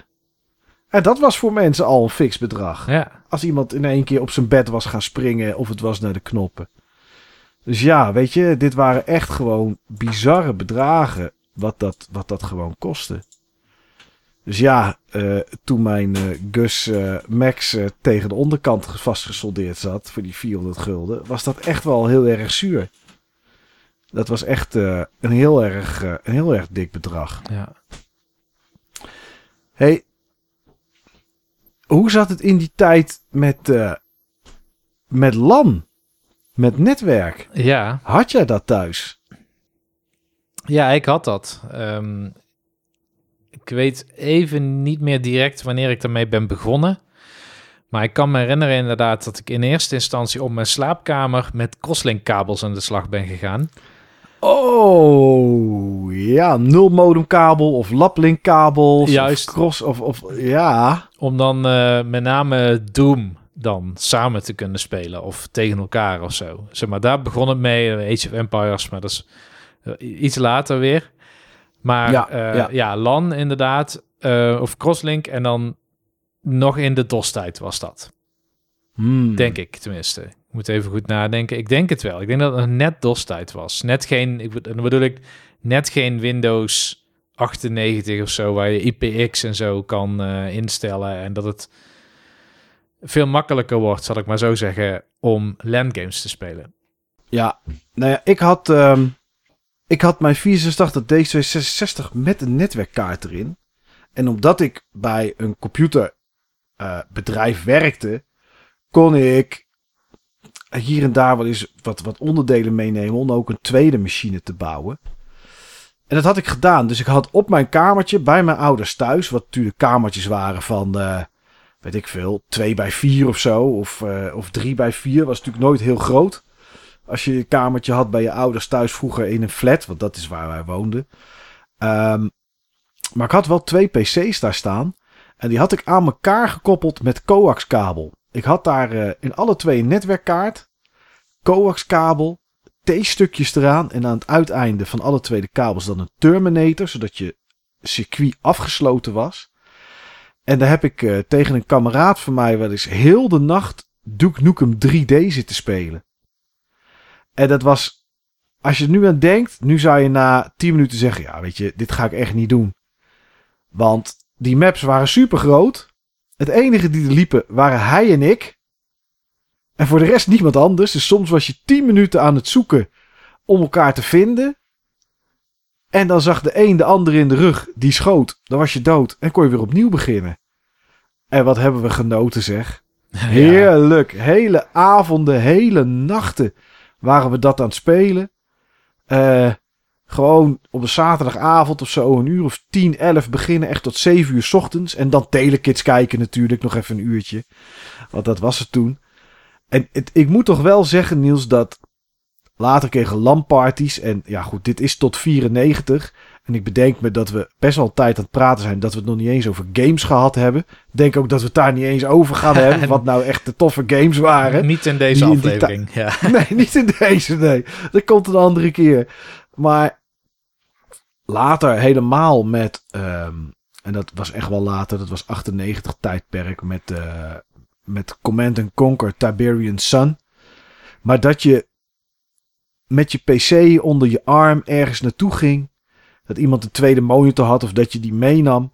En dat je gewoon bij elkaar ging zitten om te spelen, maar dan toch op je eigen PC. Dat was echt een hele mooie ervaring. Dat, dat is niet meer. Dat is niet zoals nu. Kijk, ik kan nu zo meteen achter mijn Xbox gaan zitten. Doe ik mijn headset op. En dan kan ik met iemand in Amerika, iemand in China en, en iemand in Spanje. Kan ik in een, in een squad komen. In Call of Duty of in Fortnite. We kunnen met elkaar praten. Eh, we kunnen schieten. En daarna dan een sportje afgelopen is bij elkaar weer kwijt. En is het klaar. Ja, super mooi dat het kan qua technologie. Maar dit is toch niet hetzelfde als met je PC slepen, kabels aansluiten, ruimte maken op een bureau, eigenlijk te krap zitten, eh, je muis net in een hoekje kwijt kunnen en dan gewoon drivers inladen, eh 10 minuten, kwartier, half uur, uur bezig zijn om elkaar te zien, dat je netwerk überhaupt werkt en dan gewoon heel de avond met elkaar zitten gamen. Ja, dat, dat is gewoon bijna niet meer na te doen. Ik heb vorig jaar heb ik, eh, ben ik naar een collega geweest en die collega die was van Utrecht naar Houten verhuisd en ik heb altijd meegekeken met waar hij dan ging wonen. Of dat is twee jaar geleden denk ik. En eh, dan liet hij zien van ja, we zijn nu op dit huis aan het bieden. En dan zei ik, nou, zou ik niet doen. Ja, waarom niet? Ja, het is te klein voor een LAN-party of zo, weet je wel. Dus ik was altijd een beetje aan het inmasseren van... hey, LAN-party bij jou, maat, als je daar in Houten gaat wonen. Nou, uiteindelijk, dat is blijven hangen. Dus op een gegeven moment kwam er dus ook een uitnodiging van... doen we mee, wie doet er mee een LAN-party bij mij thuis? Maar een LAN-party nu gaat A, gewoon via online. Niet dat ik per se die UTP-kabel zo belangrijk vind... Maar wat ik wel belangrijk vind is ehm, de ervaring achter een laptop is werkelijk zoveel anders dan achter een desktop. Die desktop, ja. ik weet niet hoe jij vroeger was, maar ik ging echt, ik durfde me nergens te vertonen met de mini tower natuurlijk. Hè. Dat moest wel, ik moest wel een ding van anderhalve meter hoog. Nou ja, Ja, misschien, je moest een big tower hebben, zeker weten. ik had misschien eh, maar één CD-ROM drive en twee harde schijven, maar de tower was zo hoog als maar kon. Ehm, Ja. En je kwam dus naar zo'n LAN-party, of in mijn geval vaak bij vrienden of zo. Want dan gingen de ouders dan een week op vakantie en dan gingen we daar gewoon de hele week zitten gamen. En iedereen had gewoon een wezenlijk andere PC. Het was alsof je een soort van tentjes had of zo, of private space. Van dit is mijn afgezette, afgebakende gebied. En je, ja, je zat ook verborgen achter aan de ene kant je tower en, en een Mhm. huge ass monitor aan de andere kant en de tower van de andere die misschien naast je zat, weer naast je. Dus zeg maar, die, die sociale context is gewoon eigenlijk niet meer goed na te bootsen nu. En als je het doet, dan is het juist, dan breekt het af, omdat je dan in cubicles zou gaan zitten of zo. Ja. ja, en wat je toen had en wat nu niet meer is, is als je nu bij elkaar gaat zitten. ehm, als je nu online games gaat spelen, want die games ga- ga- zijn niet meer op je netwerk, maar ze zijn gewoon online. Dus eigenlijk zit je gewoon online te gamen naast elkaar. Eh, wat natuurlijk prima kan. Maar probeer nog maar eens een game te vinden waar je met z'n achten of met z'n tienen tegelijkertijd in kan. Dat is al heel lastig. Want vaak is het vier. En dat is de max wat je in een, in een party kan stoppen. En hoe leuk was het toch? En het, natuurlijk, het is simpel. En het is misschien kneuzig. Maar eh, wat gaan we doen? Ah, we gaan een Tournament doen. Oké, Euro Tournament. Oké, is niet 94. Ik weet dat het later is. Maar goed, even voor het idee. En dan start hij dat op. En dan wie maakt de game? Ja, ik maak de game. Nou, de helft van de mensen konden die game niet zien. En niet vinden. Die zaten dan eh, verkeerd met hun netwerkkaart, hadden een ander IP-adres of wat dan ook. Dan moest je troubleshooten. Was vervelend, maar had toch wel iets romantisch. Ja. En dan vond je eigenlijk die game. En dan had iemand weer een game gemaakt. En dat heette dan Anaal Kanaal of zo. Of weet ik veel wat. Allemaal van dat soort giebelnamen die dan gebruikt werden, ge- eh, gebruikt werden. En dan iedereen die game joinen. En dan met z'n allen schieten. En dan crashte die PC. Knalde iedereen er weer uit. Ja, eh, Niels mag geen game meer maken hoor. Dat ding van hem hangt altijd. Ik maak wel een game. En dan hopla, ging, ging die weer een game opzetten. Iedereen verzonnen namen. Nu ook. Maar elke potje kon iedereen wel een andere naam hebben. Of bij elk spel. En iedereen speelde dan gewoon hetzelfde. En ja, gewoon roepen naar elkaar. En, en, en, en, en, en, en klagen op elkaar. En ja, dat is toch allemaal weg. Dat echt bij elkaar zitten en van elkaar afhankelijk zijn. Zonder dat je internet nodig hebt. Dat was toch echt super mooi om op die manier te gamen. Ik kon een heel klein beetje in die sfeer komen op een Button Bashers dag bij Awesome Space. Gewoon puur omdat het, het aanzicht van zo'n tower en, en zo'n monitor en zo'n muis die dan net niet helemaal lekker werkt en dat soort dingen, zeg maar, was genoeg om bij mij in ieder geval die herinnering te triggeren. Het was niet dat Klopt. gevoel, want het is niet jouw eigen PC. Nee. Eh, het zijn eh, ook niet de mensen met wie je die herinneringen destijds hebt opgebouwd.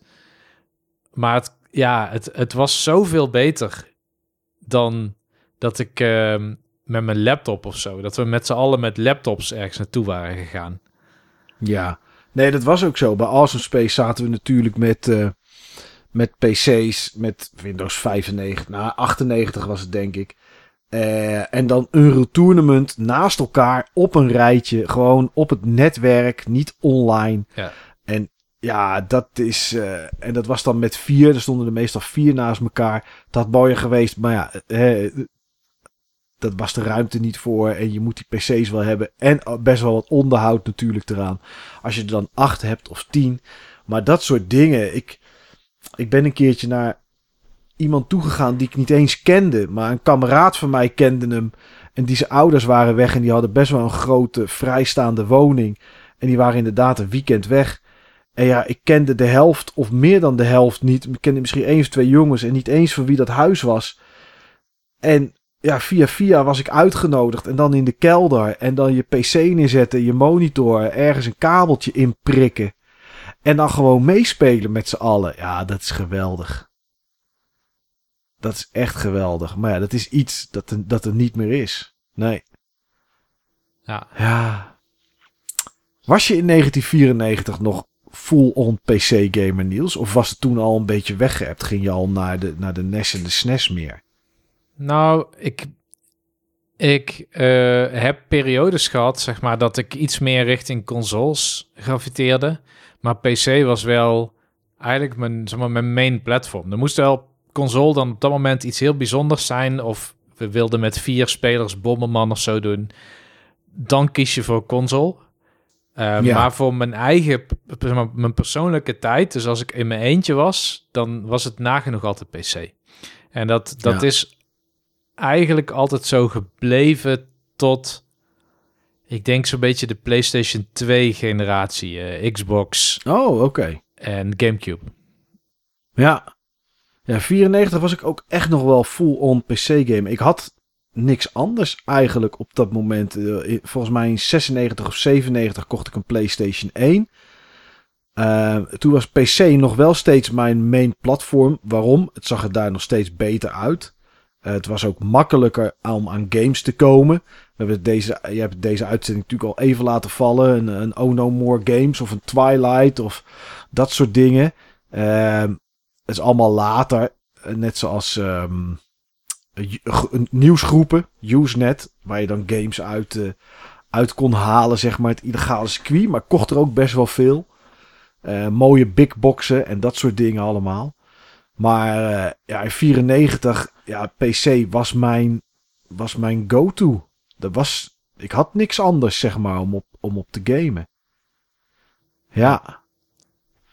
Ja, en nu? Hoe zit dat nu eigenlijk, Niels? Want volgens mij is voor ons alle twee PC niet meer onze main platform om op te gamen. Nee, zeker niet. Nee. Waarom is dat? Waarom, waarom is het op een gegeven moment ben je daarvan afgestapt?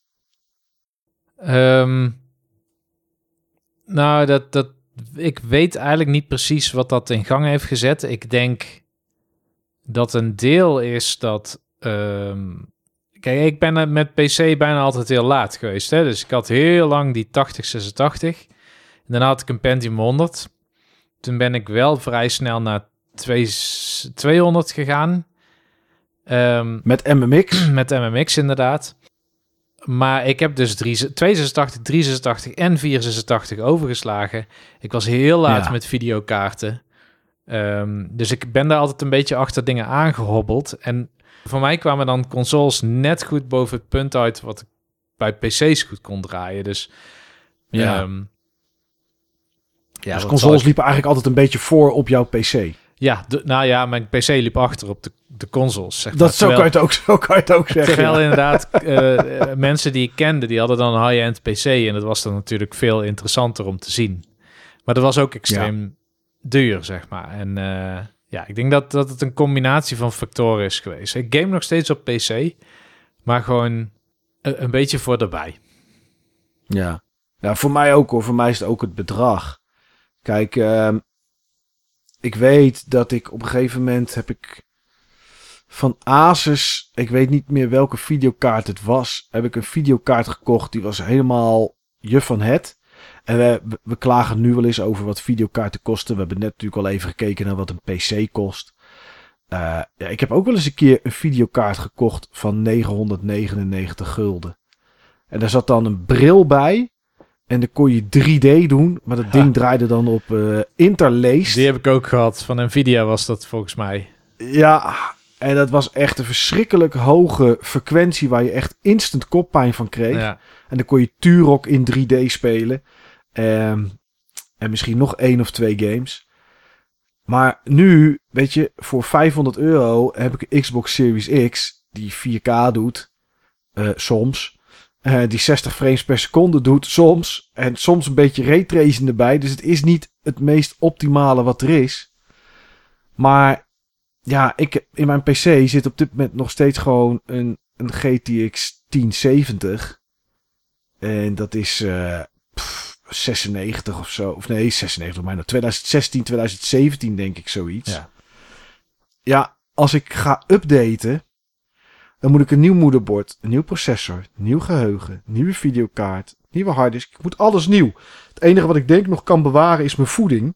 En dan ben ik zo een bedrag kwijt wat richting die bedragen gaat van toen van een PC. Ja. En voor dat bedrag, als ik nu een nieuwe videokaart koop en ik koop iets uit de Nvidia 4000 reeks, die wat nu de nieuwste is, daar kan ik denk ik twee generaties consoles mee kopen, misschien wel drie. En dat is dan alleen de videokaart. Ja, dan, dan is het gewoon heel makkelijk, zeg maar. Daar heb ik gewoon het geld niet meer voor. En in die tijd kon je best nog wel redelijk, je kon best wel redelijk lang doen met je moederbord en je processor als je tussendoor een andere videokaart of een andere geluidskaart kocht. En dat was dan misschien 300 of 400 gulden. En dan had je weer het nieuwste van het nieuwste op dat moment. Hè? En dat, dat, dat is nu niet meer. Nu moet er gewoon veel meer geüpgrade worden. Kijk, ik ben begonnen met die 486. Daarna ben ik doorgegaan naar een Pentium, ik denk 100, 100 of 120. Daarna naar een 100. Ik denk dat we 180 hadden en 200. Maar ik denk dat ik naar de 200 MMX ben gegaan. Daarna naar Pentium 2, Pentium 3 en zo door. Pentium 3 heb ik denk ik twee stappen ingemaakt.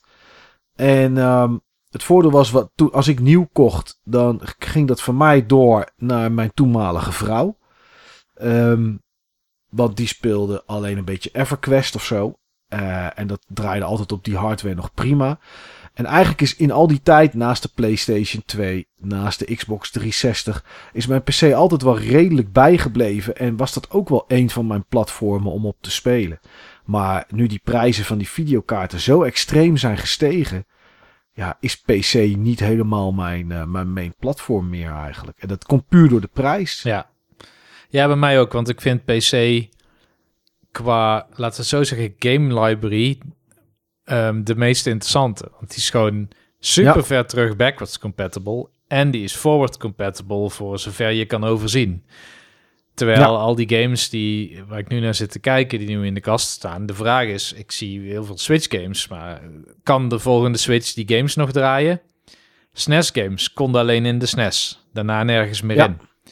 Uh, PlayStation 4 kan in de PlayStation 5, weet je wel. Dus sommige dingen zijn forward compatible, maar misschien maximaal 10 jaar. Ja, ja, dit is de eerste generatie, zeg maar, waarbij PlayStation en Xbox zeggen van eh, vorige generatie alles draait. Bij Nintendo kan ik me dat. Nou ja, GameCube speelde op de Wii of niet? Of paste die daar niet in? Nintendo deed altijd wel iets met, bijna altijd wel iets met backwards compatibility. GameCube kon in de Wii, Wii kon in Wii U. U um, ja, maar Wii U kan niet in de Switch, uiteraard. Nee. DS kon in 3DS, ehm, Game Boy kon in Game Boy Advance. Ja, Game Boy dus Advance kon generatie... in DS in eerste instantie, dus dat, dat oh ja, ook nog best wel door. Ja. ja, ja, dus dat deed het op zich wel. Alleen ja, weet je, als de volgende Switch of de volgende Nintendo console, als ze weer iets heel anders gaan doen, wat ik me niet voor kan stellen, want volgens mij is dit best wel succesvol. En als je kijkt naar Steam Deck en je hebt nu ook die Asus ROG volgens mij, ja. die is net uit. Uh, schijnt wel echt heel duur te zijn, maar wel twee keer de kracht van de Steam Deck schijnt ook heel goed te zijn. Dus portable gamen is toch waar het nu wel een beetje naartoe gaat. Uh, dus ze zullen wel weer zoiets maken, Nintendo. Dus ik denk dat ze, dat ze het wel weer mee kunnen nemen. Maar PC inderdaad, als ik een game uit 1986 wil spelen... dan heb je gewoon een soort DOSBox emulator voor je huidige PC. En uh, dan krijg je gewoon een Soundblaster die die nadoet. En een videokaart van destijds. En je kan gewoon die game nog spelen. Ik, ja, dat wat dat betreft ook... Zeg maar, ik vind de Steam Deck heel erg aantrekkelijk. Alleen... Ja. De, het huidige model heb ik zo mijn vraagtekens bij. Want ik, ik heb een collega, en, nou ja, mijn directeur heeft sowieso alles. Maar die heeft hem ook wel eens meegenomen. En dan denk ik, ja, het is wel een heel groot... Het lijkt wel zo'n zo'n accu van een elektrische fiets, zeg maar. Ja, ja het is echt wel een log, log ding. Het is echt een log ding. Het is wel comfortabel. En het is mhm. natuurlijk gewoon heel krachtig en, een extreem grote library kun je er speelbaar op hebben. Maar het is allemaal niet zo lekker, bijvoorbeeld, als gewoon de Switch dan aanvoelt. Nee, nee, dat snap ik. Ja. Helemaal nu ja, die nieuwe, hè? Die, diezelfde OLED. Want ik ben natuurlijk all in gegaan laatst. oh, heb je die gekocht, ja? Ja, ik heb niet alleen de Special Edition van Zelda, maar ik heb die OLED-switch erbij gekocht. De Pro-controller, uh, Zelda editie gekocht. Dat, uh, oh, heb wow. je een Pro-controller? Uh, dus heel fijn is dat. um, voor luisteraars, dat is iets wat volgens mij 2017... ja, een running gag was. Ja, ja, inderdaad. Maar ik heb een Pro-controller niet. Ja, ja, ik heb een Pro-controller. En ik heb een Geen hoesje. Switch OLED. Nee. Oh ja, dat heb ik ook. Maar ik heb wel eh, de, de Zelda, eh, de Collector's Edition. Die heb ik wel gekocht. Oh, nice. Dat, wat een doos trouwens. Ja, het is echt een grote doos. En, het, en, en eh, ik heb hier in de game room heb ik zo'n grote koelkast staan. Zo'n dubbeldeurs koelkast. En daar hangt mooi die, die metalen poster, zeg maar. Oh hangt ja, daar. ja, ja. Nice. Dus eh, daar heb ik wel eh, gelijk eh, gebruik van gemaakt. Maar nee, ja, weet je. En dan, als je nog geen Switch had, dan koop je die Switch OLED met Pro Controller. met Game Limited Edition, weet ik veel wat allemaal. Ga je all in, dan ben je nog steeds goedkoper uit dan dat je een nieuwe videokaart nu koopt. Ja. Tuurlijk, Switch is veel minder krachtig. Dat weten we allemaal. Maar zo'n game als dit draait er nog steeds op. Ja. Dus ja. Hey, een laatste dingetje. We, ja, we hebben het helemaal niet over games gehad. Dat zei ik net al.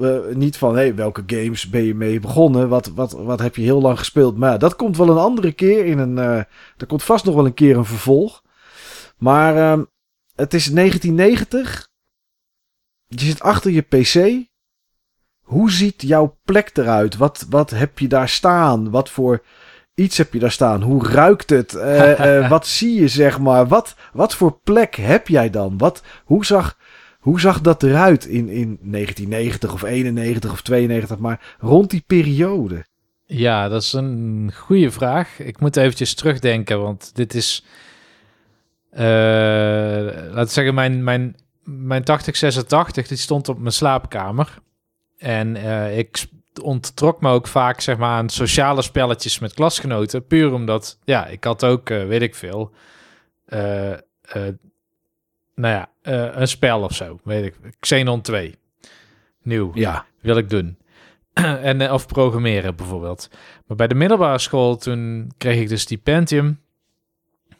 En toen stond hij in de huiskamer en dan in een hoekje. Ehm, later eh, zou in het hoekje ook een ISDN-modem komen hangen.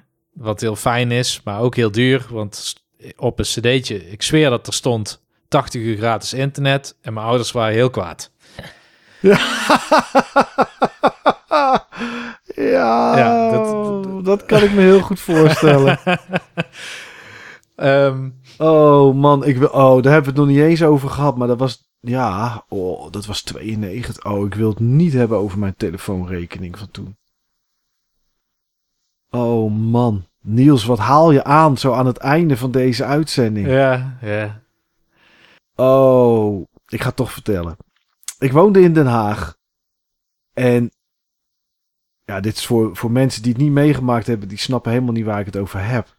Maar om internet te hebben in die tijd, in 92, 93, 94, moest je inbellen. Dus inderdaad, je had een modem nodig. En dat modem, wat ik eerst gebruikte voor mijn BBS, dat modem dat gebruikte ik later om in te bellen naar het internet. En dan moest je in Windows moest je dat doen, want het, was, eh, dat kon, het kon wel in DOS, maar dat deed nooit iemand. Iedereen deed dat in Windows. Dan startte je Trump het WinSock startte je op. En eh, nou, dat belde dan in naar je internetprovider waar je een abonnement had. Maar inbellen via de telefoonlijn was door heel Nederland opgedeeld in twee gebieden. Je kon lokaal inbellen en je kon niet lokaal inbellen. En lokaal bellen, dat was goedkoper en dat was dan in jouw regio. Dus als je in Den Haag woonde, was dat Den Haag en, en Rijswijk. Misschien dat Delft nog net lokaal inbellen was, dat weet ik niet. En nu is het eigenlijk gewoon te bizar, hè? Want als ik nu bel naar Spanje of naar Italië, gebruik ik gewoon dezelfde belbundel. Het is gewoon allemaal hetzelfde bedrag. Als je toen naar een andere stad belde, kostte dat gewoon meer per tik. Want dan belde je niet lokaal in. En ehm, ik had een internetabonnement bij Sistron. Sistron Internet. Maar dat zat niet lokaal.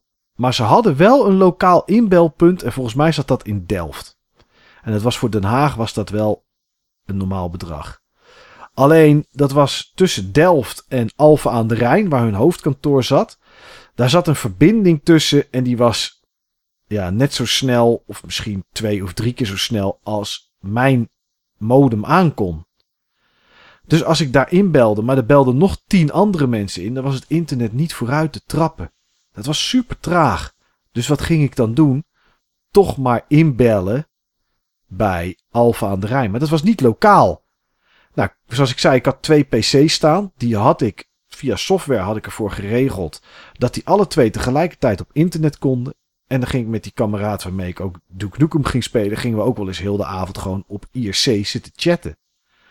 Maar niet lokaal, dus dure tikken. En het was ook nog in een tijd, kan je nu ook niet meer voorstellen.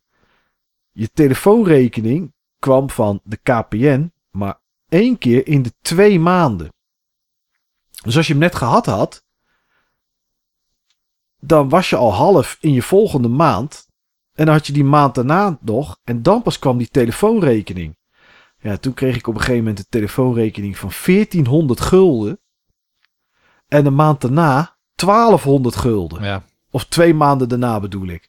Had ik gewoon voor 2600 gulden in vier maanden zitten internetten. Ja, die kon ik even heel lastig betalen eh, met mijn loontje van eh 1100 gulden of zo per maand.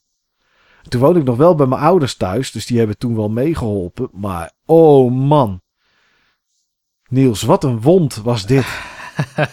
ja, dat het komt mij heel bekend voor, dat verhaal inderdaad. Ja, ik had geloof ik 1200 gulden in één maand. Ja. En, maar toen waren die, er was zeg maar, dat het, het gratis internet was op, dus toen moest je een abonnement of zo nemen. Ehm, en dat was voor mijn ouders ook wel het signaal van, eh, ja, misschien toch even niet. Ja, Net als dat we net zeiden met die computer, het was gewoon extreem veel geld. ja, dat was het ook. En nu, als je nu gaat internetten, haal je daar informatie vandaan. Of je bestelt een product. Of eh, weet ik veel, je gebruikt het heel anders dan toen. Als je toen ging internetten, haalde je daar bijna niks uit, hè? Je ging een foto bekijken of een plaatje van iets. En dat was het. Weet je, het was niet dat je, weet ik veel. En nu kunnen we niet zonder, hè? Ik bedoel, als ik mijn PC, als ik daarop in wil loggen, dan logt hij gewoon met een account in wat op internet draait. Eh, dat was toen allemaal natuurlijk niet. Nee. Maar dit is echt, eh, ja, die tijden zijn zo veranderd, joh. Ik ging dan op, Maar goed. op internet een screenshot downloaden van June 2000, want die kwam er dan aan. Dan kon je makkelijk En dan 4, ging je 5 of- minuten wachten tot die image binnen was. Ja, En, eh, en dan snel de verbinding verbreken en dan ernaar kijken. ja, precies. Ja. Maar goed, eh, eh, 1990 of rond die tijd. Je PC stond ergens in de huiskamer. Ja. Ehm, volgens mij eh, niet echt op een bureau of zo, maar meer op zo'n zo'n bijzettafeltje. Ehm, Mhm. En ik denk dat die PC die bleef tamelijk lang stabiel, maar waar ik heel goed in was, was elke keer eh, denken dat het aan mijn speakers lag als ik niet goed genoeg geluid had. Dus om de havenklap had ik weer nieuwe speakers. En ehm, van, van die kleine plastic domme dingetjes, zeg maar. En dan dacht ik, oké, Ja. duurder is beter. En dan zagen ze er alleen maar anders uit, maar ze waren nog net zo slecht. Eh, een periode heb ik ook even gekeken naar Surround, maar dat, dat is bij mij nooit echt blijven beklijven. Gewoon puur omdat het was super onhandig en het, de kwaliteit ging nog verder achteruit vaak van je Ja. geluid. Oh, ik heb dat wel gehad van Sound Blaster. Oh ja. Ja, Dus met die- surround. En dan zet je van die speakertjes achter je neer op drie van die pootjes. en dan met die kabels erlangs. Het is ook geen 94, ik weet het. Maar toch, ja. En dan, man, en dan, dan, dan, dan, dan verschoof je met je stoel, reed je over dat kabeltje heen, trok je die speakertjes weer om. Niet te doen. Nee, ja, die, die kabels, dat waren dan vaak van die, waar dan zeg maar zo'n dubbele zwarte draad, zo heel dun. Ja, Ja, daar Ja. rolde je inderdaad met je stoel in. Dat ging helemaal om je wielen heen. En die kabels die zagen er altijd verschrikkelijk uit, zeg maar. Maar in ieder geval, ik had een klein tafeltje met waar de monitor net op kon. Volgens mij mijn PC ook. Want het idee dat je je kast op de grond zette, dat was eigenlijk nooit bij me opgekomen. Terwijl het heel logisch zou zijn. Dan moest het altijd hoog, want dan zag je hem tenminste. ja, en dan kon je bij je floppy. Ja, dat inderdaad. Eh, en dan vaak een, eh, een, een muismat. En die had je in die tijd nog meer nodig dan nu, want je had een bal in je muis in plaats van een laser. Eh, dus ja. Ja. het was ook eh, vaak, eh, oh, mijn muis doet het niet meer. Nou, dan ga je de muis even schoonmaken van binnen, zeg maar. Ja, even de haren en de stof van de, van de rolletjes af inderdaad. Van die, waar je bal langs ging. Ja, Ja. jeetje. En zoiets moet het geweest zijn, want ik kan me herinneren dat ik een tijdje heel lang binnen achter de computer zat en het was dan mooi weer en mijn moeder zei, ja, ga toch verdomme eens naar buiten, weet je wel. Wat, waarom zit Ja. je toch altijd binnen? En dan, oh, oké, dan ging ik een verlengsnoer halen, dan zet ik het hele zwikje buiten in de tuin neer. Ging ik in de tuin verder met mijn computer. Ja. Waarschijnlijk met een theedoek over je hoofd, omdat Ja. de zon anders in je beeldscherm scheen. Ja. Ja, schitterend. Oh man. Ja, als ik denk aan die tijd stonden er, denk ik, twee of drie PC's in mijn kamer. Bij elkaar gepropt. Ik denk dat ik een, ehm, een switch had voor mijn monitor. Dat ik maar één monitor hoefde te doen. Had je zo'n zo'n KVM switch. Keyboard, video, mouse switch. Dat ik eh, kon schakelen. Eén was mijn BBS met de remote access die daar klaar stond te wachten tot er iemand ging inbellen. En die andere gewoon om, mee te, ja, om spelletjes mee te spelen en muziek te maken. Ik denk dat ik Labtech speakers had met een koptelefoon aansluiting. Zodat je met een koptelefoon op, zodat ik de rest van het huis niet stoorde. Een grote toren ja, papiertjes eromheen natuurlijk, waar je wachtwoorden op had geschreven of commando's. Want iets uitpakken met, eh, met ARJ of vooral inpakken ARJ min A van add min V 1440, zodat het op een floppy paste per ding. Dat soort commando's. Ja, het liefst een toetsenbord, zo'n oud IBM toetsenbord, dat klikte als je erop tikte, zeg maar, met echte, met echte switches erin.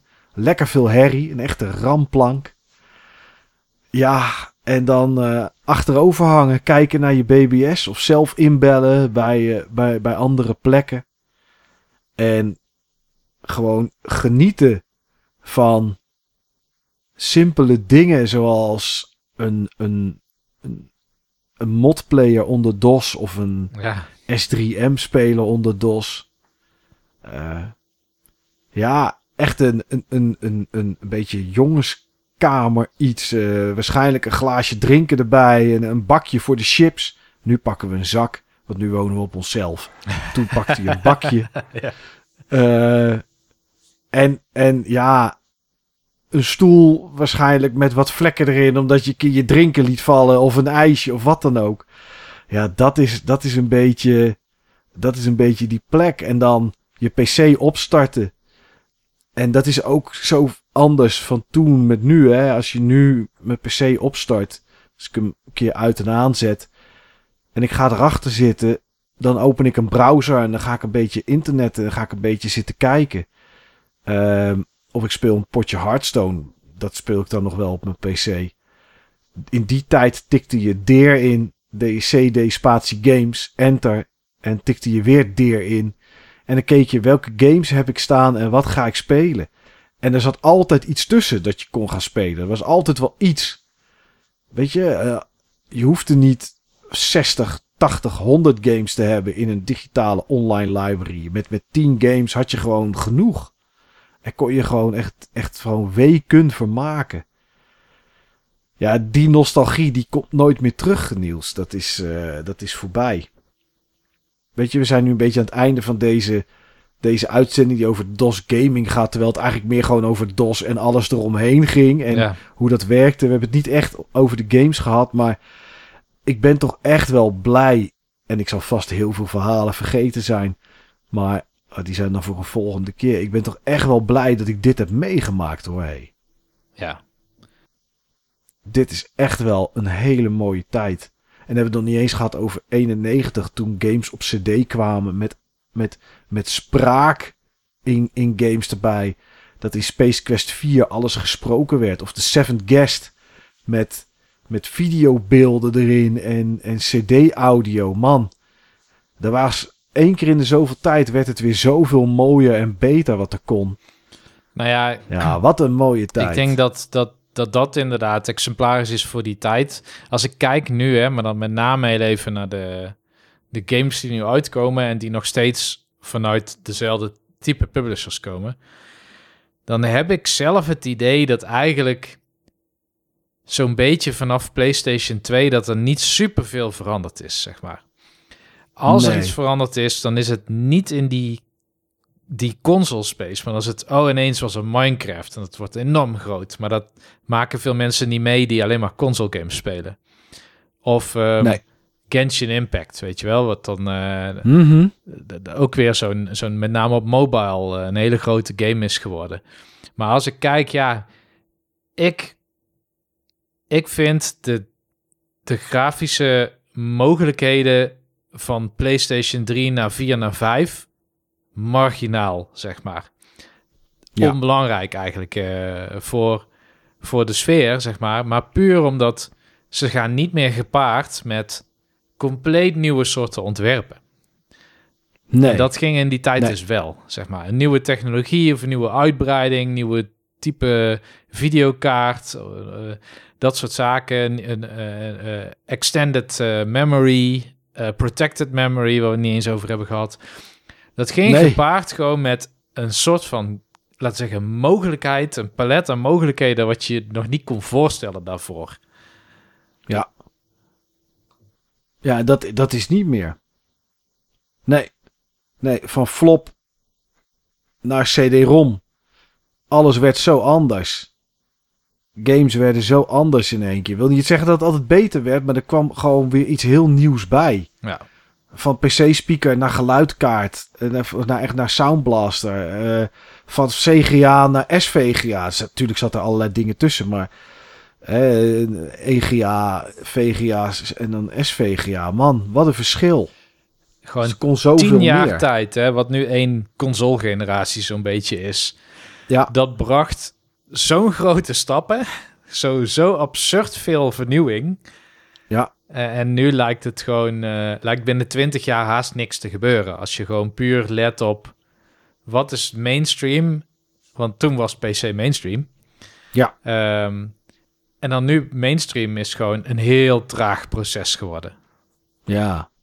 Ja, de games, de type games die op PlayStation 3 waren en daar populair waren, neem een Ratchet Clank en dat soort dingen allemaal. Dat soort type games ja, spelen we nu nog op de PS5. Ja, Ja, daar is niks aan veranderd. Dat was in die tijd was dat, was dat echt heel anders. Tuurlijk, first-person shooters waren er. En dat bleef ook wel. Maar het verschil door alleen maar van links en naar rechts te kunnen kijken, naar in één keer alle kanten op kunnen kijken en kunnen schieten. Hè, zo van Doom naar Quake. ja. Doom was gewoon links-rechts. En dan maakt het niet uit of er iemand boven stond of onder stond. Je schoot gewoon alleen op, op het horizontale as. En later kwam er kracht bij en kon het ineens. En dan veranderde zoveel. Dat is echt... eh, ja, en dan multiplayer. ja, lokaal, online, et cetera.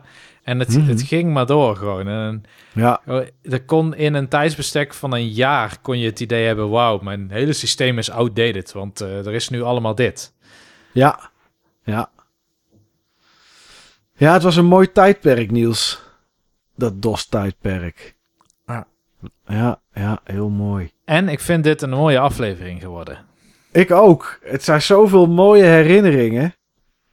Man, alleen tijdens het noteren al, toen ik ISA, VESA Local Bus en door naar PCI en, en CGA, EGA, VGA, SVGA, Turbo Knop, IRQ en DMA kanalen. Man, man, man.